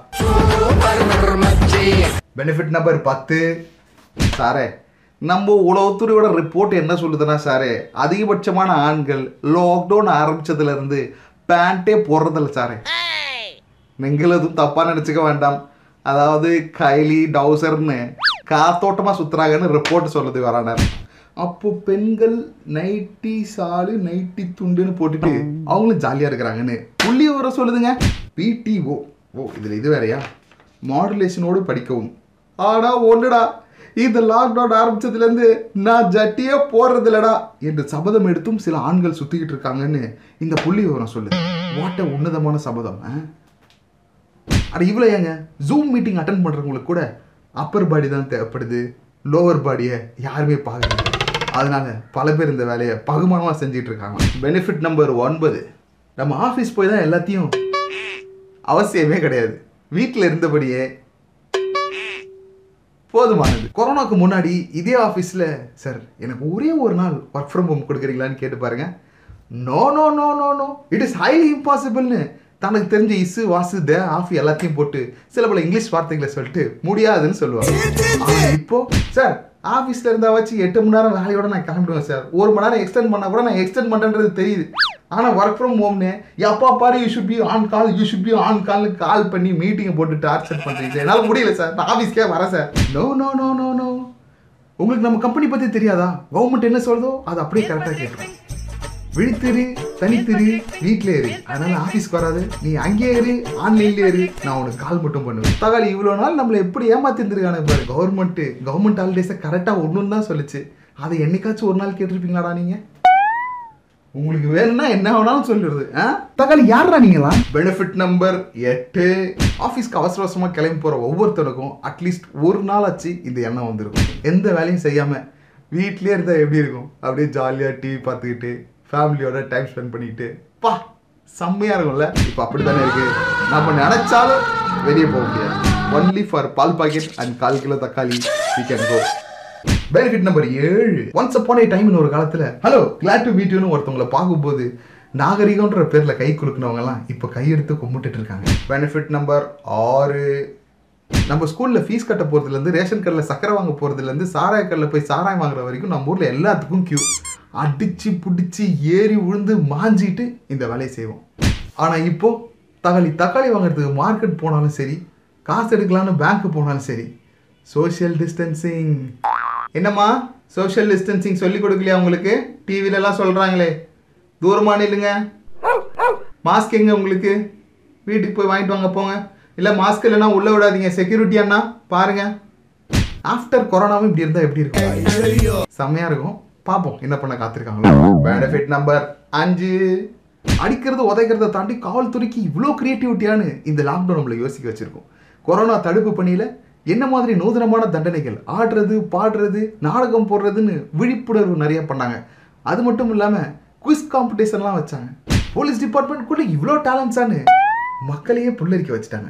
அதே நேரத்தில் பவரை தப்பாக யூஸ் பண்ணுறவங்களும் இங்கே இருக்கத்தான் செய்கிறாங்கன்றத இந்த லாக்டவுன் தான் நமக்கு காட்டி கொடுத்துச்சு. பெனிஃபிட் நம்பர் நாலு. பிறந்த நாள் கொண்டாட்டம்னா முன்னாடி நாள் நைட்டே பசங்களுக்கெல்லாம் கால் பண்ணி இந்த மாதிரி நாளைக்கு இவங்களுக்கு பிறந்த நாள் அதனால் நம்ம சர்ப்ரைஸ் பண்ண போகிறோன்னு சொல்லி எல்லாரையும் முதல்ல கூப்பிடணும். அவங்க எல்லாரும் ஒன்று சேர்க்கறதே கஷ்டம். அதுக்கப்புறம் அவங்ககிட்ட இருந்து காசு வாங்கணும். காசு வாங்கி ஒரு கேக் ஆர்டர் பண்ணணும். கேக் ஆர்டர் பண்ணி அந்த கேக்கில் என்ன பேர் எழுதுறது? இது வரைக்கும் மிகப்பெரிய போராட்டம். அது எல்லாத்தையும் எழுதிட்டு எங்கே எடுத்துன்னு வந்து வைக்க போகிறோம் யார் கூட்டு வர போகிறாங்க இது எல்லாத்துக்கு மேலே இதெல்லாம் சர்ப்ரைஸாக இருக்கணும். இது நடுவில்? நம்ம பாப்பர்ஸ் வாங்கணும் ஸ்ப்ரே வாங்கணும். கூடவே அழுகின முட்டை அழுகின தக்காளி இது எல்லாத்தையும் எடுத்துக்கிட்டு போயிட்டு யாருக்கு பிறந்தநாளோ அவங்க முன்னாடி வச்சு அவங்கள கேக் கட் பண்ண வச்சு அதுக்கப்புறம் அந்த கேக்கை சாப்பிடாம மூஞ்சில பூசி சவா எவ்வளோ கஷ்டம்? ஆனால் இப்போது கால் பண்ணி மெனிமர் ஆப்ரேட்டன்ஸ் ஆஃப் தி ஆப்பி பிறந்தநாள் ஹாவ் ஃபன் கைஸ் இவ்வளோ தான் எவ்வளோ சிம்பிள் பாருங்கள் பாருங்க பிறந்தநாள் கொண்டாடு வை டூ மச் ஆஃப் காம்ப்ளிகேஷன்ஸ்டா பெனிஃபிட் நம்பர் மூணு. நம்ம வீடுகளில் யூஸ்வலாக சண்டேஸில் தான் எல்லாருமே இருப்பாங்க. ஆனால் இப்போது எல்லா நாளும் சண்டே மாதிரி எல்லோரும் இருக்கிறோம். வேலைக்கு ஓடுறவங்களும் சரி ஸ்கூலுக்கு ஓடுறவங்களும் சரி ஒரே இடத்துல இருக்கிறது எவ்வளோ சந்தோஷமாக இருக்குது பெனிஃபிட் நம்பர் ரெண்டு. பரம்பரை பரம்பரையாக கல்யாணம்னா நாலாயிரத்தி ஐநூறு பேருக்கு பத்திரிக்கை வைக்கணும் ஒரு மண்டபம் புக் பண்ணணும் ஆடல் பாடல்கள் நிகழ்ச்சிகள் வச்சு அமக்கலப்படுத்தணும் சாப்பாட்டில் அட்லீஸ்ட் நாற்பது ஐட்டமாச்சு இருக்கணும். அது மட்டும் இல்லாமல் கல்யாணத்துக்கு வரவனுக்கு முன்னாடி நாளே ரூம் புக் பண்ணி கொடுத்து சாராமே வாங்கி கொடுக்கணும். இந்த மாதிரியான கலாச்சாரம்லாம் இருந்துச்சு. ஆனால் பொண்ணு சைடில் பத்து பேர் மாப்பிள்ளை சைடில் பத்து பேர். முக்கியமான நபர்கள் மட்டும் கோயிலில் போய் நின்று சிம்பிளாக சிறப்பாக கல்யாணம் பண்ணலான்றத இந்த லாக்டவுன் தானே கொண்டு வந்துச்சு? இப்படி சிம்பிளாகவும் சிறப்பாகவும் கல்யாணம் பண்ணுறதுல ரெண்டு நல்ல விஷயங்கள் இருக்குது ஒன்று தேவையில்லாத செலவுகளை குறைக்கலாம். தேவையில்லாத செலவுகள்னா ஒரு நிமிஷம் இருங்க. அது மாப்பிள்ளை வீட்டுக்கு மட்டும்தான் குறையும். பொண்ணு வீட்டுக்கு குறையாது. ஏன்னா பொண்ணு வரும்போது எல்லாத்தையும் முறையாக கொண்டு வரணும். ஏன்னா மண்டபம் புக் பண்ண முடியாது. ஆளை கூப்பிட முடியாது. செலவு பண்ண முடியாது. அவங்க சேவ் பண்ணுறாங்க ஆனால் பொண்ணு வரும்போது எல்லாம் முறையாக கொண்டு வரணும். இல்லைங்க கடையெல்லாம் இல்லைன்னா அது எப்படிங்க? முறையாக இல்லைன்னா முறையாக தானேங்க நம்ம எல்லாத்தையும் செய்யணும். முறைன்றது ஒன்று இருக்கு இல்லையா? முறையாக பார்க்கும்போது கடை இல்லை. சரி ஒன்று பண்ணலாம். எல்லாத்தையும் நீங்கள் காசாக கொடுத்துருங்க. இப்போ தெரியுதா? என்ன மாதிரி கேவலமான ஒரு சமுதாயத்தில் நம்ம வாழ்ந்துட்டு இருக்கோன்னு குட்டிமணி என்ன சொல்றாருன்னா இந்த மாதிரி ஆளுங்களை தான் முதல்ல பிடிச்சி கொரோனாட்ட கொடுக்கணும்னு சொல்றாரு. நீங்க என்ன சொல்றீங்க? இதனால கிடைக்கிற ரெண்டாவது அட்வான்டேஜ் என்னதான் நாலாயிரத்தி ஐநூறு நல்ல விஷயங்கள் இருந்தாலும் அந்த கல்யாணத்துல ஒரு நானூறு பேர் இருப்பாங்க. அவங்களுக்கு எதுவுமே கண்ணுக்கு தெரியாது. என்ன சாப்பாடு போட்டாங்க இவங்க? ரசத்தில் இன்னும் கொஞ்சம் உப்பு போட்டிருக்கலாம். கச்சி மாதிரி இருக்குது அப்பளமா அது? என்னத்தான் சாப்பாடு போடுறாங்களோ தெரியல. போ. இந்த மாதிரி சில்லறத்தனமான சொந்தக்காரங்கிட்ட இருந்து தப்பிச்சிடலாம். தக்காளி யாரா நீங்களா பெனிஃபிட் நம்பர் ஒன்னு மனித இனத்தை தவிர்த்து மற்ற எல்லா இனமும் சந்தோஷமா இருக்குது. சிட்டுக்குருவி பறக்கிற சத்தம் கேக்குதுன்றாங்க. காட்டுக்குள்ள இருக்கிற மான்லாம் ரோட்டுக்கு வந்துச்சுன்றாங்க. கடலுக்குள்ள மீன்லாம் துள்ளி குதிக்குதுன்றாங்க. கங்கை நதியை சுத்தம் பண்றதுக்கு பல வருஷமா பல கோடி ரூபாய் செலவு பண்றாங்களாம். ஆனாலும் அது மதியாம இருந்திருக்கு. ஆனா இந்த லாக்டவுன்ல குடிக்கிறதுக்கே கண்ட்ரவியா இருந்த தண்ணி குடிக்கிற அளவுக்கு சுத்தமாக இருக்குது அது மட்டும் இல்லைங்கன்னா நம்ம டெல்லியோட ஏர் பொல்யூஷன் இருக்குல்ல அது என்னென்னமோ ஐடியா பண்ணி பார்த்தாங்க ஒன்றும் வேலைக்கு ஆகல. ஆனால் லாக்டவுனில் அந்த பொல்யூஷனும் குறைஞ்சிருக்காம்பா. நம்ம நாட்டில் மட்டும் இல்லை உலகம் பூரா இந்த மாதிரி எவ்வளோ மாற்றங்கள். இந்த லாக்டவுனால வேறு என்ன மாதிரி பெனிஃபிட்ஸ்லாம் உங்களுக்கு கிடச்சதுன்றதை கமெண்ட் பாக்ஸில் வந்து தெரியப்படுத்துங்க. என்னடா நம்ம டுவெண்ட்டி டுவெண்ட்டி சொல்லக்கூடாது சொல்லக்கூடாது இப்படி போயிடுச்சேன்னு ஃபீல் பண்ணுறவங்கள டேக் பண்ணி நீ ஒன்றையும் கவலைப்படாத எல்லாம் சரியாக போயிடும். நம்ம சோக்காக வாழ போகிறோன்னு ஒரு பாசிட்டிவிட்டியை ஸ்ப்ரெட் பண்ணுங்கள் அண்ட் நம்மளோட டேக் பண்ணுவோம் டிஸ்டர்ப் பண்ணுவோம் சங்கத்தில் சேர்றதுக்கு சப்ஸ்கிரைப் பட்டனை செல்லமாக தட்டுங்க ஓகே சிரிச்சிட்டு சந்தோஷமாக இருங்க. Tata bye take care have fun guys